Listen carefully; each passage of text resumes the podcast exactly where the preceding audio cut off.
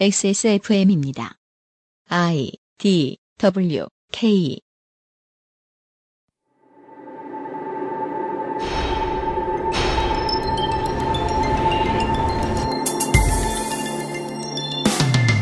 역사의 거대한 한 획. 이 정도로 진부한 어휘를 쓸 때는 그 어휘가 진부해질 만큼 흘러온 지난 시간의 기록을 다 뒤져봐도 이만큼 큰 일이 벌어진 경우가 드물다는 뜻은 아닐런지요. 모든 의미 있는 저항이 승리를 기록하지는 못합니다. 대개는 지죠. 이 패배의 자산으로 무엇을 할 수 있을지를 생각해 봐야겠습니다. 쇼는 끝나지 않고 그 쇼의 존재 가치를 결정하는 주인은 당신이니까요.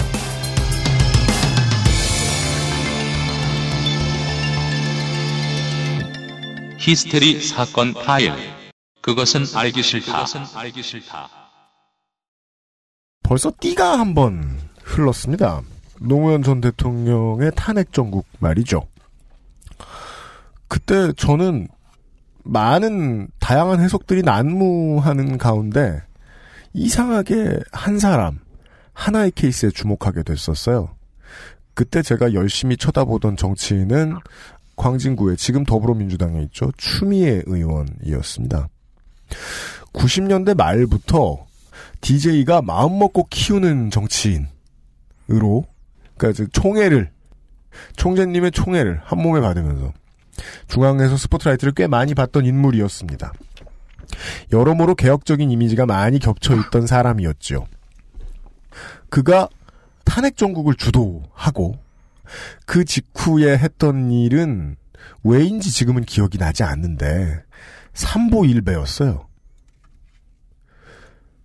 그거 하는 것만도 되게 힘들어 보이는데 나중에는 이제 힘드니까 휠체어 타고 하는 모습을 보면서 음. 아, 원래 선택을 저렇게밖에 못할 사람인데 그동안 못 알아봤구나. 내가 저는 뭐 다른 사람들의 시각은 모르니까요. 못 알아봤구나. 이번 필리버스터 전국이 마무리 단계에 있습니다. 물론 저희들이 지금 녹음하는 시간에는 이종걸 더불어민주당 원내대표가 의사진행 방해 연설을 하기 시작한 지 11시간에 가까이 다가가고 있는 때쯤에 시작을 하고 있습니다.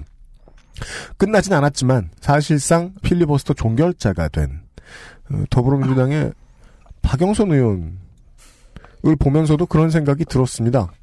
음, 원래 저런 사람인데 그동안 못 알아봤구나. 역사의 거대한 흐름에 대해서 저는 뭐 평가할 능력도 없고 공력도 안 됩니다. 그냥 자꾸 한두 사람의 얼굴이 떠오르더라고요. 거대한 흐름 속에 짱돌 하나 던져가지고 흐름을 바꿔버릴 만한 인물들이 한 번씩 나오는데 그 사람들이 어떤 사람인지는 진작에 알 수 있었다. 정치인 개개인, 정치 세력 안쪽의 속살, 세세한 부분을 언론이 보여줬더라면 우리는 이 사태를 막거나 조금 다른 결과를 한번 밀어붙여 볼 수도 있지 않았을까. 그 정도만 생각했습니다. 한 주 동안 안녕하셨습니까? 마치 2002년에 월드컵 보듯이 잠설 치신 분들 많죠. 히스테리 사건 파일 그것은 알기 싫다 169번째 시간입니다. XSFM의 책임 프로듀서 UMC의 인사드립니다. 그리고 말이죠. 에, 납치를 오래 당했더니 저에게 결국 화를 내면서 나에게 일을 달라. 그냥 묶여있기 지겹다. 그래서 이번 주부터 오디오북 소라소리의 PD가 된 전략 공천이에요. 왜냐하면 오디오북 소라소리 자리가 되게 험지거든요. 우리 회사에서 아무나 거기서 못 견뎌요. 아, 아. 유면상 PD가 네. 자리에 앉아 있습니다. 안녕하세요. 네. 일단 홈즈에 출마, 아니, 출마가 아니구나. 네, 홈즈에 가가지고 험하게 지금 다뤄주고 있습니다. 아, 네. 네. 그리고 총회 얘기가 나와서 말인데요. 네. 음, UMC는 그 누군가의 총회를 받기 위해서 어느 정도까지 무엇을 할 수 있습니까? 나요? 네. 예를 들어 뭐, 뭐 음반을 내줬는데 네. 인기가요 1위를 시켜주겠다든지, 음. 음, 음. 뭘 할 수 있죠? 어릴 때 기획사 가면 그런 얘기 하는 형들 많잖아요. 음, 제가 한 번이라도 똑바로 빨았으면 직업 안 바뀌었죠. 큰 절을 해볼 생각 안 해보셨습니까? 그니까요. 네. 그럴 생각도 못한 거 아니야. 음. 나는 그때 어릴 때 거만해가지고, 음. 야, 역시 내가 랩을 잘하니까, 알아서들 달려드는구나. 그러니까 요번에 그 예비 후보죠. 네. 대구 동구갑에 손종익 후보가 공천 면접을 보러 갔어요. 네. 새누리당입니까? 새누리당입니다. 네. 못 봤습니까? 못 봤어요. 아, 들어가자마자 큰절을 하기 시작했어요. 아. 예, 저기 공관위 위원들한테. 그 20대 초중반이 입사 면접할 때도 그렇게는 안 하는데. 그걸 보면서 그 어떤 인간의 삶의 가치. 아. 네. 내 큰절은 얼마짜리냐. 음, 그리고 나라면은 무언가 얻기 위해서 저렇게 절박하게 노력한 적이 있었나. 음. 음, 그 다시 한번 생각하게 됐습니다. 추미애의 삼보 일배는 네. 새누리당 대구 경북 지역 예비 후보들의 큰절은 네. 박영선의 눈물은 네. 과연 얼마짜리냐? 에, 이런 질문을 던져보게 되는 한 주입니다. 답답하게 됐습니다. 저희들이 169회 목요일 순서를 처음 준비할 때만 해도 장렬히 싸우다가 고생하다 졌다. 땀을 닦아주는 의미에서 편안한 자리를 준비했었어요. 맞아요. 그래서 그냥 두 분 정도의 의원을 모셔놓고 음, 아예 금주의 의사소통으로 한 두 시간을 떼어버리자. 그러니까 진지하지 말고. 예. 예, 아유, 너 자켓은 왜 맨날 그런 색이에요? 그러니까요. 신발은 왜 그렇게 싸요? 음, 이런 막 연예인 사람 같은 소리나 하려고 그랬었어요. 음, 그랬죠. 그리고서 녹음을 받았어요. 네. 근데 그날도 녹음 받는 날도 기분이 이상했어요. 매우 왜? 이상했어요. 기분 좋은 자리라고 만난 줄 알았는데 음. 게스트가 펑펑 우는 거예요. 계속. 난 되게 다양한 질문을 했어요. 예를 들어 뭐 시리얼은 뭘 드세요? 네. 이번 선거 예측은 어떠세요? 음. 외가리에 대해서 어떻게 다양한 질문을 할수 있잖아요. 네. 다 웃으면서 1분 동안 얘기하다 말고 음. 그런데 정말 야당이 너무 겁이 많아서 계속 울어 계속 울어 아니, 동안의 비결에 대해서 물었는데 왜 울어요? 계속 네? 울어 그래서 아, 저희들이 기분이 이상한 거예요 아 갑자기 국민들이 보여준 따뜻한 관심 음, 이훅 하고 들어오잖아요 열기가 딱 느껴지잖아요 네, 네. 엄청 북받쳐 오르는 거야 그렇죠. 엄청 네, 북받쳐 네. 오르는 거야 보입니다, 그게 진짜. 네. 만나니까 보이더라고요. 네 지역구에서 인기를 한창 구가하고 있을 때에 어, 떤 국회의원을 저희들이 월요일에 만나서 인터뷰를 했는데 네. 계속 우셨어요 음, 계속 우셨어요. 그리고 수요일이 됐어요. 저희들이 네. 오늘 녹음을 하고 있죠. 원내 3당의 국회의원을 만났어요. 네. 지금 상황이 다 파토가 난 상태에서. 그렇습니다. 그럼 많은 지지자들이 느끼는 열패감과 공황 음, 이런 것이 와 있지 않을까. 음, 그렇게 생각하고 걱정해서 조심스럽게 접근했어요. 그렇습니다. 아니에요. 지금, 누구보다도 침착해요. 네네네. 누구보다도 말이 많아요 지금. 신나가지고. 어차피 다 망하게 생겼지만 그건 늘 있던 일이 아닌가 이러면서 씩 웃고 있어요. 아, 귀따가 죽는 줄 알았어요, 진짜. 아, 한마디 물어보면 20마디 하고요. 내가 비례대표로 네. 들어와서 이긴 적이 있는 것 같지만 그게 내가 이긴 건가? 이런 냉정한 상황 분석. 아, 심지어는 막, 저도 상관없어, 막, 이런 의지를 네. 표출하고 가셨어요. 그래서 이제 이분들 얘기를 듣다 보니까 어, 여러분들 지금 파일 다운로드 받으시고 보셨겠지만 방송 시간이 상당히 길어졌습니다. 네. 왜냐하면 그분들의 이야기를 저희들이 그냥 막 듣게 되더라고요. 네네. 그, 마치 시사 프로그램 만드는 놈이 이제 여당 국회의장이 된 것처럼, 음, 예, 여당 편에 있는 국회의원이 된 것처럼 음, 왠지 이 의사 진행을 막아설 수 없을 것 같다는 생각이 들어서 맞습니다. 그냥 모든 얘기를 다 들었습니다. 네. 어, 어떤 이야기들이 나올지는 잠시 후에 들으실 텐데 지금의 전국을 바라보는 데에는 좀 유리처럼 투명한 자료도 될 수도 있을 것 같습니다. 네네. 일단 광고를 듣고 와서요. 오늘의 첫 번째 게스트 여러분들이 초대해달라고 했던 게스트들 중에 거의 드래프트 1번이었습니다. 더불어민주당의 은수미 의원과 만나서 이야기를 좀 해볼 겁니다. 이 녹음은 월요일에 됐고요. 필리버스터가 계속 진행될 거라고 어, 은수미 의원도 저희도 예상하고 있던 상태에서 녹음이 진행됐습니다. 참고를 해주시기 바랍니다. 그것은 알기 싫다는 에브리온 TV, 바른 선택, 빠른 선택, 1599, 1599 대리운전, 데볼프 genuine leathercraft, 상상 이상의 맛, 노건 간장게장, 나의 마지막 시도 퍼펙트 25 전화 영어, 한 번만 써본 사람은 없는 빅그린 헤어케어, 관절을 건강하게 해줄지도 모를 건강기능식품 무르핀에서 도와주고 있습니다. XSFM입니다. 바른 선택, 빠른 선택. 1599, 1599에서 알려드리는 대리운전 이용 상식. 대리운전을 이용하시다가 불편한 사항은 기사님께 직접 말씀하시기보다는 콜센터에 연락주세요. 보험, 사고 처리, 기사의 불친절 문제까지 규정에 따라 친절하고 빠르게 처리해드립니다. 문제 처리 원칙이 확실히 준비된 1599, 1599라면 더 안심되겠죠? 바른 선택, 빠른 선택. 1599, 1599에서 전해드렸습니다.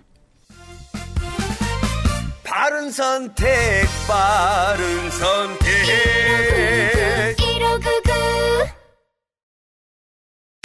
젊은 남자라고 머리카락 고민 없는 거 아니잖아. 그래도 명색이 남친인데 맨날 모자만 씌울 수 있나.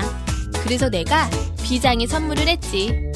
갑자기 확 좋아진 건 아니어도 얼굴은 정말 밝아졌어. 차이가 느껴지나 봐. 빅그린 two three 약산성 샴푸. Big Green sulfate free. 금주의 의사소통. 광고 전에 말씀을 드렸던 대로 일부에는 더불어민주당의 비례대표 성남시 중원구에 은수미 의원이 청취자 여러분들을 뵙기 위해서 오랜만에 XSFM 스튜디오에 나와 있습니다. 반갑습니다. 예, 반갑습니다. 고생 많으셨습니다. 반갑습니다. 감사합니다. 네. 아까 밖에서도 은 의원님하고 이야기를 나누었지만 아, 은 의원님 지금 얼떨떨해 하고 계십니다. 매우 갑- 그렇습니다. 네. 갑자기 인기의 정점에 오른 사람들이 할 말이 있습니다. 앞으로 내가 행동 거지를 조심해야 돼. 이. 거만할 때 나오는 말이에요. 아, 그래요. 내가 이렇게 유명하구나! 바로 느껴지시다는 거 아니야. 예. 엄청나게 유명해지셔가지고. 예전에 비해서, 마지막에 그것은 알기 싫다 출연해 주셨을 때에 비해서 상황이 엄청나게 역전됐습니다. 음. 그때는 나오게 해달라고 해서 출연해 주셨는데, 맞아요. 예, 이제는 모시느라고 죽는 줄 알았어요. 저희들이 싹싹 빌었습니다. 네. 이런 날이 올 줄이야. 정말 몰랐어요. 싹싹 빌지는 않았는데. 아, 저희들 엄청 연락드린 거예요, 진짜. 그래요? 예, 예. 아, 제가 몰랐군요. 예, 그전엔 저희들이 거만했어가지고 저희들이 분노했었어요. 전화를 안 받아? 이러면서. 네. 몸값이 극도로 올라가신. 저희들은 지난달간 해도 거의 컷오프쯤 예상했었는데.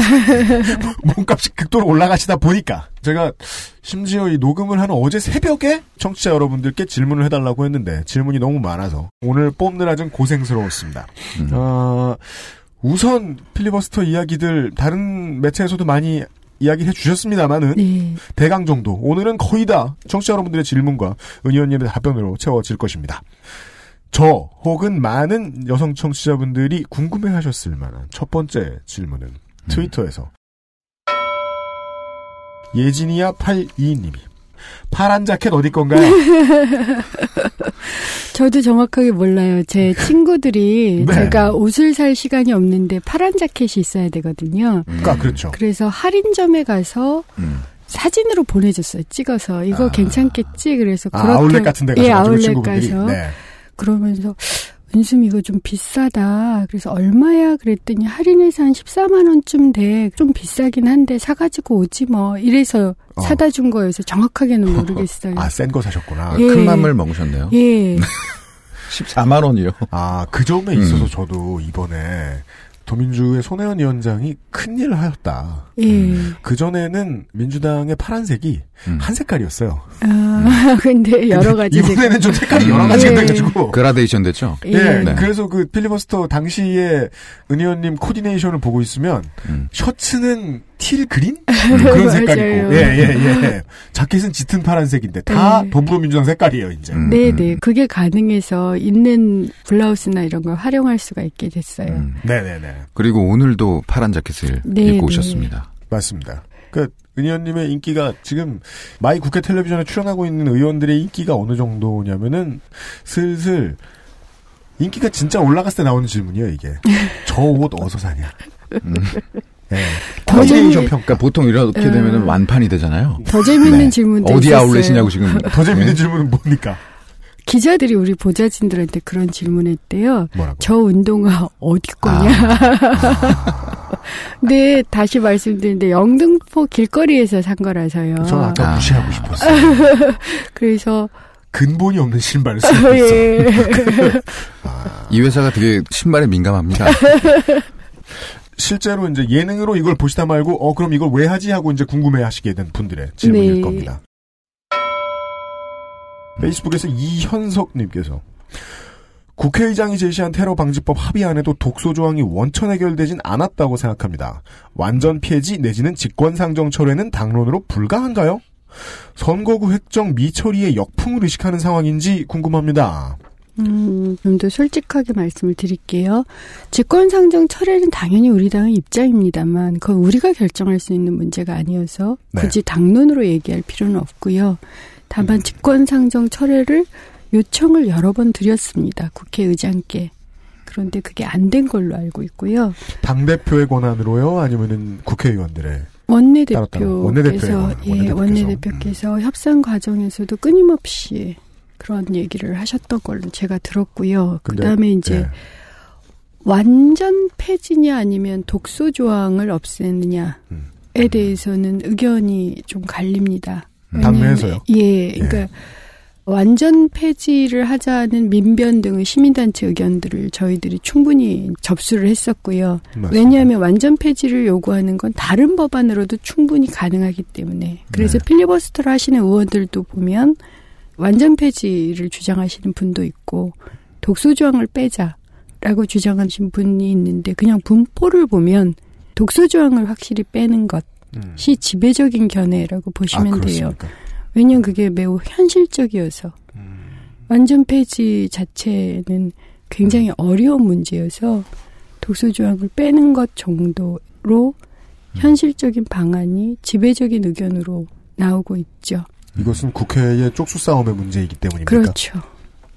음. 완전 폐지를 하면 새누리당이나 국민의당 쪽의 동의를 얻기가 좀 어렵지만 네.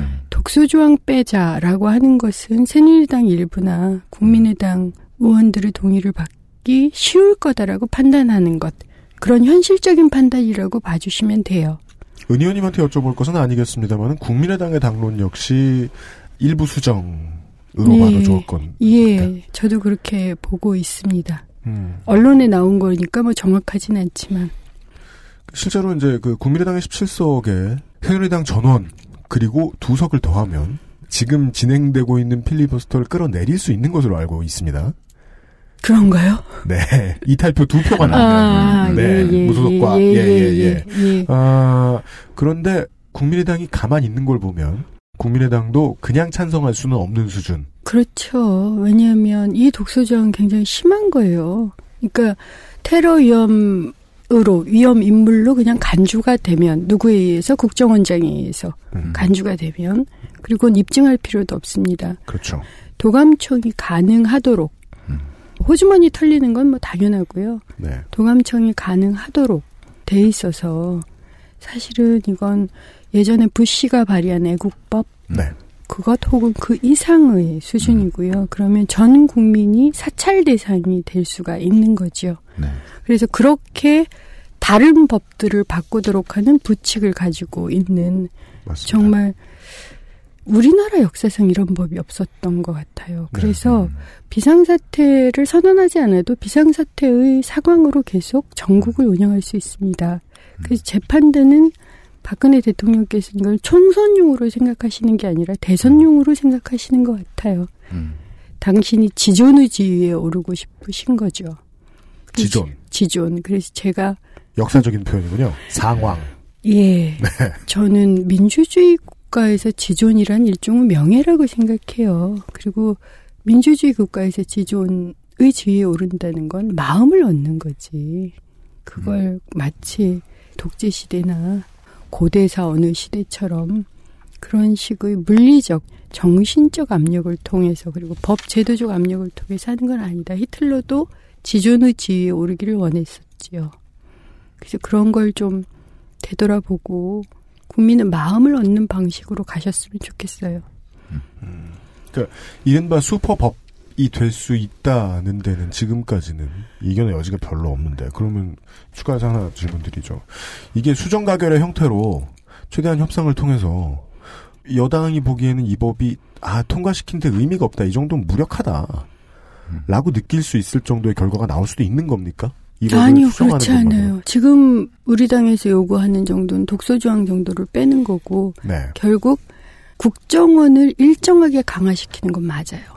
국정원이 지금도 정보 수집권하고 수사권을 다 가지고 있잖아요. 전에는 수사권이 없었어요. 이게 90년대에 들어간 거니까 음. 거기에 지금 조사권, 뭐 추적권 이런 모든 권리를 다 주는 건데 그것도 일정하게 주게 돼 있다고요. 불가피해요. 구조 사망이나 구조 사항이 조사권, 이 추적권인데 이 조사권, 추적권을 준다 해도 이것을 많이 제한하자라는 것이 독소 조항을 빼자는 거예요.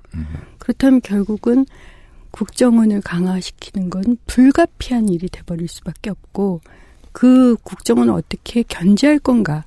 그 다음에 최대한 권한을 필요한 경우에만 어떻게 줄 건가. 이런 게 독소 조항을 빼자는 거죠. 네, 알겠습니다. 그 이 질문에 좀 덧붙여서 제가 궁금한 걸 여쭤보자면 필리버스터가 지금도 진행되고 있잖아요. 네. 근데 지금 이 막후에서 이 협상 안에 대해 계속 협상을 하고 있나요? 예. 지금 계속 진행 중이에요. 협상을 하고 있는데 제가 네. 어제 자정께쯤 들은 얘기는 새누리당 쪽에서 일자 일액도 바꿀 수 없다고 한다더라. 어쩌자는 겁니까? 어, 왜냐하면요. 새누리당 알고 있어요. 이게 통과된다는 걸. 네. 3월 10일까지 필리버스터를 해도 음. 3월 11일 날 단독 국회를 소집할 수 있고요. 네. 시기가 끝나도 단독 국회에서 단독 처리 가능합니다. 네. 그렇기 때문에 3월 11일 날 통과가 될 거니까 왜 우리가 협상을 해? 이런 거겠지요. 음. 그러니까 그 단한 가지 걸리는 게 있다면 지금 여기 질문에도 있지만 선거구 획정 예. 미처리가 있잖아요. 예. 그럼 요 부분은 지금 어떻게 그것도 당내에서 지금 논의 중인데요. 네. 실무적으로 3월 10일까지 해도 네. 제가 들은 바로는 약간 위험하긴 하지만 총선은 가능하다 라고 음, 전 들었어요. 음, 그 4월 13일 날 총선은 가능하다. 음. 약간의 실무적인 문제는 경선을 하는 곳들이 많은데 네. 경선하려면 안심번호 받고 네, 그래야 네, 되는데 네. 이제 그 시간이 음. 좀 맞지 않을 경우 어떻게 할 건가. 음. 즉 경선 기술의 문제이지 네. 3월 10일까지 해도 어. 어쨌든 가능하다. 그렇다면 이제 의견이 나뉘어질 수밖에 없죠. 3월 10일까지 하고 음. 지더라도 그렇게 지자라는 의견과 그렇게 할 불태우고 경우 지자. 예 그렇게 할 경우 역풍이 굉장히 심할 거다라는 의견이 지금 나뉘어 있는 거고요. 그것이 오늘 1시 네. 의원총회에서 논의가 될 것 같아요. 어찌 될지는 네. 잘 모르겠는데 아마 그게 주제가 아닐까 싶습니다. 의원님이 생각하시지도 않거나 애써 생각하시지 않으려고 하는 말씀을 저희가 드리죠, 뭐. 당내에 쫄아 있는 의견이 있다. 어쨌든 총선은 중요하잖아요. 개인 의원들도 자기 선거가 중요하고 그리고 저도 의석수는 매우 중요하기 때문에 음. 사실은 제가 필리버스터를 주장할 때도 음. 모두가 칼날 위에 서 있는 거고 음. 지금 상황에서 그냥 그 칼날 위에 설 수밖에 없다. 네. 저도 잘 모르겠다. 왜냐하면 저 같은 경우는 그 당시에 우려하시는 의원들이 그러니까 테러 방지법의 발목을 잡는다라고 하면서 역풍이 굉장히 많을 거고 그러면 그나마 선거 치르기가 더 힘들어진다라는 의견이었는데 아니 저도 선거에 나가 있는 사람이에요. 그리고 그것이 원투 뭐 이렇게 순서 앞으로 하면 훨씬 더 공격을 많이 받을 수 있어서 네. 사실은 이렇게 사람의 마음을 사로잡을 거라고는 생각을 못 했고요. 오히려 끝나고 나면 엄청난 공격에 시달릴 거다라고 생각했었어요. 그 얘기를 계속 들어왔기 때문에 아니더라고요. 그러니까 훨씬 더 얼떨떨한 거예요. 이게 그 오랫동안 선거를 했었던 분들은 너 역풍 맞을 거야. 음. 너 죽어. 더 나아가서 제 경력 때문에 음. 정말 심한 공격을 받을 거다라고 얘기를 들었어요. 삼선 사선 하신 선배들한테 들으셨을 얘기. 그래서? 어쨌든 저를 또 예뻐하시는 분들도 많으시니까 또 이겨야 되는데 살아남아야 되는데 그렇게 해서는 죽어버린다 말 한마디 못하고 빨갱이로 몰려서 그 음. 과거의 경력 때문에 음. 죽는다 이 얘기 참 많이 들었어요 그러니 제발 저를 아끼는 의원들의 얘기인 거예요 제발 음, 음, 나서지 말고 튀지 마라 음. 아. 큰일 난다 그래서 세월호 리본도 달고 다니지 마라 아, 뭐, 경기도 표심이 혹은 뭐, 도심의 표심이 그걸 들어줄 것 같느냐. 예, 그런 얘기를 굉장히 많이 들었어요. 그러니까 질 거다라는 얘기만 계속 듣고 살아왔다가 음. 갑자기 어 이게 뭐야 이런 그래서 정말 국민의 힘이 되게 무섭다. 그리고 제가 86년을 떠올리게 된 거예요. 제가 과거를 잘 안 떠올려요. 우리한테 중요한 건 현재고 미래이기 때문에 네네. 그럼에도 불구하고 86년을 떠올렸던 게 그때 제가 민주화를 해야 된다. 직선제 개헌해야 된다라는 유인물을 직접 만들어서 이렇게 비밀리에 뿌리고 있었는데 잡히면 그때는 그냥 구속되잖아요. 네. 그러니까 두려움에 떨면서 20대 초반의 소녀가 그냥 뿌리고 있었는데 그때조차도 전 87년이 올이라고 믿지 않았어요. 음, 음. 음. 단한 번도 믿은 적 없어요. 유인물에는 새벽이 올 겁니다라고 써놨지만 음. 저 자신은 새벽이 오지 않을 거다.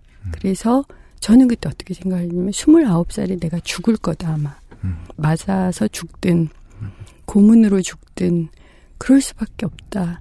그래도 할 수 없다라고 생각해서 부모님한테 되게 미안했어요.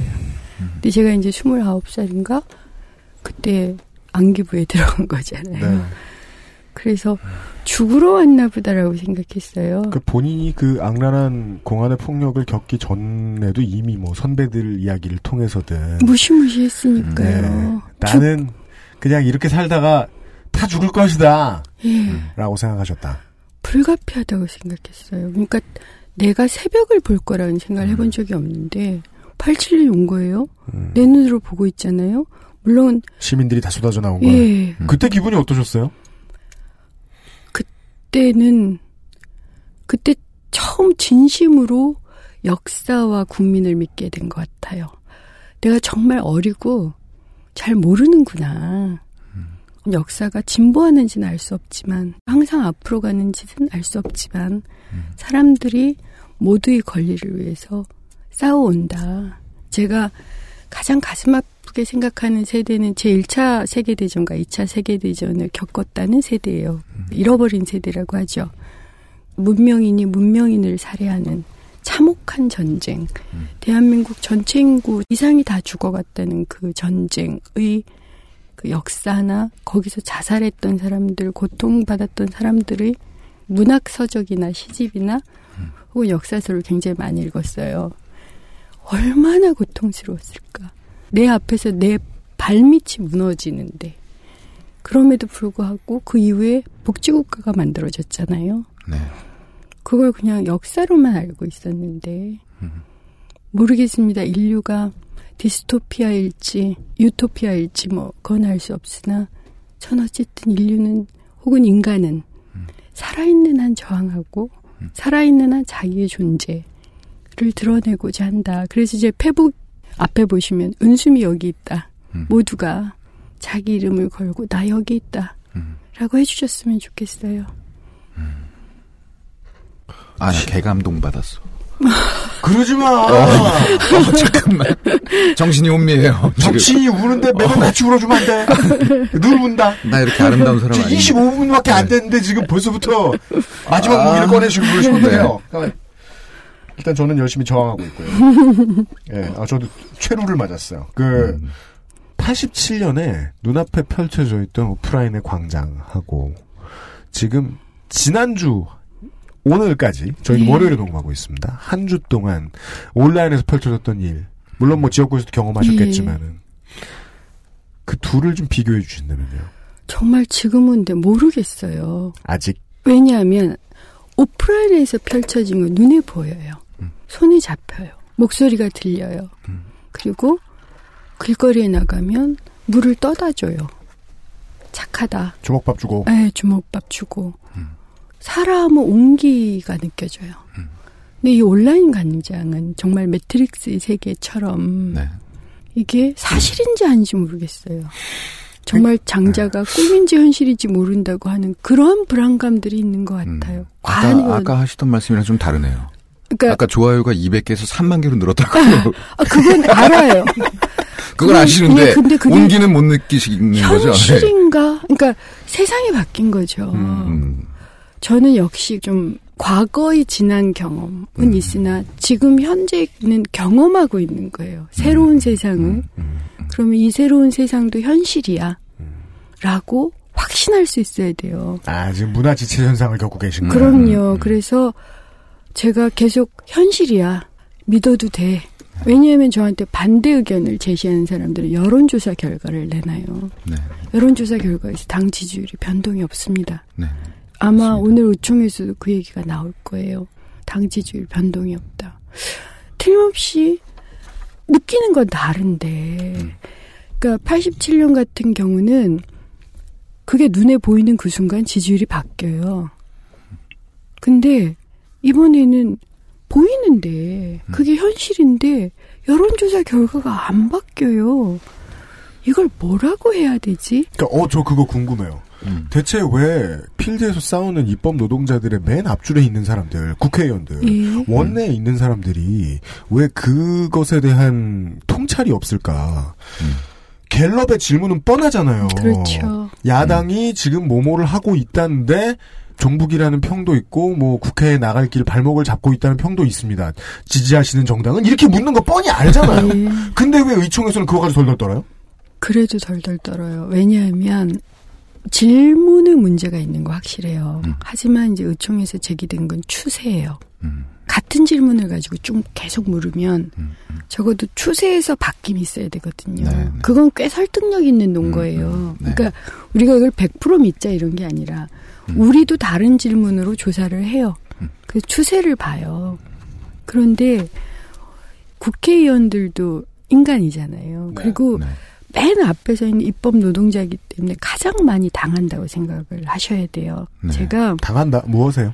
여론에 여론에. 그러니까 4년간 당해왔거든요. 음. 제가 아프면 성숙해진다. 아, 이건 음. 정말 웬열 예, 예. 절대 아니고요. 네. 아프면 아프면 무너, 쫄잖아요. 아프면 쫄고 아프면 아파요, 그냥. 아, 무너져요. 그 두려움이 있어요. 그러니까 4년 동안 두들겨 맞았다고 생각해보세요. 저도 그런 거예요. 4년 동안 저도 끊임없이 두들겨 맞았어요. 세월호 때도 두들겨 맞고 잘 못했으니까 메르스 때도 두들겨 맞고 그 전에도 제가 쌍용차를 그렇게 했지만 그때도 두들겨 맞아요 사실은 네. 한진 때도 두들겨 맞고 그러니까 우리 편으로부터도 두들겨 맞고 적으로부터도 적이라고 하면 좀 그렇지만 외부로부터도 두들겨 맞아요. 계속 두들겨 맞으니까 음. 이게 혈관이 이렇게 좁혀져 있고요. 살갗 밑에 두려움이 너무 많이 쌓여서 음. 항상 그걸 이렇게 콕콕콕콕 건드려요. 음. 언제나 아 우리 정말 떴어 이렇게 좋아하기보다는 네. 역풍이 있을 거야라고 어. 먼저 걱정해요. 저도 그런 거예요. 나 떴어 이렇게 좋아하는. 그래서 제가 정청래 의원이 예뻐요. 제가 그 네. 질문도 있던데. 그이 질문을 드리죠. 에, 페이스북에 심은주 씨의 질문입니다. 이거 마지막 질문인데 원래 라디오 스타에서 근데 네. 은수미에게 있어 정청래란 제가 정청래 의원이 재밌는 의원이죠라고 파파이스에서 질문했더니 이제 김호진 총수가 너무 그렇게 봐주려고 하지 말았는데 전 그게 아니라요. 우리가 너무 쫄고 있는데 음. 정청래 의원은 그것과 무관한 사람이에요. 음. 나 떴어 막 이렇게 좋아해요. 그런 분이 필요한 거예요. 음. 좀 그렇게 두려움을 느끼지 않는 사람들이 있는 것 같아요. 그러니까 기본적으로 난 그냥 떠야 돼 이런 사람 네, 신나 있는. 아, 그분은 원래 현실에서도 그런 분이에요? 그래서 저는 그런 의원도 필요하다고 생각해요. 너무나 쫄아 있어서 너무나 신경을 많이들 쓰고 있어서 근데 네. 의원들의 대부분이 엄청나게 얻어 터져서 그렇게 상태라고 보시면 돼요. 아, 그러니까 의원님 말씀은 여론에 말씀해주신 대로 너무 많이 맞고 혼나다 보니까 음. 거기에 대해서 보통은 이제 반성을 자주 한다기보다는 결국 두려움이 많이 쌓여 있는데 그렇죠. 그 두려움이 쌓여서 누적이 돼서 어마어마하게 그 네. 밑에 짓눌리고 있는 사람들이 네. 국회의원들이고 예. 그들이 모이면 원내 의총을 한다. 예. 그들 사이에서 나오는 예. 이야기는 두려움이다. 그러니까 아이들 키워보신 분들은 아는데요. 아이들을 키울 때 많이 혼낸 아이하고 음. 많이 사랑을 받고 자존감을 이렇게 북돋아진 아이는 달라요. 그래서 음. 제가 사람을 키우려면 천 번은 잘했다고 하고 음. 한번 정도 극심하게 근본적으로 얘기하는 게전 맞다고 봐요. 근데 잘했다는 소리 단 한 번도 못 들었잖아요. 음. 잘 못한 게 많았죠. 하지만 사실은 잘한 것들도 많은 거. 이번에 필리버스터를 통해서 그렇습니다. 의원들을 보시면 저 사람들이 잘못하기만 했겠어요? 네. 혼자서라도 잘한 게 있는 거예요. 음. 근데 저조차도 잘했다는 얘기보다는 잘못했다는 얘기를 훨씬 더 많이 들어왔거든요. 음. 그러니까 기가 죽어버린 거죠. 이건 사람은 똑같아요. 애나 어른이나. 그래서 국민들께서 정말 당신의 정치인을 키우시려면 그 사람들의 장점을 정확하게 보시고 단점도 알고 있어야 돼요.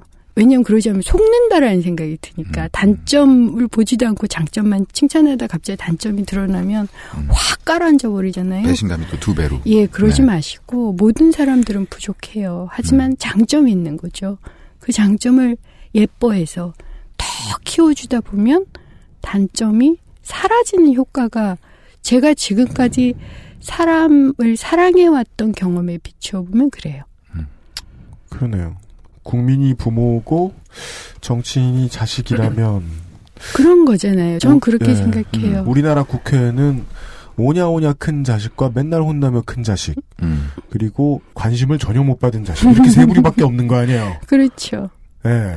이번에 의원들도 힐링이 되고 있는 거예요. 스스로. 국민들도 아니 내 자식 괜찮네. 음, 이런 거와 그렇죠. 마찬가지로 그죠. 햇빛을 처음 봤죠. 예, 거의 그러니까 그런 느낌이죠. 이. 의원들도 엄마 아빠 나 꽤 괜찮은 사람 놈이에요. 이런 음. 얘기를 하는 분위기라고 눈물 생각해요. 나겠네요, 진짜로. 눈물 나요.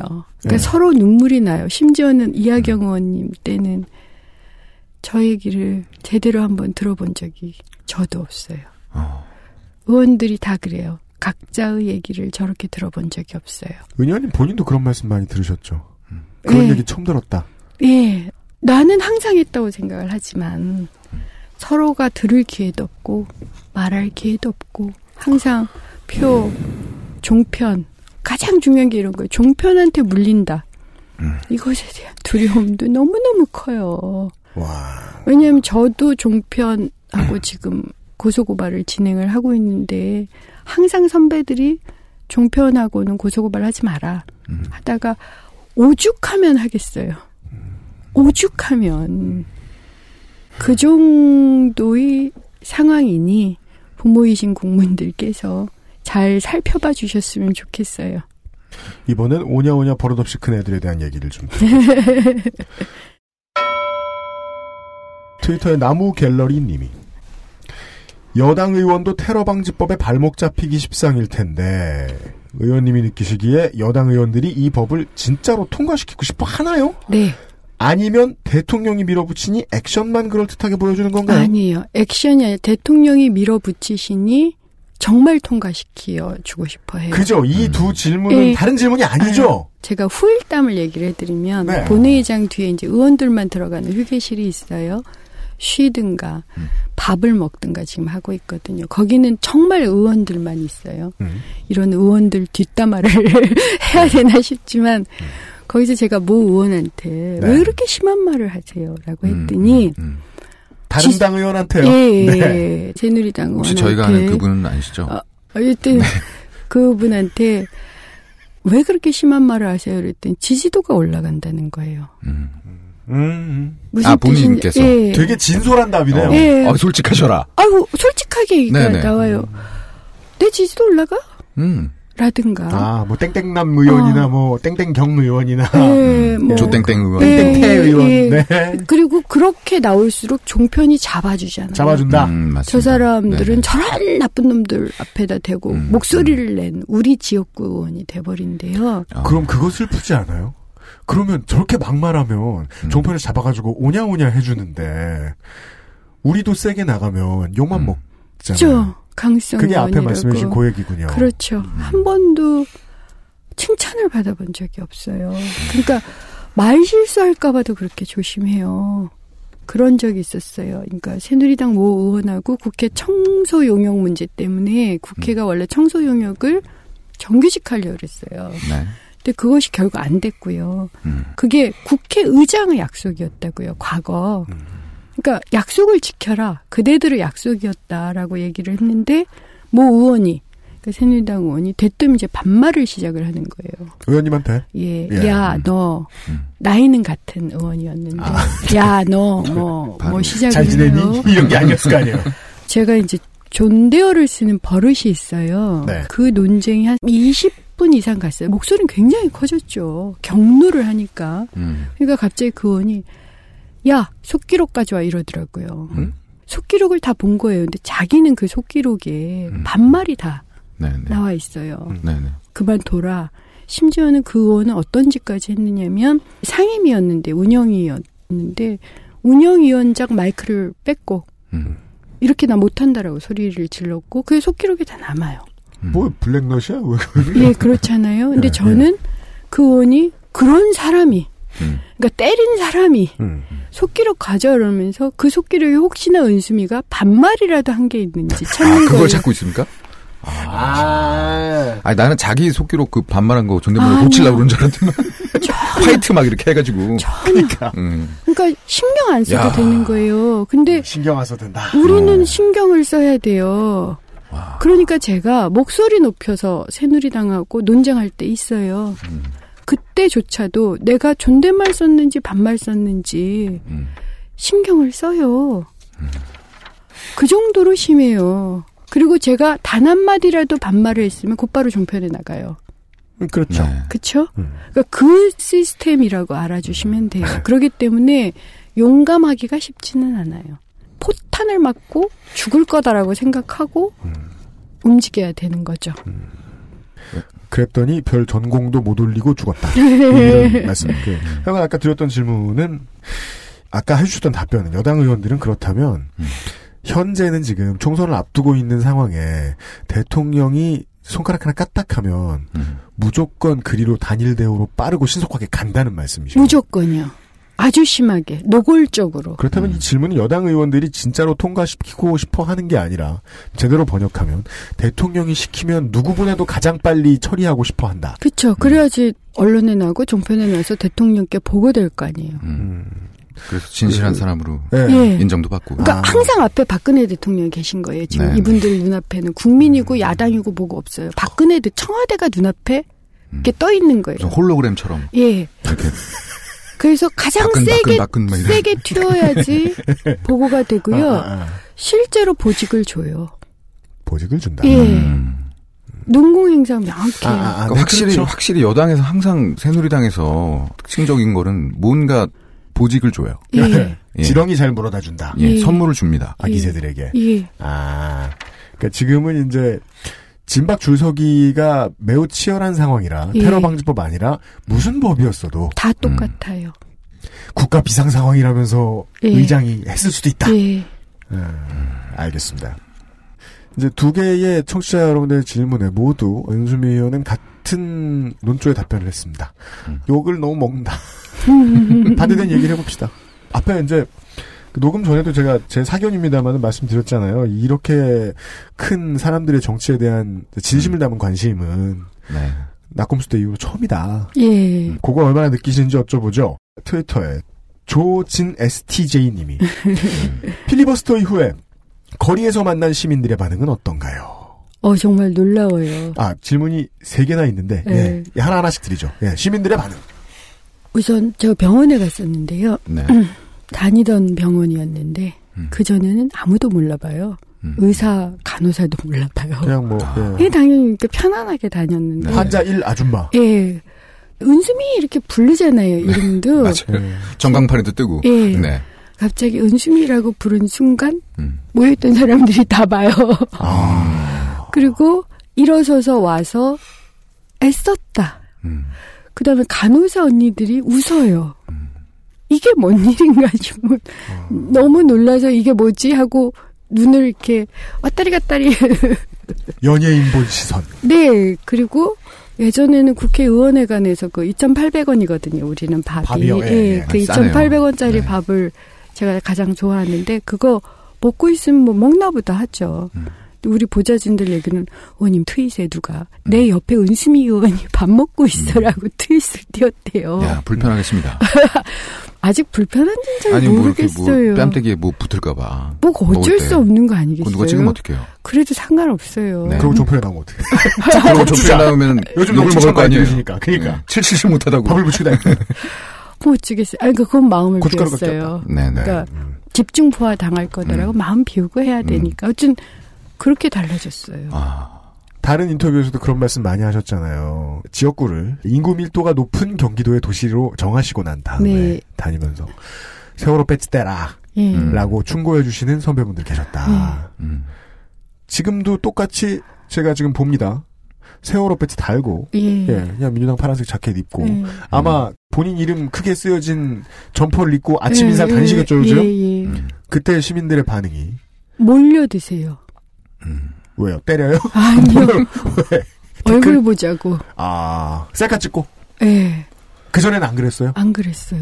그 전에는 상황이 어떤 거냐면 뭐 네, 그 지금도 그러지만 홍보와 지금의 홍보. 그러니까 저는 저를 그래도 조금 알아보는 어 저기 진짜가 나타났다 그 현수막 봤어요 뭐 이런 사람들이 음, 계세요. 음, 음. 그러면 사진 찍어주세요 이러면서 달라들어서 인증샷 인증샷 하면서 애걸복걸해서 사진을 찍는 게 대부분이에요. 그리고 선거 때니까 음.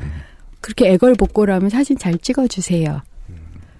근데 아 필리버스터 이전에는 예. 그러니까 애걸. 복걸하던 주체가 예. 의원님이신 거죠? 예. 네. 근데 이제는 사진 나, 랑 같이 좀 찍어줘. 뭐 이런 그러니까. 이런 거 아니에요? 근데 지금 네. 사진 찍어요라고 얘기해 주세요. 아, 엄청나게 다른 거죠. 달려든다. 축제가 바뀌었잖아요. 네네. 사진 찍으러 사무실까지 오시는 분 있고요. 어. 왜 그래요? 그리고 특히 그 젊은 분들이 그러세요. 음. 젊은 분들은 경계가 별로 없잖아요. 어르신들은 아이고 그냥 웃기만 하시는데 그렇죠. 지금도. 네. 어르신들은 대부분 이제 막 웃으시는 분들한테 가가지고 사진 찍거든요. 음. 그럼 냉큼 사진 찍어주세요. 근데 음. 젊은 분들은 안 그러시잖아요. 음. 와서 사진 찍어달라, 셀카로 찍겠다, 뭐. 음. 그리고 저 찍지 마세요라 한 사람도 자기 셀카는 찍어요. 음. 아, 그걸 우리 보좌진 이 사진기 들이대면, 아, 찍지 마세요. 음, 음. 방에는. 쓰이기 싫은데 내 네, 페북엔 거야. 남겨야 되는. 예, 예, 예. 그러니까 인지도는 음. 좀 걱정을 안 해도 된 거죠. 끝장난다. 예. 마지막에 그 아저씨 출연하셨을 때 그런 말씀 하셨어요. 저녁 때도 도시고. 예. 가면 술 거라면 술도 먹어야 돼. 예. 아침부터 저녁까지 훨씬 많이 알아보고. 그렇죠. 예. 너무 다행스러운 거죠. 똑같이 지금도 아침부터 저녁까지 노력을 하고 있는데 지금 필리버스터 때문에 보내오거나 뭐 이런 것 때문에 좀 시간이 다 빼긴 하지만 음. 그러니까 예전보다는 10배 정도 더 효과가 있는 거죠. 음. 그러니까 이제 우리 선거 팀들은 어떻게 하면 은수미를 걸어 다니게 할까가 음, 음, 음. 그렇잖아요. 걸어. 다니는 홍보. 아, 이제는 동선만 예, 예쁘게 확보해주면. 예. 음. 별로 신경 안 써요. 그리고 혼자 보내요. 그래가지고 요즘 음. 자기네들 바쁘대요. 그러니까 사람들이 왜 혼자 하느냐 물어봐요. 음. 저 혼자 잘 다녀요. 그런데 우리 팀들을 보면 자기네들도 바쁜 거예요. 음. 그러니까 너 혼자가 이런 거지. 그리고 혼자서 가도 처음에는 이게 아는 사람 소개이니까 누구 뭐 어느 회장님 뭐 이렇게 찾아야 되는 지금 안 그래요. 음. 그냥 들어가면 어 은수입니다. 와서 인사해요. 이렇게 음. 그리고 예전에는 소개 순서도 뒤로 했었어요. 그 소개 순서도 바뀌었어요. 아, 근데 소개 순서를 아예 의정이도 바쁘시니. 원래 소개 순서는 국회의원이 난리치면 국회의원 앞으로 빼주잖아요, 맨 앞으로. 근데 항상 가만히 계시면. 네, 소개 음, 순서가 음. 뒤였고 심지어 소개도 안 시켜주고 이름도 어. 틀리고 말 이제는 안 그래요. 어. 만약 사회자가 이름 틀리잖아요. 네, 이름 틀려요. 이름 틀리기 쉽지 않아요. 희성 예, 이름이셔가지고. 왜냐하면 윤, 윤수미, 아, 언수미 뭐 예. 언수미까지는 뭐 되는데 네. 윤수미 혹은 국회의원이 아니라 그냥 예비 후보 음. 이렇게 틀려요. 직위도 막 틀려요. 아, 메뉴- 의원 배지 달고 가도? 예, 예. 저는 의원 배지를 달지는 않으나. 네, 오늘도 안 다셨어요. 예, 근데 이제는 사회자가 아유 의정 활동이 바쁘시니 빨리 보내드려야 된다 이러면서 맨 음. 처음으로 빼주고요. 그 다음에 은수미를 윤수미라고 하는 그 순간 막 욕 먹어요. 국회의원 이름 틀렸다.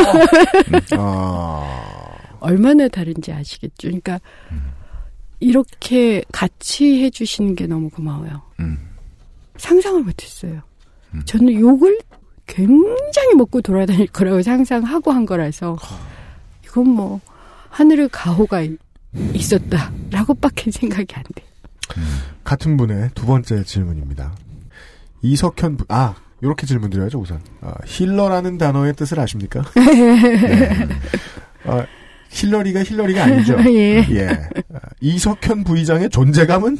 엄청나죠. 음. 갓석현이잖아요. 네. 갓석현에 제가 되게 재밌게들 많이 붙이셔서 그러니까 그게 이석현 부의장님 이제 좀 우리끼리 재미를 들리셨다. 우리도 음. 그런 얘기를 해요. 아, 근데 누가 언제 또 맞아요, 의사. 방해하고 네, 방해하나 맞아요. 혼내야지 네. 이러고 이렇게 음, 음. 그리고 굉장히 원래 정중하신 분이에요. 음, 근데 음. 그렇게 힘을 내시는 게 너무 보기 좋아요. 음. 본회의장에서 이렇게 보고 있으면 네. 저분이 그게 재밌는 거구나. 네. 네. 근데 그걸 지켜보는 게 너무너무 기분 좋아요. 음. 우리도 아유 갈석형께서 그런 분이셨지. 음. 우리도 새롭게 동료 의원을 재평가해요. 그리고 예를 들어서 최규성 의원님 오래 못 하셨는데 네. 몸이 약간 불편하신 곳이 네, 있어요. 네, 네. 음. 그러니까 그 얘기 또 해 우리끼리. 아유, 내가 아픈데 야, 두 시간 몇 분이나 버텼구나. 이런 얘기를 음. 이제 서로를 하는 거죠. 음. 그리고 저에 대해서도 제발 좀 쉬어라. 음. 예전에 고문을 많이 받았고 아팠다라는 걸 아는 분도 있고 모르는 분도 있죠. 근데 이젠 다 알게 된 거예요. 그렇죠. 거의 다 밤을 지샜고 음. 아픈 몸이 정상적이지 않은 사람인데 음. 제발 좀 쉬고 본회의장 나오지 마! 음. 라고 화를 내는 의원도 있어요. 음. 달라진 거죠. 이렇게 여쭤봐야 되겠네요. 아까도 이제 연설하는 방해 발언하는 의원들 서로도 저런 얘기 하고 다니는지 몰랐다라고 말씀하셨잖아요. 네. 이 당이 원내 구성원들이 서로를 팀으로 인식할 만한 계기가 없었나 보죠. 없었어요. 이번이 거의 처음이라고 느끼세요? 지금 처음이에요. 임기 끝이에요. 예, 처음이에요. 왜 아. 그러냐면 과거에는 언제 팀이라고 느끼냐면 과거는 국회 선진화법이 없으니까 점거를 하잖아요. 음, 그렇죠. 저기 선배 의원들한테 들은 거예요. 그럼 팔짱을 끼지 않습니까? 그렇죠. 그러니까 2박 3일 뭐 3박 4일씩 점거를 할 때는 어쩔 수가 없어서 그냥 음. 앉아 있는 거예요, 그 앞에. 그러면 거기서 이제 자기 의견 발표회를 했었대요. 음. 그럼 시도 읽고 음. 의원들끼리 네네. 뭐 자기는 어땠고 정치의 역사도 강의를 하고 음. 근데 국회 선진화법이 들어오고 난 이후로 이제 그렇게 할 이유가 없었잖아요. 네. 근데 물론 있었어요. 광장에 나가는 적이 있어요. 전 정치가 음, 네. 여의도만은 아니다라고 생각해요. 광장에 나가는데 광장에 나가서 왜 그게 안 되느냐면 음. 언제나 퇴로를 생각해야 돼요. 음. 출구 전략을 생각해야 되고 음. 광장에 나가서도 매번 욕을 먹어. 음. 그러니까 몸가짐을 조심해야 돼 항상. 아, 모든 그 얘기가 결국 어떤 두려움. 그러니까 두려움이요. 예. 그러니까 이번에 근데 국회 선진화법을 통해서 필리버스터라는 제도가 있고 필리버스터라는 제도 앞에서는 국회 방송이 24시간 보는 앞에서 자기를 진솔하게 드러내고 네. 그 진솔하게 드러내는 동료들을 보면서 서로가 감동해요. 우리가 그런 사람이었어. 음. 우린 저런 용기와 저런 가치관과 저런 정신이 있는 사람이었는데 항상 그 소리는 못하고 언제나 역풍이 어떻고 종북이 어떻고 좌빨이 어떻고 종편에서 누구를 씹어대더라. 그래서 종편에서 누구 한마디만 공격하면 우리는 빼잖아요, 사람을. 음. 그 당한 기억만 있었다가 네. 이제 의원들도 연대감을 느껴요. 어. 동료가 존경스러운 거예요. 음. 저도 그렇더라고요. 네, 네. 정말 아 저 의원은 지역구 가서 저렇게 하겠구나. 정말 더 힘 받겠구나. 그러니까 진심으로 박수가 나와요. 그 정치인으로서 팀 멤버로서 서로의 가치를 알아봐 주기에는 자기 상처 돌보기에도 많이 빠듯했다는 굉장히. 거 아니에요. 음. 그러니까 부모이신 국민께서 잘 살펴봐 주십사는 얘기를 음. 아이들이 너무 상처를 많이 받아가지고 서로를 돌볼 수가 없었어요. 아 이건 뭐 해도 그만 안 해도 그만이지만 이렇게 고생하고 나오시는 날이 흔치 않으니까 이런 질문도 던져드리죠 뭐. 이런 무게감 없는 질문은 제가 할게요. 뭐 이거 아니 이거 이거 말이야 이거 끝. 그러니까요. 동안의 비결이 뭐죠? 동안의 비결이 타고난 거요. 어머님 아버님한테 감사드리죠. 아, 타고났다고요? 예, 저희 어머님은 네. 이 얼굴조차도 많이 망가졌다고 생각하시는 아. 분이에요. 아, 예. 제가 감옥에서 나왔을 때 우리 어머님이 처음 한 얘기. 음. 세상에 애가 완전히 망가졌네 이런 거였어요. 음. 그러니까 타고난 건 어쩔 수가 없어요. 음, 네네. 왜냐하면 맞습니다. 우리 세대 때는 뭘 손질하거나 이런 게 없었잖아요. 네. 화장도 저는 감옥에서 나오고 나서 했으니까 화장을 음. 해본 적이 없고 지금도 화장할 줄 잘 몰라요. 그게 되게 아쉬운데 거의 안 하셨어요. 그렇죠. 그냥 네. 비비크림만 바르는 네. 정도이고 잘 못해요. 네. 이것도 배워야 되거든요. 재밌을 것 같은데 그러니까 매일같이 아침에 출근하고 이런 여자분들이 베이스만 펴바른 걸 화장이라고 부르지도 않죠. 네. 따라서 화장 안 하신 것과 다름이 없다. 그래도 화장 안 한 것처럼 그냥 음. 비비크림만 바르고 다닐 수 있는 건 피부결을 물려주셨어요. 그러니까 저는 음. 어머님 아버님한테 정말 감사해요. 어머님과 아버님은 장점만 물려받은 것 같아요. 저희 아버님이 군인이셨는데 매우 로맨틱했어요. 로맨틱한 군인이셨습니다. 예, 예. 이 피부의 비결, 동안의 비결인데 아버님의 로맨스가 나옵니다. 예. 예. 로맨틱한 분이고 두 분 다 피부가 되게 좋았고 아, 아, 아, 버님이 편지를 잘 쓰셨어요. 아, 저희 어머님하고 아버님이 아홉 살 차인가 그러신데 해군 사관학교 때 중학생이 우리 어머님을 봤대요. 아버님한테 그때서부터 음. 꼬셨어요. 그랬더니 그렇대. 음. 그런데 그때는 이제 아는 오빠니까 네. 그래서 어머님이 대학 들어갈 때쯤 편지를 매일 쓰신 거예요. 어. 그걸 우리 어머님이 지금 다 잊어버렸다고 아쉬워하시는데 전 그거 읽었어요 어릴 때 음. 너무 글을 잘 쓰시는 거예요 우리 아버님한테는 따뜻한 감성적인 로맨틱한 품성과 글을 잘 쓰는 제가 그래도 네네. 꽤 글을 잘 쓰는 연구자였거든요 네. 네. 그걸 받은 것 같고요 그리고 우리 어머님은 매우 합리적이고 현실적인 분이에요 그리고 절제 네. 단정함 이런 것을 항상 정의, 기준 이런 걸 굉장히 강조하신 분이고 무엇보다도 소박하셨어요. 그래서 저는 저희 집 꽤 잘 살았는데도 처음으로 제 옷을 입어본 게 초등학교 6학년인가? 그 전까지는 언제나 물려받아야 돼서 네. 좀애 생각으로는 그래도 제가 큰 딸이기도 한데 그럼 어디서 물려받으셨어요? 동네 언니 뭐. 네, 네. 사촌 언니, 동네 언니 네. 하도 옷을 많이 물려받아가지고 제 옷이 없는 거예요. 옷이 크거나 음. 옷이 작거나 어. 물론 그때는 그런 시기이긴 했지만 저희 집 웬만히 살아서 저도 좀 예쁜 옷을 입고 싶었는데 심지어 구두도 물려받고 막 이랬어요. 네. 근데 그게 지금도 몸에 배서 네. 물려주는 옷 좋아해요. 네. 어, 잠깐 결론이 뭐 이렇게 나요? 그걸 지적하려고 아 그런가? 그러니까 동안의 비결을 여쭈었는데 에, 부모님의 로맨스와 성품에 대해서 이것은 의제와 관련 없는 발언을 하고 계세요. 네. 네. 아 죄송합니다. 그런다고 공천을 받을 수가 없어요. 요- 용납할 수 없는 말을 듣고 저희가 광고를 듣고 돌아오죠. XSFM입니다. 무르피는 관절 및 연골 건강에 도움을 줄 수 있는 건강기능 식품입니다. 관절의 불편함 개선, 관절 구성 성분 제공, MSM과 속단 등 복합 추출물이 함유되어 있으며 당신의 관절 건강에 도움을 줄 수 있습니다. MSM의 인체 적용 시험 결과 12주 섭취 후 관절의 통증, 뻣뻣함, 운동 기능이 뚜렷하게 개선됨을 확인하였습니다. 평소 관절이 불편한 부모님이나 운동을 많이 하는 분들 또는 무릎을 많이 사용하는 모든 분들께 권합니다. XS몰에서 만나요. 황야의 이리 스테픈 울프가 새로운 이름 데볼프로 여러분을 찾아갑니다. 가죽장인 황야의 이리의 꼼꼼함, 끝까지 책임지는 서비스는 그대로. 최고가의 프랑스 산양 가죽으로 품질은 더 올라간 데볼프 genuine leather. 지금까지도 앞으로는 더 나은 당신의 자부심입니다. Devolf, genuine leather. 트위터에서 라젠카님이 김광진 의원의 연설 직후 여러 누님 의원들이 챙겨주시는 듯한 사진이 나와서 화제였는데요. 실제로 챙겨줬어요. 듣단이 아니라. 음. 음, 네.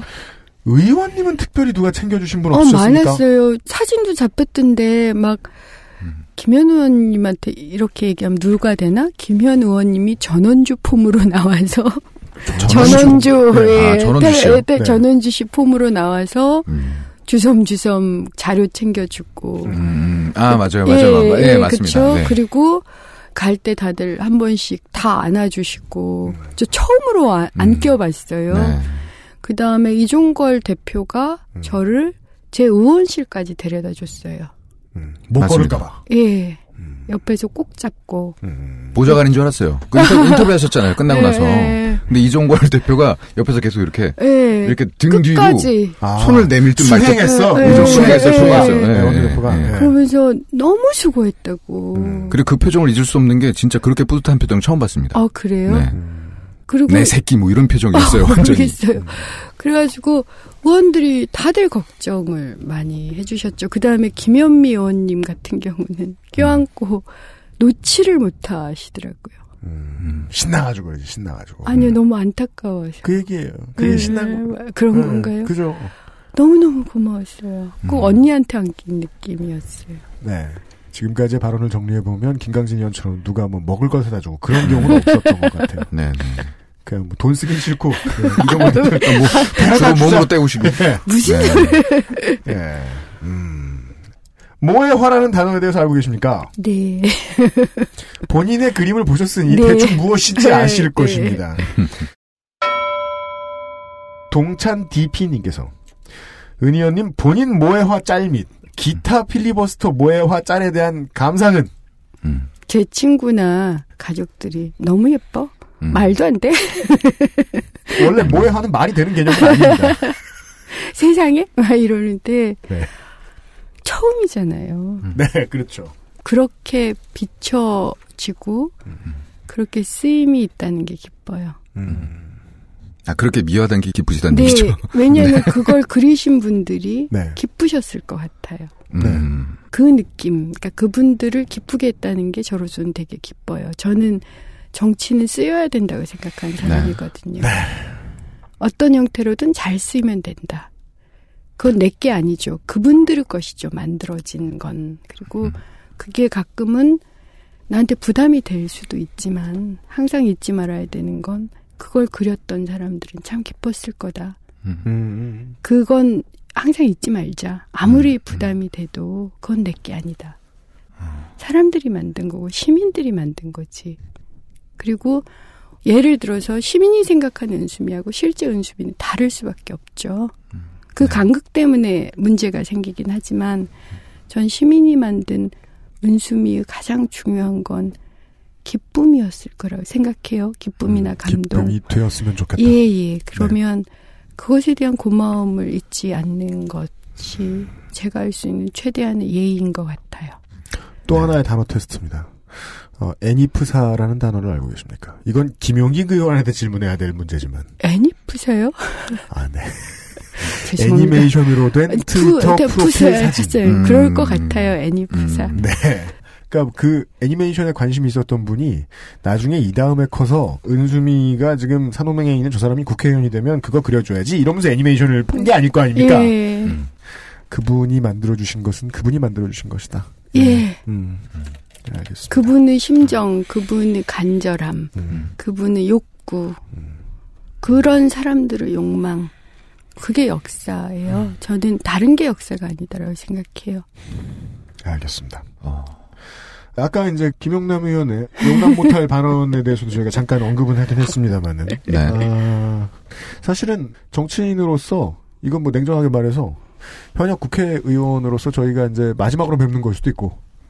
예. 네. 그 하다 보니까 19대의 의정 활동에 대한 얘기도 지금 아니면 못 여줄 것 같아서 상임위 활동에 대한 관련된 얘기들 네. 물어보신 분들의 질문을 좀 받았습니다. 아, 페이스북에서 이재섭 씨가 20대의 투표율은 청년들이 갖는 정치에 대한 회의감을 잘 나타내고 이로 인해 정치권이 청년들의 눈치를 상대적으로 덜 보는 악순환이 이어지고 있다고 생각합니다. 정치는 청년들의 노동 문제를 어떻게 얼마나 도와줄 수 있나요? 어떻게 은수미 의원님 같은 분들께 힘을 실어달라 청년들을 설득할 수 있을까요? 음, 그러니까 상상을 좀 이렇게 해봤으면 좋겠는데 언제 대기업이 인턴을 뽑았었어요? 예전에 안 그랬어요. 노동시장 관행은 예전에는 정규직을 뽑고 3개월 네네. 수습을 했거든요. 네. 근데 요즘은 어떻게 하냐면 인턴을 그냥 뽑아. 음. 아주 우수한 스펙을 가진 사람들. 저 네네. 같은 사람들에 비해서는 10배 정도의 스펙을 가진 아주 우수한 청년들을 인턴으로 뽑고 그 중에 될까 말까 될까 말까 대부분 떨어뜨려요. 그리고 정규직의 일부가 되죠. 그러면 또 수습을 시켜. 네. 웃기잖아요. 그러면 이런 관행을 없애야 된다는 게 사실 좀 법으로 되는 문제가 아니에요. 그런 관행을 가진 기업, 재벌 대기업에 대해 페널티를 줘야 되거든요. 과감하게. 사실은 여러 가지 페널티를 지금도 줄 수 있어요. 을지로위원회가 한 적이 있잖아요. 예. 그러니까 법이 없어도 가능해요. 법이 없어도 그런 걸 없애고 제대로 뽑아라. 여러 가지 또 그 제대로 뽑을 이유가 있어요. 외국 같은 경우 특히 독일을 하도 박근혜 대통령이 좋아하셔서 말씀 많이 하신 독일에서는 기업이 교육 훈련을 시켜요. 그 비용을 학비로 전가시키지 않는다고요. 음. 우리는 다 자기가 스펙을 쌓아야 되잖아요. 그러니까 네. 기업은 돈 안 들어. 음. 돈안 들고 최고의 prime. 음. 정말 최고의 순수한 그 원액을 음. 가장 순수한.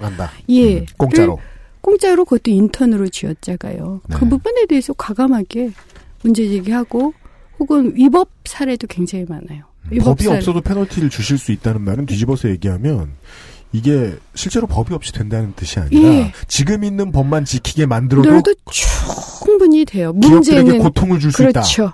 근데 그 법을 지키게 하려면 누군가는 목숨을 걸어야 되는 거죠. 제가 항상 항상 강조하는 얘기가 다음에 만약 우리가 집권이 된다면 그 집권 5년간의 정부에서 한 10명 정도의 핵심 인물들, 뭐 음. 공정위원장, 음.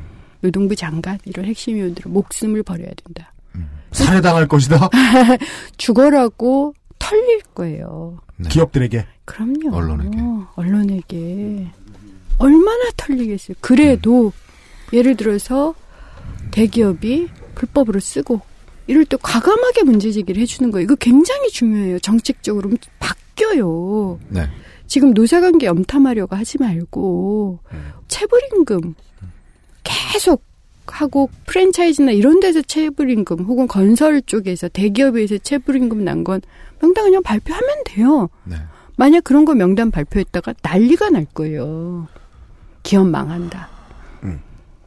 재벌 증오자다. 그러면 많이 버텨야 전 1년 버틴다고 생각을 하는데 제가 그래서 10명을 쭉 세워놓고 이, 이 10명이 각각 동시에 1년만 버텨주면 되고 그 1년을 대통령이 막아주면 돼요. 그리고 그 사람은 거덜난다고 생각하고 자리에서 내려오면 네. 세상이 바뀌어요. 아, 기업과 노동 문제를 다룰 행정관료 10명쯤은 목숨 걸고 들어가라. 예.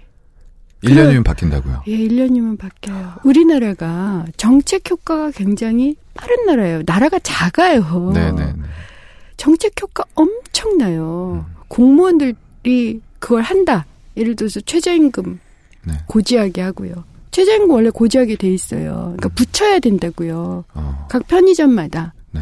그렇게 한 기업에 대해서 인센티브를 주는 거예요. 네. 줄수 있어요.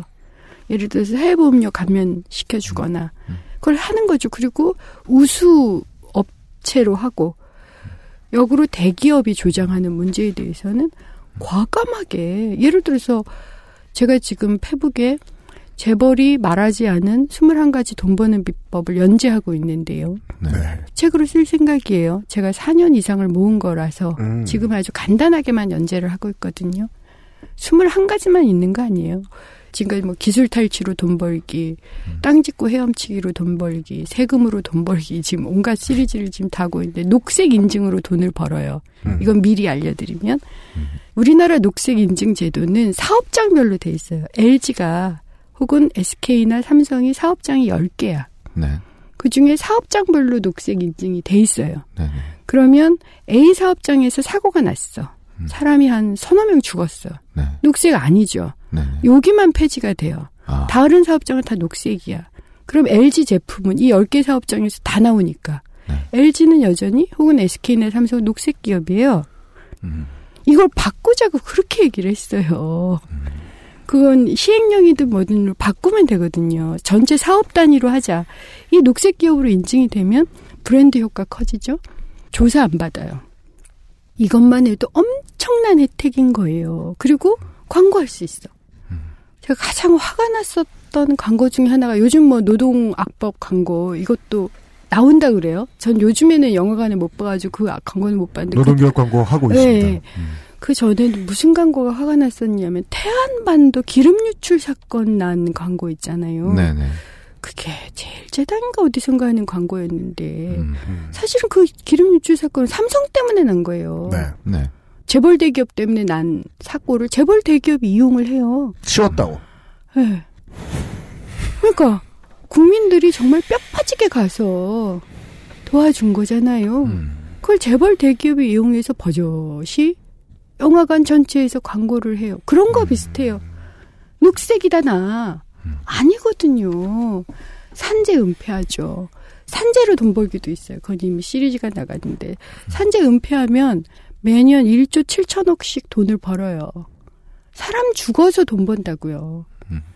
그런 것들은 불법으로 만들어야 되는 거예요. 불법이기도 하고 법의 영역이 없는 거 그냥 행정으로 처리를 하면 되잖아요. 다시는 사람 목숨으로 돈 벌기 해서는 안 돼요. 그렇게 할 수 있어요. 지금도 현행 법 하에서 무조건 다만 편을 정- 더 주면 예. 그런 사람들을 여러분들을 정치인으로 이거나 행정가로 뽑으세요. 네. 그리고 그분들한테 요구하세요. 그냥 너희한테 줄 거 없다. 음. 너희들은 명예도 못 가져갈지도 모른다. 하지만 우리를 위해서 죽어달라. 예. 음. 라고 요구하세요. 표를 줄 테니 우리를 위해 하얗게 타달라. 예. 그게 저는 지금 시대 저는 그 이후 시대는 아닐 거라고 봐요. 네. 지금 시대 정치인이 해야 될 일이에요. 그런데 그런 사람들조차도 내가 뽑힐지 안 뽑힐지도 모르는 거 아니에요. 그렇죠. 그리고 목숨 걸라고 요구하세요, 계속. 그 다음은 미래를 위해서 목숨을 걸어야 될 시기라고 얘기하시고, 요구하시고, 그런 사람들 뽑으세요. 네. 그 뒤집어서 그 질문을 다시 한번 드려보죠. 더불어민주당이 혹은 야권 전체가 의석수가 매우 확대되고 정권이 교체되었을 때 지금까지 활동을 해보셨으니까 을지로위원회는 어느 정도 수준의 파괴력을 보여줄 수 있습니까? 저는 상상 이상일 거라고 봐요. 기업들은 다 죽어납니까? 자, 재벌, 나쁜 짓 하면? 재벌 대기업은, 예. 나쁜 짓 하기 정말 힘들 겁니다. 음. 얼마나 어떻게요? 지금도 그래요. 저도 경험을 해요. 이제 을지로위원회를 처음에는 한 6개월 하고 말겠지. 근데 이게 3년이 넘어가잖아요. 그러면 을지로위원회에게 탐지가 됐다라는 것만으로도 곧바로 교섭 나오는 데도 음. 있어요. 아 기업들이요? 네. 지금 그렇게 하고 있어요. 아 듣자 하니까 우리가 모모를 했다는 걸 아- 들으셨다는 모양인데 네. 그건 오해입니다. 이러면서 먼저 예, 연락해요. 예. 음. 해결이 돼요. 물론 이건 사소한 거지만 노동자들이나 시민들한테는 그게 목숨 같은 것일 수 있어요. 네. 그 기업으로서는 굉장히 사소한 건데 괜히 찔러 놓은 거예요. 거기에 칼 안 찔러도 돼. 근데 괜히 칼을 다 찔러 넣거든요. 그럼 너 칼 찔렀지? 그 바늘 빼. 이것만 해도 바늘 빼요. 아 말만 해도요? 예. 지금도? 예. 음. 그럼 앞으로는 만약에 이제 뭐 거대 야당이 될 수도 있다. 예. 그러면은 말은커녕 숨만 쉬고 있어도 예. 가만히 있을 수도 있다. 그럼요. 기업들이. 그리고 우리가 또 거꾸로도 하잖아요. 해결해 주신 기업에 대해서는 광고해요. 네. 음. 우린 확실히 광고할 생각이 있어요. 저도 그래요. 네. 고맙다고 표현하고 네. 물론 모니터링을 계속 하긴 하지만 음. 고맙다고 얘기해요. 정말 고마워요. 그래서 제가 같이 사는 방법을 좀 찾자고요. 음. 혼자서 못 살아요, 기업도. 음. 기업도 사회 없이 어떻게 살아요? 음. 해외 나간다? 나가시라 그러세요, 그러면. 음. 우리나라처럼 대기업 편애해주는 땅 찾기 힘들 겁니다. 네. 음. 알겠습니다. DH장 0120님이 저는 10년째 대학원에서 일하고 있는데 임금에 변화가 없습니다. 음. 대학 내 비정규직 강사 및 교원들과 풀타임 전일제 대학원생들 등의 노동 환경에 대해 야당에서 문제를 얼마나 인지하고 있는지 궁금합니다. 물론 뭐 다릅니다만은 뭐 연구원 오래 하셨으니까. 매우 잘 알고 있어요. 예. 교육 현장. 그러니까 제가 항상 얘기하는 게 자신이 인권적 대우를 받지 못한 사람은 타인의 인권을 대우하지 못해요. 음, 특히 네. 교육 현장이 이게 심각하고요. 네. 돈 문제도 있어요. 그런데 이왕 쓸 돈, 그러니까 더 들어가지 않아요. 네. 네. 이왕 쓸 돈을 달리 쓰게 하면 돼요. 이왕 쓸 돈 다른데 지금 학교 같은 데가 쓰고 있는 돈이요? 예. 다른 방식으로 쓰고 있어요. 지금 그러니까 어디다 쓰는데요? 그러니까 예를 들어서 계속 뭐 연구 교수 이런 형식으로 음. 비정규직을 양산하는데 돈을 쓰고 있어요. 네. 그 돈을 정규 강의 방식으로 바꾸게 하고 기타 하여튼 여러 가지 돈들을 예를 들어서 이런 거죠. 기업이 CSR 형태로 대학에 기부를 해요. 근데 기업은 언제나 무슨 관 이렇게만 기부해. 포스코 관. 네, 건물 지어주죠. 예. 음. 그런데 장학금이나 음. 이런 걸로 기부 안 해. 음. 이름이 안 나니까. 네. 그걸 좀 바꿔보자고요. 어차피 CSR로 기업이 사회에 환원하는 돈 정말 대학한테 현금 줘라. 예, 음. 그런 방식으로 거기에 대해서 명확하게 인센티브를 반영할 수 있어요. 국회 차원에서. 그럼요. 너네들 대학도에 돈 쓰면 음. 홍보 제대로 되게 해줄게. 예. 돈 써. 그 다음에 법도 좀 바꿔주면 되잖아요. 조달이나 이런 데서 좀 유리하도록. 저는 무슨 무슨 간, 특히 에너지 낭비가 많은 건물 그렇게 짓게 네네. 하지 말고, 대학의 실생활을 위해서, 음. 특히 대학의 사람들을 위해서 쓰게 하면 된다고 봐요. 근데 이거 이제 꼰질르는 건데, 삼성이요. 네. 비장애인, 일반인들 뭐 기능 올림픽 대회 음. 이런 거엔 돈을 수십억씩 대요. 음. 근데 장애인들 올림픽에 대달러 했더니 돈 못 줘. 라고 답했어요. 음. 말이 돼요? 왜죠? 그게 표가 안 나니까. 그러니까 일반인들 기능 장애 국제 올림피아드 뭐 이런 것은 네네. 막 광고도 되잖아요. 네. 근데 장애인 쪽은 규모도 작고 이것도 음. 3월 달에 프랑스에서 하거든요. 근데 거기는 신문에도 안 나. 근데 내 왜 돈을 쓰느냐고. 효과를 보는 기업이에요. 네. 그런데 돈을 쓰게 해야 되는 거예요. 그런데 기능장애 쪽은 수십억 쓰는데 여기는 한 푼도 안 준다? 이게 현실이에요. 그러면 우리가 기업이 약자를 위해서 좀 더 사회 환원을 할 수 있도록 제도를 개선하는 방식을 고민해야죠. 그게 왜 불가능해요? 가능해요. 그런 기업이 정말 약자 편에 선 기업으로 우리가 광고하고 표창하고 네. 그런 거 공개하면 되잖아요. 공개를 왜 못해 다 알고 있는데. 입법부가 할 수 있다. 그럼요. 그러니까 대학이 원래 쓰고 있는 돈을 제대로만 쓰게 만들어도 지금 대학 내 비정규직들은 고생을 좀 덜 할 수도 있고 CSR의 물기를 다시 트는 일도 국회가 할 수 있는 일이다. 그럼요. 아, 엄청 많은, 그러니까 그게 권력인 거예요. 국회의 특권이라 함은 개인의 특권이 아니에요. 사회를 위해서 강자를 설득할 수 있는 파워예요. 네. 네. 그걸 쓰자고요. 그리고 그럴 의원이 10%만 있으면.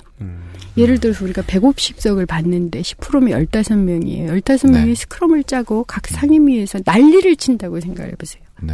그럼 그 15명 주변에 몇 프로는 더 붙을 거 아니에요? 네. 그럼 지금도 을지로위원회가 4, 50명인데 음. 4, 50명이 일관되게 4년을 그렇게 했다고 보십시오. 그리고 그것이 꽤 효과가 있다. 왜냐하면 집권당이기 때문에. 그리고 그것을 SNS나 이런 걸 통해서 계속 아우 내 새끼 잘한다. 내 새끼 잘한다. 이러면서 호응이 있다. 그다음에 저만 모해야를 그려주시는 게 아니라 바로 그런 의원들. 다 이쁘게 만들어 달라. 그렇죠. 네. 네. 그런 거잖아요. 어벤져스. 음, 제가 음, 네, 을벤져스가 된 적이 있는데 네네네. 을벤져스. 그러니까 그런 것. 이런 상호 소통이 일어나면 선한 기운이 싹 트지요. 음. 지금 우리 사회는 악한 기운이 지배하는 것 같아요. 애니메이션으로 말하면 무슨 악의 시대가 왔나. 음. 네. 절대 반지에서 뭔가 지금 제가 항상 그런 기운이 느껴집니다. 이상하네요. 아까부터 계속 결론이 칭찬해달라로 흐르고 있네요. 아, 그만큼 그 네. 칭찬이 진짜 중요하다는 얘기죠. 맞- 네. 그러니까 국회가 특권을 가지고 그것을 옳은 곳에 쓸 수 있는가 하는 척도를 보여주는 음. 사례에 대한 질문이 있습니다. 예. 네. 스즈키 8023님이 국회의원 보좌진들의 처우가 상당히 열악하다고 합니다. 음. 전반적인 수준은 어떠하며 개선책은 있으십니까? 어, 상위 보좌진들은 그렇지 않아요. 그러니까 보좌진이 수석들이 두 명이 사급 음. 공무원은 네, 사급이니까 대우가 괜찮아요. 어, 연식이 네. 되시는. 저 연식은 아니고 아주 젊은 사람도 그냥 사급이 돼요. 아, 네. 네. 그런데 4급, 5급, 6, 7급 까지는 괜찮은데 9급하고 인턴이 안 좋아요. 음. 보통 9명에서 10명 정도 이제 의원실 식구들이 있다. 그럼 그 중에 몇 명이 사급입니까? 3명 정도가 안 좋아요. 3명 정도가 안 예. 좋다. 음. 왜냐하면 국회의원실은 승진이 불가능한 거의 네네. 힘들어요. 네. 특히 인턴의 처우가 아주 안 좋아요. 네. 그래서 인턴 처우 좀 좋게 하자고 그렇게 소리를 질러도 음. 국회가 돈을 많이 쓴다. 돈을 안 줘. 제가 그 얘기를 할 텐데 국정원이 네. 1년 예산이 1조예요. 음. 국회는 5천억이에요. 음. 근데 그 돈 좀 올리자고 하면 곧바로 니네들 얼마나 돈을 쓰는 대로 나와요. 아, 국회 특권 내려놓기라는 프로파간다가 통하는 바람에 예. 다른 사람들도 아니고 맨 밑에서 일하는 국회 인턴들의 처우가 열악해진 거군요. 예. 인턴 비용이 없는 거죠. 그 다음에 이 자리에서 제가 세비 문제, 제가 제 세비를 어떻게 쓰는지 공개할 의향이 있어요. 그럴까 지금 생각 중인데, 네. 제 재산이 어떻게 됐는가를 좀 이제 나중에 말씀을 드릴 텐데. 요 질문을 덮어서 같이 드리죠. 예. 페이스북에서 김용빈 씨께서 예. 의외로 국회의원들이 나라에서 나오는 봉급과 꼬는 생활이 녹록치 않다고들 하던데 이러한 생계형 국회의원들이 실제로 있나요? 아니요, 전 생활이 녹록하지 않은 건 아니에요. 제 음. 생각에는. 네. 모르겠어요. 빚을 많이 지시거나 그러면 그럴까. 음. 근데 돈을 벌지는 못해요. 음. 제가 해보니까 저축은 불가능해요. 네. 월급 갖고. 예. 월급 가지고. 왜일까요? 세비는 일반 봉급 생활자들의 평균 봉급에 비해서는 높은데. 세비 50%는 활동비로 나가요. 예를 하나 들어볼까요? 제가 의정 보고서라는 걸 처음 만들어서 뿌렸는데 6,500만 원이 들었어요. 한번 하는데. 중원구에 뿌리는데 예. 근데 그게 좀 많이 뿌린 거니까 네, 한 네. 5천만 원이라고 해도 두 번 뿌리면 1억이잖아요. 네. 그 다음에 이제 당에서 물론 플랜카드를 내려줘요. 무슨 말씀이세요? 1억 3천만 원이죠. 아니, 그러니까 네, 아니. 6,500 곱하기 야, 2하면 아니, 1억 그러니까 3천 제가 맞습니다. 5천만 원 정도로 해서 아, 네. 아, 까셨어요, 많이 그걸 또. 알겠어요. 네, 알겠습니다. 그렇죠? 많이 해서 깠다, 아주. 그러면 예. 저는 민주주의는 비용이라고 생각해요. 음. 한번 뿌리고 싶겠어요? 두 번 뿌려야지. 네. 예를 들자면 네. 그 다음에 플랜카드 있잖아요. 플랜카드 말씀들 많이 하시는 당에서 내려주는 플랜카드로 어려워요. 전 지역위원장이 지금 아니기 때문에 네. 내가 만약 지역위원장이 되면 저 플랜카드 어떻게 할까 이제 이런 고민 하지 않았겠어요? 네. 플랜카드 하나에 4, 5만 원 정도 돼요. 음. 그러면 30개면 4만 원 치고 한 120만 원이죠. 음. 네. 이것을 매달 한 번씩 간다고 생각을 해보세요. 음. 이것만 해도 천만 원이 넘죠. 1440만 원. 예. 음. 그 다음에 제 전화 요금이 많이 나올 때 400만 원까지 나오는데, 전화요? 예, 99만 원은 대줘요. 음. 그래서 제 세비에서 300만 원이 그냥 날라가 버린 적도 있어요. 그냥- 전화 요금으로요. 네. 그 의원실 전화요금 뭐 예, 이렇게 다 예, 포함하셔서 예. 어. 아, 제 핸드폰 비용이나 이런 건 빼고요. 그건 무제한 쓰세요. 그리고, 네. 그러니까 집 전화 같은 음, 그 예, 전화 예, 비용, 예. KT 유선. 예, 예. 유선 전화 비용만 400만 원이 나와요. 근데 와. 제가 우리 보좌진들한테 뭐라고 얘기를 하냐면 저는 이제 제 정치 자금 카드는 안 써요. 보좌진들이 쓰는 거고 그래서 네. 회계만 투명하면 되고요. 네 네. 왜냐 그 돈이 그 돈이라서. 네. 제가 항상 우리는 돈 쓰는 정치하자. 음. 음. 투명하게. 왜냐하면 국민들을 위해서 돈 쓰는 정치 해야죠. 네. 많이 알려야 되니까. 예를 들어 동영상 하나 만드는데 제가 동영상을 10편 이상 만들었잖아요. 알고 있습니다. 엄청나게 들어요. 음. 몇 천만 원이 드는 거예요. 아, 하고 싶어. 그 은수미 기상예보관 동영상 그게. 왜, 왜, 음. 아니, 그러니까 그게 몇 개가 됐으니까. 네. 당연히 음. 그것도 되게 싸게 해준 거예요. 근데 네. 제가 그 동영상을 만드는 분들께 지금도 미안한 게 네. 제대로 값 쳐주고 싶죠. 그런 거 아니에요? 그러면 의원들이 자기 TV를 가진다, 셈 치고, 음. 페북, 트윗, 유튜브까지 해서 네. 만든다고 생각을 해보세요. 음. 돈 엄청 들어요. 그러니까 돈을 쓰고 싶어 죽겠어, 저는. 그리고 젊은 20대 친구들에게 제대로 비용을 주고 싶어요. 제가 네. 노동을 하는 사람들, 노동권을 존중하는 사람인데, 결국 미안하다라고 얘기를 할 수밖에 음. 없잖아요. 그래서 저는 세비를 올리거나 그럴 생각은 없고요. 네. 생활비하고 그러면 활동비를 구분을 하든가. 음. 그래서 어쨌든 본인이 돈이 있는 의원들은 상관이 없는데 본인의 네. 재산이 뭐 2억, 3억 정도의 수준, 작은 집한 채 있는 정도의 수준은 생활만 하면 끝이에요.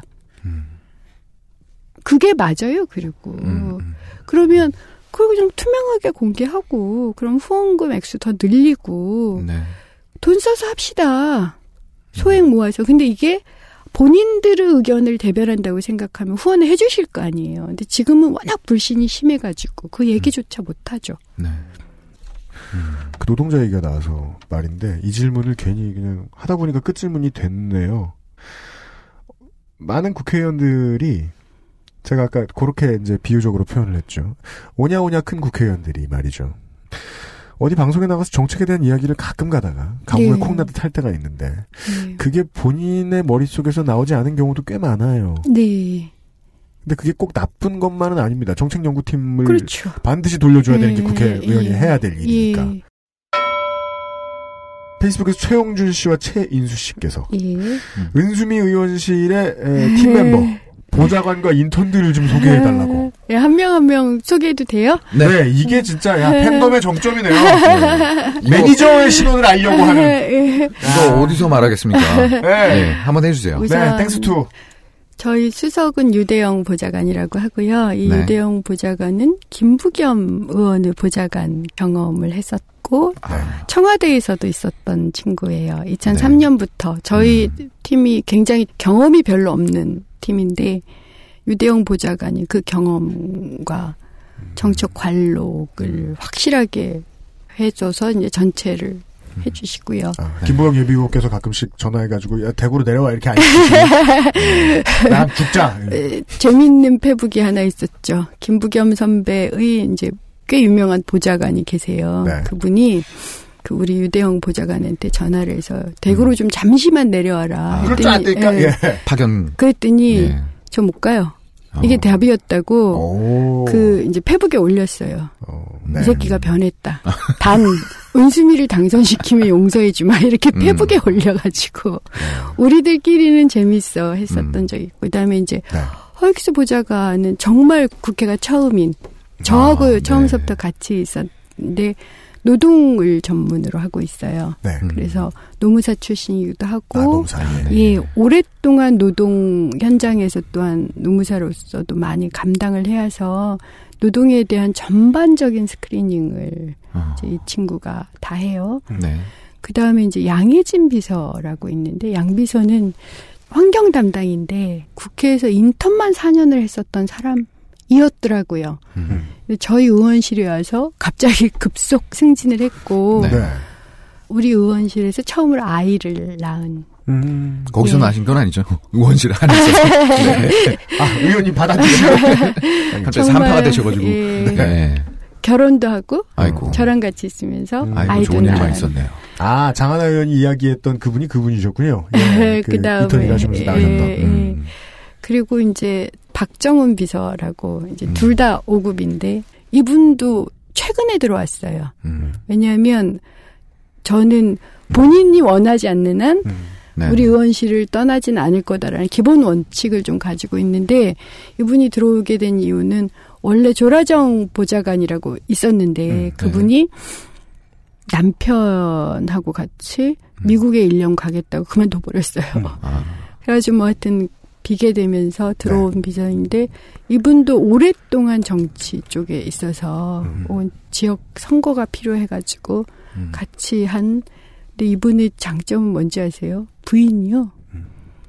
예를 들어서 우리 의원실 전체에 김밥을 싸주거나 음. 그래서 우리들이 아니 남편이 집에도 못 들어가고 그러는데 어떻게 결혼을 저렇게 잘해가지고 사모님이 음. 매번 그 맛있는 음식을 다 싸주냐? 오. 그 비결이 뭐냐? 어. 금수저. 에, 다른 비결이 뭐가 있... 이 양반이 에, 그다음에 이제 제 수행을 항상 해주시는 그 비서님은 제가 삼선이라고 부르는데 제가 세 번째예요. 아. 운전 능력 탁월하고요.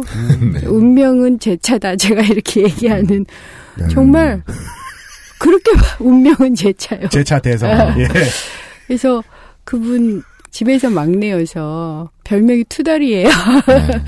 그런 비서가 있고 그 다음에 이제 우리 방에 회계를 담당해 주시는 항상 후원금 하시는 분들이 그분 목소리를 들어요. 네. 네. 저하고 노동연구원에 같이 있었고 음. 노동연구원에서 기간제로 계셨나 하여튼 그랬다가 음. 저하고 같이 왔는데 음. 워낙 실무 업무를 잘하세요. 네. 따뜻하고 음. 그 고위 딸을 가진 그런 아줌마 비서관이 계시고 그 다음에 젊은 친구도 몇 명인데 우리가 지금 20, 30대가 하나 둘 셋 네 명인가 다섯 명인가 있거든요. 네. 네. 그 중에 이제 별명이 태연 네. 소녀시대 태연하고 아, 태연이요? 정말 닮은 아, 예, 그래요? 예, 비서가 있어요. 그래서 네. 우리는 이제 그 비서는 미안하지만 네. 입법 도장을 받을 때 꼭 그 비서한테 다른 의원실에 가달라고 아. 부탁을 해요. 아, 정치인 다 똑같아요. 아니, 사람 다 똑같아요. 네. 뭐 그리고 이제 인턴으로 계신 분들이 계세요. 두 분이 계시는데 네. 아까 태연이랑 네. 인턴으로 있는 여자 두 분다 음. 20대인데 음. 지금 중원에 내려와서 아예 살아요. 같이 세 명이 네. 너무 잘 살아요. 어디서 뭐 저 스튜디오 원룸 같은 걸 예, 얻으셔가지고 얻어가지고 어. 나이대가 엇비슷하거든요. 근데 정말 정말 웃겨요. 그래. 그래서 이 세 사람은 술버릇도 다르고, 음. 근데 되게 젊은 감성으로 음. SNS 터치도 해주고, 음. 네. 그 다음에 사무실에 오는 사람들 맞이도 해주고, 음. 하여튼 그런 주로 이 세 사람이 지금 SNS를 다 담당을 아, 해주고 네. 있는데 굉장히 잘하고 있죠. 음. 이렇게 구성돼 있습니다. 네. 팀 은수미의 감사 인사 한번 직접. 아, 팀에 대한요. 네. 제가 매번 이런 말씀을 드리죠. 저한테는 여러분밖에 없습니다. 음. 정말 전 지금 혼자 살고 있는데 네. 뭐 그러저러한 이유로 가족이라 는 느낌을 정말 많이 들어요. 그러니까 음. 업무를 할 땐 뭐 서로 표정도 없이 업무를 하는데 항상 굉장히들 피곤하거든요. 그럼에도 불구하고 언제나 화이팅을 하기 위해서 서로를 격려하기 위해서 싫은 표정 하나도 없이 지금까지 달려온 정말 소중한 사람들이에요. 그래서 저한테는 이분들이 저희 작은 영웅들이에요. 음. 이 친구들이 내가 은수미를 만들었어. 음. 라고 자랑스럽게 얘기 해줬으면 좋겠고. 아. 그래서 언제나 기대에 어긋나지 않으려고 노력해요. 네. 알겠습니다. 끝인사도 청취자분의 말씀을 빌겠습니다. 페이스북에서 최수근 씨께서 여쭤보고 싶은 게 참 많지만 지금으로서는 그냥 수고하셨다고 그리고 자랑스럽다고만 말씀드리고 싶습니다. 정치인에게 깊이 감동을 받은 게 얼마만인가 싶습니다. 이런 걸 두고 마음을 얻는다고 하는 거겠지요. 의원님 덕분에 외롭지 않다고 느꼈습니다. 이제 의원님이 외롭지 않으시게 하겠습니다. 고맙습니다. 요런 인사입니다. 음. 이제 마지막으로 그럼 제가 그 인사에 답변을 할게요. 그렇죠. 어, 아무리 외로워도 어려운 국민들만큼 외로운 적은 없을 거라고 생각해요. 절벽을 앞에 두고 있는 심정을 가진 사람들을 제가 굉장히 많이 만나봤고, 그리고 그냥 떨어지는 사람도 봤어요. 저는 물론 외로울 때가 있어요. 근데 아무리 외로워도 어려운 국민들보다 외로운 적이 없다라고 생각을 하고 있고요. 특히 20, 30대 젊은 분들한테 얘기를 드리고 싶은 건 우리가 무너질 때가 있어요. 네. 하지만 그대들이 무너질 때는 이미 제가 무너진 이후일 거예요. 제가 무너지기 전에 그대들을 먼저 무너뜨리진 않을 거고요. 그 다음에 여러분들이 날아오른다면 그건 정말 여러분들이 그나마 버텨 주는 힘을 믿고 꿈을 꾸었기 때문이라고 생각해요. 그러니까 그대들이 무너지기 전에 결코 무너지지 않겠다라고 버티는 정치인들이 있고 사람들이 있다는 걸 믿으시고 꿈을 펴세요. 날개를 펴시고 결코 포기하지 마십시오. 인생은 생각보다 재밌을 수 있고 생각보다 길고 의외의 사건들이 있어요. 저도 그렇잖아요. 4년 만에 갑자기 알아보는- 같은 네. 말씀을 하시는군요. 그래서 여러분들의 꿈을 응원해요. 여러분들의 꿈이 대한민국을 만들 겁니다. 아, 나또 감동 먹었어. 그러니까 그러지 말라고. 네. 저런 말씀을 하루에 얼마나 마셔야겠어요. 믿지 마라, 믿지 마라. 알았어. 다만, 뻥이지? 네. 음, 아니, 네. 그건 몰라가지고. 진심이면 뭐 어떻게. 그러니까. 근데, 아, 시사 프로가, 뉴스가 이런 이야기를 할 필요가 없죠. 어, 요런 걸 알려드리면. 정치인들은 방송에 출연하면 관례상 방송사들은 출연료를 지급하지 않습니다. 일단은 계좌에 정치인 계좌로 돈을 쏜 것이 조금 깨림칙하기 때문이기도 하고요. 보통은 정치인이 원해서 나오는 경우가 많기 때문에 네, 갑인 입장의 미디어 업체들은 급여를 제대로 지급하지 않습니다. 그래서 관례상 네. 어, 저희들도 출연료를 지급하지 않는데 대신에 음. 이번 연쇄 표결 방해 정치인들 보고 음. 저희들이 느낀 바가 있어서 우와, 나 다 이렇게 강화하면 나 땡키에서. 나 땡키. 아니 영상도 아닌데 증정식도 합니까? 그러게요. 네. 근데 일단 저런 반응을 봐야 되잖아. 맞아요, 맞아요, 맞아요. 예, 열어보셨던 우와. 나이, 나나 땡키. 땡키에서 나 나온 땡키. 예, 예. 쿠셔닝이 탁월하며. 아, 이야, 운동화예요. 근본이- 에어프렌 재질로. 네, 그것도 파란색이야. 아, 그거 발등을 그거 감싸주는. 그 컬러 좀 보세요. 야, 아, 그 정말, 정말 예쁜 파란색. 동- 정확하게 동, 예, 더불어. 컬러입니다. 예. 예, 아, 나땡키의 러닝화를. 아, 지금 신고 다닐게요. 선물로. 당연합니다. 예. 잠시 후에 인증샷을 받을 겁니다. 네, 드렸습니다. 앞으로 또 그렇게 국회 본회의장에서 아무도 없는데 서 계시면서 이렇게 우는 일은 없는 게 낫죠. 10시간 우는 일은. 네. 그렇지만 정치인들은 정치를 계속하는 한 가급적 서 있고 걸어 다니고 뛰어다녀야 되니까. 네. 네. 예. 그때 쓰시라는 의미에서 드리는 선물입니다. 감사합니다. 예. 나가시면 또 바쁘게 뛰시고. 네. 어, 재선되면 재선되는 대로 뵙고. 네. 안 되면 안 되는 대로 또 뵙겠습니다. 네, 네. 더불어민주당의 은수미 의원이었습니다. 나와주셔서 감사합니다. 감사합니다. 감사합니다. XSFM입니다. 카카오톡으로 지난 수업 내용을 확인하고 반복해서 연습할 수 있습니다. 늘어난 실력을 매일 알려주는 전화 영어. Perfect 25.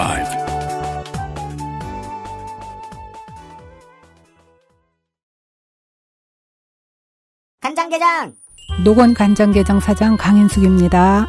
설날 밥상에도 간장게장 그 중에서도 노건 간장게장 엑세스몰입니다. 간장게장 23일 동안 할 수 있는 일이 뭘까? 짧은 시간이긴 해. 월급날도 안 돌아왔잖아. 근데 난 23일 동안 두피가 좋아졌어. 미용실에서 뭐 쓰냐고 자꾸 묻는다? 정말로 전부 자연 유래 성분.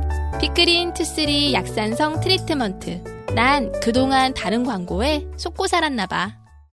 Big Green sulfate free. 제가 계속 큰 소리 치긴 했는데, 음, 월요일 날요, 아침에 녹음했는데, 아, 유면상 씨가, 아, 되게 울 뻔했어요, 옆에서. 음. 네. 아니, 그러니까 이게 우- 그 울 뻔한 게요. 네. 나이 들어서는 아닌 거죠. 그런 걸 수도 그 있어요. 제가 지금 뭐 호르몬에 문제가 있어서 그런 건 아니죠. 어느 날, 준수미 의원을 나거나. 그 만난 그 어떻습니까? 유임 아. 씨는. 저요. 예. 그러니까- 제가 문제입니까? 아니, 저는 그냥, 아니, 이 프로그램 계속 하다 보면, 네. 국회의원을 국민의 대표자로 잘 안 보게 돼요. 그냥 개인으로 음. 보게 되지. 네. 그냥 개인으로 봤을 땐 전 그거였어요. 음. 그니까, 그, 고생한 것에 대해서 보상을 받을 때 그 보상이 적당하죠? 음. 그럼 기분이 좋아요. 네. 근데 적당한 보상일 때 우울할 때가 있어요. 그 고생이 너무 컸을 때. 음. 그때 적당한 보상이 돌아오면 보상이 싫어요. 보고 있으면 눈물만 나요. 마치 네. 어린이 소설, 어린이 소설은 아니죠. 옛날 소설 그 보물섬의 마지막 장면처럼. 저 금화 때문에 사람들이 이렇게 많이 죽었구나. 이런 생각이 드는. 그러니까 저의 감성이 정상이라는 거죠. 네. 네. 고맙습니다. 그니까, 아, 그, 나 몸에 문제 있는 줄 알고. 아, 네, 유면상 씨 걱정하는 건 그거예요. 나, 어, 너무 나한테 슬퍼. 지금 38에 갱년기가 왔구나. 네, 이런 네. 생각이. 자꾸 하도 옆에서 이렇게 우느라고 박자 맞춰주니까. 아, 울진 않았고요. 네. 네. 울 뻔했어요. 그러니까 이 싸움이 뭐 이기지 못할 싸움이라는 것도 월요일에도 알고는 있었는데 네. 다만 이기지 못할 싸움은 늘 해왔고 갑자기 국민들이 관심을 보여주는 게 너무너무 고맙다. 고마워서 돌아버리겠다. 네네. 정치 이제 한 몇십 년 더 하고 하다 죽어도 하겠다. 음. 이것 때문에 너무 신나서 네. 그런 마음을 막 쏟아놓고 가셨어요. 맞습니다. 제가 이제 박영선 의원에 대해서 앞에 얘기한 것도 그 부분이었어요. 국민의 대표자는 국회의원이지 저는 냉정하게 그러니까 좀 세게 자르면 이렇게까지 얘기할 수 있어요. 국민의 대표자는 국회의원이지 정당이 아니에요. 아, 정당을 찍어줄 수는 있어. 네. 그렇지만 정당에 있는 모든 사무원, 맨 위에 원내대표, 사무총장, 음, 당대표, 당직자. 예, 비상대책위원장 다 찍어주나 우리가? 개개인으로? 야당에서 예, 네네. 제일 야당에서 필드에서 뛰고 있는 정치인들의 생각이 어, 은수미 의원하고 비슷한 것 같습니다. 네. 더불어민주당 색깔의 에, 런, 나땡키 러닝화를 신고 하늘하늘 돌아가신 어, 은수미 의원을 뒤로 하고 저희들은 시간을 다시 어, 3시간 전으로 돌려서 네. 예, 어, 어, 파란색 위주의 노란색 에, 운동화를 신으시는 바람에 네네. 어, 본인이 야권 연대 상징이 되려고 드느냐 이런 모함을 제게 신나게 당하신 예, 어, 수원정의 정의당 박원석 의원을 네. 만나보도록 하겠습니다. 3시간 전으로 훅 하고 갑니다. XSFM입니다. 다시 저희들은 앞에 인사드리기 3시간 전으로 돌아와서 아직 필리버스터에 숨은 붙어 있는 시간 이종걸 더불어민주당 원내대표가 9시간 좀 넘게 발언을 진행하고 있는 시기쯤으로 돌아왔습니다. 네. 알려드렸던 대로 정의당의 비례대표 그리고 현재는 수원 정해 박원석 의원이 청취자 여러분들을 뵙기 위해서 XSFM 스튜디오에 나와 있습니다. 반갑습니다. 네, 안녕하세요. 어서 오십시오. 네, 안녕하세요. 네. 앞에 저희들이 녹음을 하기 전에 박원석 의원께 양해 말씀을 드렸습니다. 음. 저희들은 앞에 들으셨던 은수미 의원과의 인터뷰와는 달리 음. 에, 이번에 이야기는 지금 필리버스터 종료가 이야기가 나온 직후에 네네. 예, 클로저 골이 터진 직후에 네. 자살 골이죠. 예, 네. 터진 직후에 녹음이 되고 있기 때문에 청취자분들께 똑같이 질문을 받았는데 청취자분들의 분노의 수익이 많이 높아졌어요. 음, 질문을 하시라고 그랬더니 주로 쭉 화를 내시다가 맨 마지막에 님 어떡할 거예요?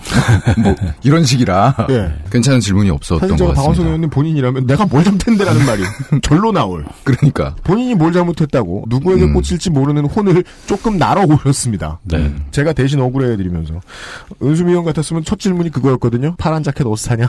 아, 네. 그런 가벼운 분위기 위주일 수 없음을 다시 한번 음. 박원석 의원께 죄송하다는 말씀을 드리면서 시작을 좀 하겠습니다. 네, 네.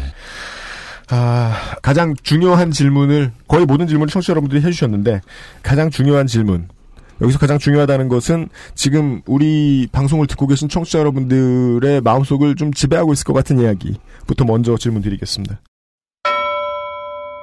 박영선 의원의 파토도 그렇고 야권 내부에서 이해할 수 없는 걸림돌이 튀어나오고 있습니다. 국정원과 청와대가 일부 야당 인사들의 약점을 지고 컨트롤하고 있다는 음모론이 있습니다. 네. 예전에는 저도 조잡한 음모론 취급을 했지만 이쯤 되니까 의심스럽습니다. 관련해서 의원님의 개인적인 경험이라도 있으시다면 말씀해 주실 수 있나요? 제가 개인적인 뭐 협박을 당한 경험 같은 건 없고요. 네. 근데 과거에 저 시민운동할 때 2008년에 광우병 촛불 시위가 있었을 때 국민대책회의 상황실장을 제가 해서 당시 수배도 되고 저기에서 가서 농성도 하고 했지 않습니까? 네. 거기서 농성하고 있는데 뭐 이렇게 날라와요. 통지서가. 음. 보니까 이제 금융 계좌 정보를 다 조회했고 네. 통신 기록을 다 조회했고 제 이메일을 다 압수수색 해가지고 조회했다는 그거를 이제 다 끝나고 나서 알려주더라고요. 어. 그래서 저는 뭐 그런 건 처음 당해봤는데 아, 후처리군요, 후처리. 예, 검찰 경찰 조사 이런 거는 받아봤지만 그런 건 네. 처음 당해봤는데 이번에 테러 방지법 이제 이슈를 다루면서 그때 네. 생각이 좀 나더라고요. 그래서 어. 저는 거의 한 7년치 이메일을 검찰이 다 들여다봤고 아. 네. 그다음에 제 금융계좌 정보 다 들여다봤고 또 통신 기록 누구하고 통화했는지 어디서 했는지 이런 거 다 들여다봤기 때문에 한번 싹 이렇게 걸러진 대한민국 검찰에 의해서 한번 검증받은 그런 사람이라고 자부를 하고 있습니다. 결론이 뭐 그렇죠. 그, 아, 네. 거대 야당에 대한 큰 야당에 대한 청취자 여러분들의 분노는 잠시 후에 다시 한번 얘기를 하기로 하고 말씀해 주셨으니까 그거를 그쵸 의원님 당하신 거에도 아, 네. 물론 뭐 의원님이 되시기 전에도 음, 시민사회 운동에 있어서는 이름 있는 피규어셨습니다. 참여연대를 대표하는 얼굴로서 오랫동안 계셨고 네. 이 정도 되는 인물이 물론 그래도 국회의원은 또 아닌데 그렇죠. 공직을 했던 사람도 아닌데 근데 그 당시는 이미 지금도 다 털릴 수 있다. 적법한 절차에 의해서 진행이 된 겁니다. 네네. 영장을 당연히 법원으로부터 발부받았을 거고요. 그리고 당시에 저는 검찰의 수사 대상이었고 기소 네. 중지자였기 때문에 음. 근데 지금 테러 방지법의 가장 큰 문제점 중에 하나는 테러 용의자라는 매우 애매모호한 그런 규정으로 인해서 그 사람의 모든 사생활, 통신 기록, 금융거래 기록, 출입국 기록, 네. 기타 등등의 기록을 다 털릴 수 있다는 거죠. 게다가 법원의 영장도 이 경우에도 받도록 돼 있습니다. 현재 테러방지법에도 그 고등법원 수석 판사의 결재를 받도록 돼 있는데 예. 지금 영장 기각률 뭐 그동안에 많이 나왔던 얘기긴 합니다만 제로예요, 제로. 다 해준다. 그러니까, 네. 국가 안보가 굉장히 위험하고 그 국가 안보를 해야 할 위험성이 있는 테러 용의자가 여기 있는데 이 사람에 대해서 우리가 좀 통신 기록이며 다 들여다봐야 되겠다고 하는데 네. 어떤 판사가 국정원에서 그런 요구를 하는데 음. 구체적으로 국가 안보의 위협이 뭐요? 그 사람의 테러 용의자라는 근거가 뭐요? 이렇게 따질 사람이 없다는 거죠. 지금도 음. 그렇지 않은데. 본능적인 공포를 법원에서도 느낄 수 있다는 겁니까? 내가 기각하면은 날 털겠네? 같은? 그 점도 있겠지만은 그보다도 기계적으로 그렇게 해오고 있다는 거죠. 왜냐하면 자신들이 그걸 판단할 아무런 정보와 근거가 없으니까 음. 지금 통신보호법 7조 1항에 의해서 그렇게 개인에 대한 통신 제한 조치를 할 수 있도록 되어 있습니다. 영장에 의해서. 근데 여기에 대해서 광범위한 예외를 이 법이 인정하게 되고 테러 용의자라는 그런 애매모호한 규정을 통해서 사실상 지금도 현재도 기각률이 거의 제로에 가까운 개인의 사생활 제한 조치를 하게 되면은 이건 뭐 거의 대한민국 헌법이 명시하고 있는 영장주의라는 건 형해화되는 겁니다. 법원은 스스로가 이미 지금도 자신들이 국정원에 비해서 이 문제를 영장을 내주고 말고 할 권력을 가지고 있는 상위 기관이라는 자각이 없는 거군요. 없습니다. 그게 있다면은 지난 10년 동안 12년 정도죠. 12년의 그 영장 기록을 보면은 딱 세 건 있었습니다. 예외가. 일부 기각 두 건, 전부 기각 한 건. 그게 아마 고 이명박 정부 때 그때예요. 그러니까 촛불 집회하고 막 이럴 시기였던 걸로 제가 기억이 돼요. 4대강 반대하고 박근혜 정부 들어선 제로.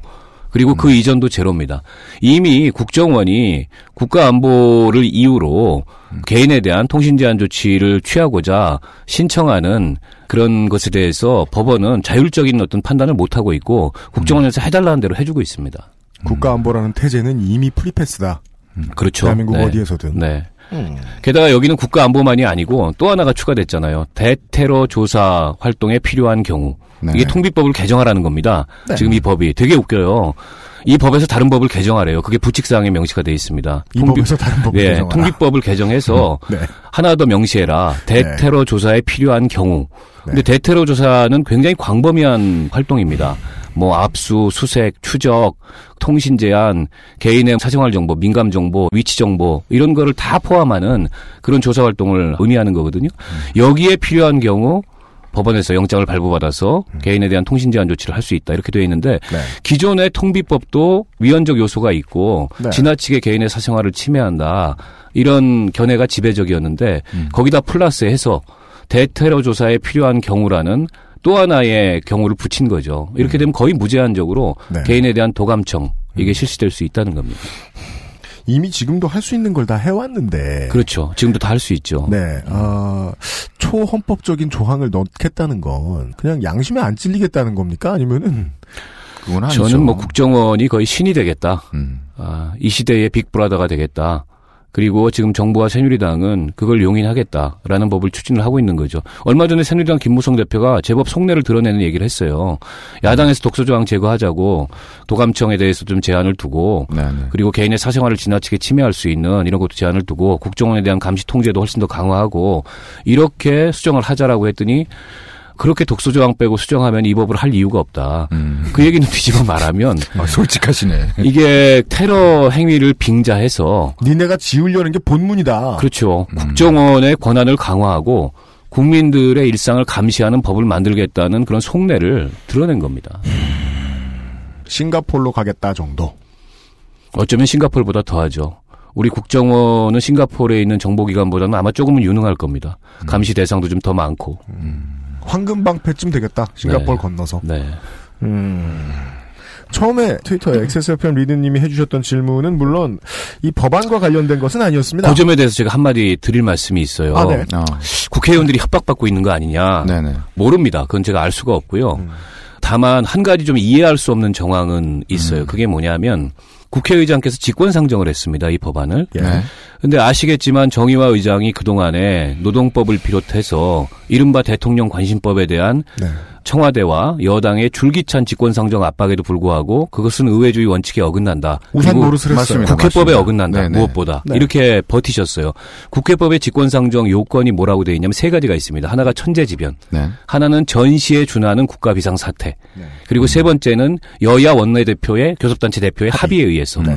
자, 첫 번째 경우 천재지변 아니잖아요. 갑자기 뭐 태풍이 분 것도 아니고 그로 인해서 뭐 대량 난민이 발생한 것도 아니고 이거 명백히 아니죠. 네. 세 번째 여야 원내대표 교섭단체 대표 간의 합의에 의해서 안 했다는 거 아닙니까? 네. 그래서 국가 비상 사태라는 얘기를 쓴 건데 국가 비상 사태라고 하면은 그에 맞는 정황이 있어야 돼요. 예를 들어서 국가 비상 사태라면 대통령이 먼저 선포하는 게 상식적입니다. 국회의장이 그걸 선포할 게 아니고. 그리고 우리 전방 경계태세가 강화될 거예요. 데프콘이어야죠. 그렇죠. 데프콘 등급이 올라가는 거죠. 네. 공무원들도 비상근무 태세에 돌입하고 을지 네. 포커스 훈련하는 게 그때부터는 이제 실전이 되는 겁니다. 근데 그런 거 아무것도 없는데 왜 국회만 국가 비상사태가 돼야 되느냐 그런 점에서 그 전날 그 국정원장을 만났잖아요. 네. 이병옥 국정원장을. 그때 뭔가 브리핑을 듣고 나서 국가 비상 사태다라고 얘기를 했는데 명분은 뭐 북한으로부터의 테러 위협 등이라고 네. 했습니다. 근데 북한으로부터의 테러 위협이라는 게 구체적으로 뭔지도 음. 사실은 알려진 바가 없어요. 그냥 국정원의 첩보가 언론을 통해서 흘러나온 것뿐이고 음. 대남 테러 역량을 총 결집하라 이렇게 정찰 총국에다 지시했다 네. 이거밖에 없습니다. 근데 그걸 가지고서 국가 비상사태를 선포하고 그동안에 지켜왔던 국회법 사수에 대한 소신을 바꿀 정도였다면 저는 이걸 해명을 했어야 된다. 의원들한테 혹은 언론에다 대고 국민들한테 직접 해명하기 어려운 다소간의 보안의 문제가 있다면 국회 정보위로 소집해가지고 정보위에서 국정원장 오라 그래서 거기서 그걸 설명하게 했어야 되는데 정보위 소집 안 됐어요. 국정원장이 국회의장한테 했다는 말은 누구에게도 지금 알려져 있지 않습니다. 이게 상식적으로 납득이 되나요? 어감상 국정원장의 방에 국회의장이 불려갔다 나온 것 같다는 추측을 뿐만 아니라 이 국가 비상 사태가 아니라 개인 비상 사태 아니냐. 네. 이런 얘기까지는 시- 이런 네. 얘기까지도 왜 그런지 자꾸 물어보면 이렇게 울고 대답하다가 내가 큰일 났다 지금. 아니 왜냐하면 합리적 추론을 해보면 네. 정의호 의장의 그간의 행적 그리고 국가 비상사태라고 볼 수 없는 아무런 정황이 없는 이 상황에서 네. 갑자기 국정원장을 만나고 국가 비상사태를 선언했다. 음.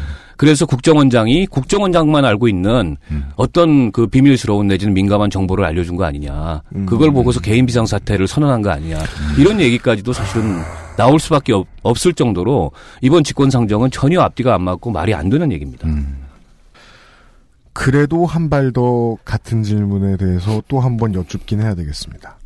정의와 국회의장은 의심스럽습니다. 그러면 더불어민주당 지도부는요? 그 점에 대해서는 뭐 국정원의 관계자를 접촉했다. 라는 거를 저희가 알 수 있는 방법이 없지 않습니까? 정의영 의장은 접촉을 했어요, 전날. 네, 그리고. 당신이 말씀을 하셨어요. 국정원장 왔다 갔는데 들어보니 이건 비상사태다 이렇게 하셨어요. 그게 개인인지 국가인지 말씀 안 하셨고. 그렇죠. 더불어민주당 지도부에 대해서는 저는 뭐 음모론이라고 믿고 싶습니다. 네. 대한민국 야당 지도부의 수준이 그 정도는 아닐 거라고 어, 믿고 싶고요. 네. 그보다는 눈앞에 닥친 선거, 또 선거구 획정, 그리고 조중동 종편이 몰아칠 그런 이른바 역풍, 이런 거에 대한 우려가 더 커서 아마 이런 결정을 내린 것 같은데, 물론 그런 우려에 대해서 뭐 이 방송을 듣는 청취자들이나 우리 국민들이 이해하고 계신 건 아닙니다. 저도 네네. 마찬가지고. 뭐 지금 놔두는 음모론에 대해서는 제가 뭐 추론할 아무런 근거가 없기 때문에 그 점은 좀 뭐 말씀드리기가 그렇습니다. 네. 뭐 야당에 대해서는 그 거대 야당에 대해서는 저희들은 오늘 최대한 약간의 조롱이라도 좀 그쪽에 들려줬으면 좋겠기 때문에 거대 야당이라 부릅시다. 네. 거대 야당에 대해서는 잠시 후에 또 언급할 일이 있을 거고 음. 이제 박원석 의원을 처음 모셨을 때만 해도 이 심각한 얘기 좀 안 하려고 그랬는데 예. 원래 하려던 우리가 가장 궁금해하는 질문이 나 니까 짧게 하고 네. 진행을 합시다. 네. 신발 언제 사신 겁니까? 그거? 신발을 한 한 달 정도 됐는데요. 그게 어디 갈 때 쓰는 용도냐면 지역에서 선거 운동할 때 실내 배드민턴 장들이 있어요. 네, 요즘 배드민턴 동호인들이 너무 많기 때문에 예, 예. 주말이면 인사드리러 가는데 처음에 갔다가 몰랐어요. 이 신발 신고 들어가면 안 되는 거 구두. 그래서 그때 맨발 벗고 들어갔습니다. 그리고 나서 제가 갔다 와서 보좌진들한테 신발 하나만 사달라 했더니 급히 사온 게 제 사무실 길 건너편에 있는 수원시 영통구 메탄동에 있는 동네 신발 가게에 가서 사왔어요. 근데 신발이 되게 예쁩니다. 색깔이 파랗고 끈도 노랗고. 저도 그걸 말씀드리려고 했어요. 저도 근데 브랜드가 뭔지는 저- 미소지음인지 네? 미소지음인지 몰랐어요. 이번에 봤어요. 제가 들여다봤더니 미소지음이더라고요. 그 아파트 분양사무소 거기서 뭐 치과. 사은품으로 준 거 아니에요? 아, 만원 주고 샀습니다, 만 원. 음. 근데 그 미소지음이라는 브랜드가 동네 신발 가게에서는 홍보하시네? 아, 그래요? 굉장히 유명한 브랜드래요. 그냥 즉흥적으로 네, 저 그냥- 어떤 분이 댓글을 어. 달아주셨어요. 그거 동네 신발 가게에서는 진짜 유명한 브랜드입니다. OEM으로 생산하는데 야, 이렇게 또 중소기업 하나 디디바오 살리시네요. 같은 거구나. 아, 그래, 저, 참, 이게 저희 아니면 다른 시사 프로그램은 짚지 못할 문제입니다. 뭡니까? 왜 하필 컬러웨이가 노파냐. 음. 야권 연대를 상징해요. 아직 지금 저 정당별로 지금 합의도 안 나왔는데, 노란색, 파란색을 사셨어요. 김치국 네. 컬러군요. 파란색이 또 주로야 또. 노란색은 조금밖에 없어. 저희 보좌진들이 이렇게 치밀한 사람들이 아닙니다. 아... 무 생각 없이 산 거고요. 보좌진 탓. 아무 생각 없이 신고 올라갔는데 제가 신발이 두 개가 있어요. 운동화가요? 예, 거기서 산 만 원짜리 네. 두 개, 각 만 원씩 네. 산 신발이 두 개가 있는데 하나는 색깔이 이 희끄리 딩딩한 이런 색깔이에요. 흰색에 가까운. 근데 그게 좀 작아요. 제 원래 발 사이즈가 255인데 네. 제가 그 필리버스터 할 때 신고 올라갔던 건 270이거든요. 네. 제 깐에는 발이 좀 붙지 않겠냐? 그러니까 좀 음. 큰 거를 신고 올라가자 해서 아무 가만히 있 으니까. 아무 생각 없이 그걸 신고 올라간 거예요. 근데 그런 어, 정치적 해석이. 그런 정치적. 해석이 지금 이루어지는 거잖아요. 네. 그게. 야권 연대를 상징한다. 의도하지 않았지만 물론 뭐 네. 보사진이 촌스럽다거나 다양한 변수가 있을 수 있습니다만은 그냥 사진이 너무 많이 찍힌 사진인데 파란색이 크니까 본인 입장에서 음. 걱정됐다는 거죠. 네. 예. 반대였어야 되는데 노란색에 파란 끈. 그니까요. 이건 뭐 탈당 후 당적 변경인가? 네. 를 의심하게 만들 만한 사건이었다. 페이스북에서 김동선 씨가 앞으로도 운동화 신고 등원하실 생각 있으시냐? 네, 뭐 이런 기회가 있다면 또 등원해야죠. 그리고 운동화를 평상시에는 좀 많이 신습니다. 휴일 네. 같은 때는 운동화나 아니면 편한 캐주얼화를 많이 신는데 지역구 다니실 때 필수 아닙니까? 늘 네, 걸으셔야 필수입니다. 왜냐하면 이 구두 신고 발 오래 걷는 게 아프기 때문에. 네. 근데 이제 국회 본회의장은 약간의 드레스 규칙이 있어요. 뭐 네, 네, 네. 법으로 정해진 거 없고 국회 규칙으로 정해진 게 없는데 관행적으로 예전에 왜 우리 저희는 유시민 의 룰이라고 네, 부르죠. 유시민 그렇죠. 전 장관이 네. 탁구장 그 코디라고 오셨다. 목, 목 늘어난 흰색 티에다가. 무릎 나온 그 면바지 네네. 입고 나갔다가 언론에서 뭐 호되게 깨졌잖아요. 맞습니다. 네. 그것 때문에 더더욱 그런데 조금 보수적인 국회 의원들은 네. 넥타이 안 매는 거에 대해서도 약간 음. 좀 그래해요. 아, 근데 뭐? 저는 그건 좀 말이 안 된다고 생각하고 여름에 더워 죽겠는데 넥타이를 어떻게 맵니까? 네. 여름에는 의원들이 그렇잖아요. 되게 편하게 다닙니다. 아마 의원들끼리 막 지적질하고 그래요. 아니지만 이제 뒷말이 있죠. 아. 아, 저뭐 옷 입는 아니, 게그 친구 안 되겠어. 네, 뭐옷 입는 이런. 게왜 저래? 뭐 이런. 어허. 배지 안 다는 거에 대해서도 왜 배지도 안 달고 들어와? 그 선수 높은 그 고리타분하신 의원들 중에 네, 네. 그런 거 따지는 분들이 좀 있습니다. 대체로 어. 떤 당에서 그래요. 아, 모르겠어. 괜찮아. 나. 일단 정의당은 아닐 거예요. 그럼 네. 네 명, 네 명이 뭐라는 거냐. 한 분 여기 있고. 네. 네. 같은 분의 질문은, 예, 요것도 질문은 드려야죠. 아무리 음. 어두운 분위기라도. 푸사는 마음에 드시냐? 프로필 사진 말씀하시나요? 어떤 사진을 마- 어떤 부사요? 아, 그거 예, 굉장히 마음에 듭니다. 네. 제가 사실은 그렇게 안경을 올려요. 네. 아. 네, 그리고 이 안경이 조금씩 내려온 데다가 땀도 나니까 비교적 이 짤은 모해화가 덜 됐어요. 음. 사실적입니다. 네, 그래서 네. 마음에 듭니다. 저희 홍보팀에서 아주 좋아하고 있습니다. 음. 음, 그, 굉장히 지적이 오시네요. 그러니까 관련해서 요걸 말씀드려야 되겠는 네. 거예요. 은희 의원 때도 질문을 드렸지만, 이거 이렇게 스케치하고, 이게 취미인 분들, 태어나서 나는 한 20년 뒤에 박원석을 스케치해야지, 이렇게 생각하고 미, 술을 배우신 분들 아닐 거 아, 아닙니까? 그렇죠. 네. 그냥 다른데 관심이 있던 어떤 인터넷 하고 있던 시민이 만들어줬습니다. 너무 고맙습니다. 네. 그전에는 이런 일이 없었잖아요. 없었죠. 음. 없었고 그런 점에서 사실은 이번에 필리버스터가 시민들하고 실시간으로 어떻게 보면 공감하고 소통하면서 정치에 대해서 서로 간에 다시 생각하는 그런 좋은 계기였는데 이 뒷마무리가 안 되고 이런 방식으로 이 영화에서 제일 중요한 게 엔딩신이에요. 그렇습니다. 근데 엔딩신이 아, 이렇게 된 거에 대해서는. 이게 저는 너무, 너무 아쉽습니다. 네, 맞아요. 네. 너무 아쉽고 안타깝고 그렇습니다. 결과에 집중해 보죠. 긍정적인. 정치인 박원석을 바라보는 시민들의 반응이 좀 달라진 게 있을 텐데요. 정치인 박원석을 그 전에는 많이 잘 모르셨고 아, 알게 일단은, 되었다는 게 네. 가장 큰 변화. 알, 알게 되었다는 게 가장 큰 아유, 변화 의수미보다 더 슬프잖아. 변화고요. 몰랐다. 슬픔의 지점이 좀 다르네요. 네, 그리고 더 저에게 있어서 고무적인 거는 네. 아, 이제 지역구에 가니까는 길거리에서 알아본다. 알아본다. 어. 술집 들어가면 수근수근한다. 어, 이게 아니야? 뭐 누구 아니야? 뭐 이런 이 시선 있잖아요. 아, 아, 이거는 진짜 지역에서 선거를 준비하는 사람에게 이처럼 기쁜 일이 없는 거고요. 그렇습니다. 네. 제가 필리버스터 한 다음 다음 날 네. 피켓을 들고 홈플러스 영통 네. 그 사람이 제일 많아요. 맞습니다. 그 앞에서 인사를 했는데 네. 우리 영악한 보좌진들이 어, 9시간 29분에 뭐 네. 정의의 필리버스터 아, 그거 봤습니다. 봤습니다. 이런 민망한 예. 피켓을 저한테 정말 들려가지고 중요하더군요. 진짜 쪽팔. 인사를 하는데 물론 정치하시는 분이 해야 될 일에 네, 파라는 네, 쪽팔리기입니다만은. 아 그리고 그날 따라 보통은 그 영통 홈플러스 앞에 서서 그냥 네, 지나가는 네, 네. 시민들한테 명함 드리고 인사를 하는데 그날 따라 네. 뭐 walking tour를 하자고 저를 끌고 이쪽 길로 가서 저쪽 길로 갔다 아. 하더라고요. 근데 젊은 분들이 진짜 사진 찍자 그러더라고요. 네, 많이 네. 갔다고 고생하신다고 그리고 꼭 네, 당선되시라고. 네, 그리고 장 보러 가는 그 젊은 주부도 네, 같이 네. 사진 찍자 그러고 전에 전교조 조합원 출신의 교사하고 지금 퇴직하시고 기간제 교사를 하신다는 영통 주민 한 분도 네. 네. 또 저희 정진우 의원이 전교조 위원장. 출신이잖아요. 잘 네. 안다 그러면서 네. 전화번호도 주시고 어, 연락하라고 해주시고 그래서 저로서는 참 그 지역에 내려간 이후에 어, 처음 겪는 그런 경험이어서 뭐 나름 굉장히 고무적이고 기쁘고 그렇습니다. 지역구 사무실 개소하신 지 얼마나 되셨죠? 9월 달에 했습니다. 작년 9월에. 작년 9월이면 벌써 반년이 지났는데 네. 이런 경험은 처음이다. 아니 늘 뵙는 분들 지역 행사 가면 뵙는 분들은 익숙해져서 네네. 인사도 하고 하는데 네. 그렇게 길 가다가 시민들이 뭐 어쩌다 한 번도 아니고 계속 이렇게 알아보고 사진 찍고 이런 거는 사실은 그 지역의 지역구 의원도 흔치 않은 경험일 겁니다. 네. 의외로 국회의원들 잘 몰라요. 지역구 의원 누군지 아세요? 저희요? 네, 아시겠죠. 물론. 의원이요. 아, 안 좋은데 사실은. 속상합니다. 아니요, 영통도 이제 가끔 다니면 그게 무슨 음, 말씀인지는 압니다. 심지어 김진표 전 의원 모르는 사람들도 많으니까. 그분은 그분을 의심해야 될 것 같은데 김진표 전 의원을 모른다는 거는 그 동네 이사 온 지 얼마 안 됐거나 그럴까요? 네. 아, 그럼요. 김진표 의원은 아마 인지도가 120%쯤 될 겁니다. 저는 그런 알기로는. 표현을 말씀드리고 싶은 거예요. 젊은 분들은 모를 수 있어요. 젊은 그런가요? 분들은. 네. 제가 이제 장가가고 신혼집 이 은평 을이었는데 그 동네 오래 사시는 어르신들은 자전거 타고 다닌다 이재호가 음, 말씀을 그렇습니다. 하세요. 네, 네. 제가 이야기하고 싶은 유권자는 그런 중간 이상 레벨의 유권자가 아닙니다. 아, 지나가도 영 모르는. 네.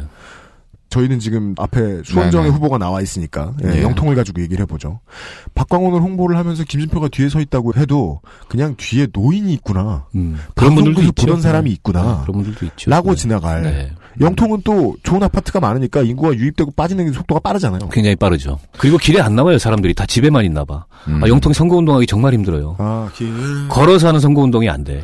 아, 서울처럼 지하철역 위주 선거 운동이 아니라 그나마 마트군요. 지하철도 안 타요. 그러니까 거기가 출근? 시간에.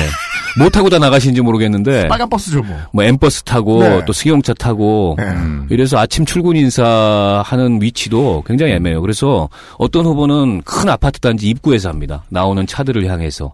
음. 그래서 저도 지하철에 가서 좀 해봤는데 네. 서울은 지하철역이 뭐 아침에 막 미어 터지지 않습니까? 네. 거기서 명함만 뿌리고 악수만 해도 네. 상당한 선거 운동이 되는데 여기는 사람을 기다려야 돼요. 서서 언제 오시나 이러면서 좀 그런 특성이 있습니다. 아, 효율적이지 않네요. 네. 늘 국도 입구에 서 있는 김광진 의원이 떠오르네요. 그렇죠. 저도 저도 얼마 전부터는 네. 동수원 IC 입구에서 굉장히 외로이 서서 걷는 사람은 아무도 없고 차만 있는 데서 그럼 차 안에서 이렇게 쩔어 있는 얼굴들이 후보를 볼 거 아닙니까? 그렇죠. 예. 그러면 인사하고 정중하게 그런 오프라인에서 한 사람이라도 더 만나야지 하던 고전적인 의미의 유권자 말고 네. 그리고 영통에 계신 유권자 말고 아 박원석 의원이 현대사 강의를 하는구나. 이렇게 그림을 그려주고 농담을 만들어주고 DC Inside에서 갤러리를 채워주는 이런 사람들의 존재. 정말 감사하죠. 저는 그런 경험이 제가 정치인이 아닌 시절에 아, 2008년에 광우병 촛불 시위를 할 때 그때 뭐 시민들의 참여 열기가 대단했지 않습니까? 온라인에서든 오프라인에서든. 그리고 당시에 이제 촛불 집회를 이렇게 준비하고 실무를 하던 시민단체 활동가들한테 굉장히 많은 후원과 또 음 식과 물품과 이런 것들이 답지했고 또 수배당해가지고 조계사에 갔더니 거기에 많은 분들이 찾아오셔서 교회에서 오시면 기도해 주시고 성당에서 오시면 미사 같이 드리고 거기가 절이었으니까 뭐 절에서는 늘 어, 신자들께서 좋은 말씀을 해주시고 그런 경험이 있었는데 오랜만에 그때의 경험이 좀 다시 들었고요. 물론 지금은 이제 역할이 달라지고 훨씬 더 공적인 책임이 생겼기 때문에 그때처럼 그렇게 좀 가벼운 마음이 아니라 훨씬 더 무거운 마음일 수밖에 없는데 그래서 사실은 이번에 필리버스터를 이렇게 중단하는 거에 대해서 물론 제1야당이 그런 의사결정을 했고 저희는 거의 통보받는 입장이었지만 굉장히 마음이 무겁고 또 죄송스럽고 그렇습니다. 이건 뭐 매라도 맞아야 될 그런 상황이 아닌가 싶어요.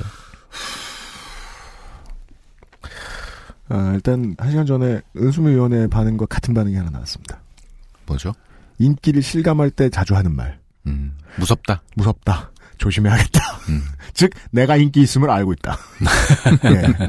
아, 그 정도는 알. 정도로 폭발적이라는 건 알고 아, 있습니다. 우리 은수미 의원은 정말 폭발적이셨던 것 같아요. 어디 네. SNS 사진 보니까 통장 후원 계좌 네.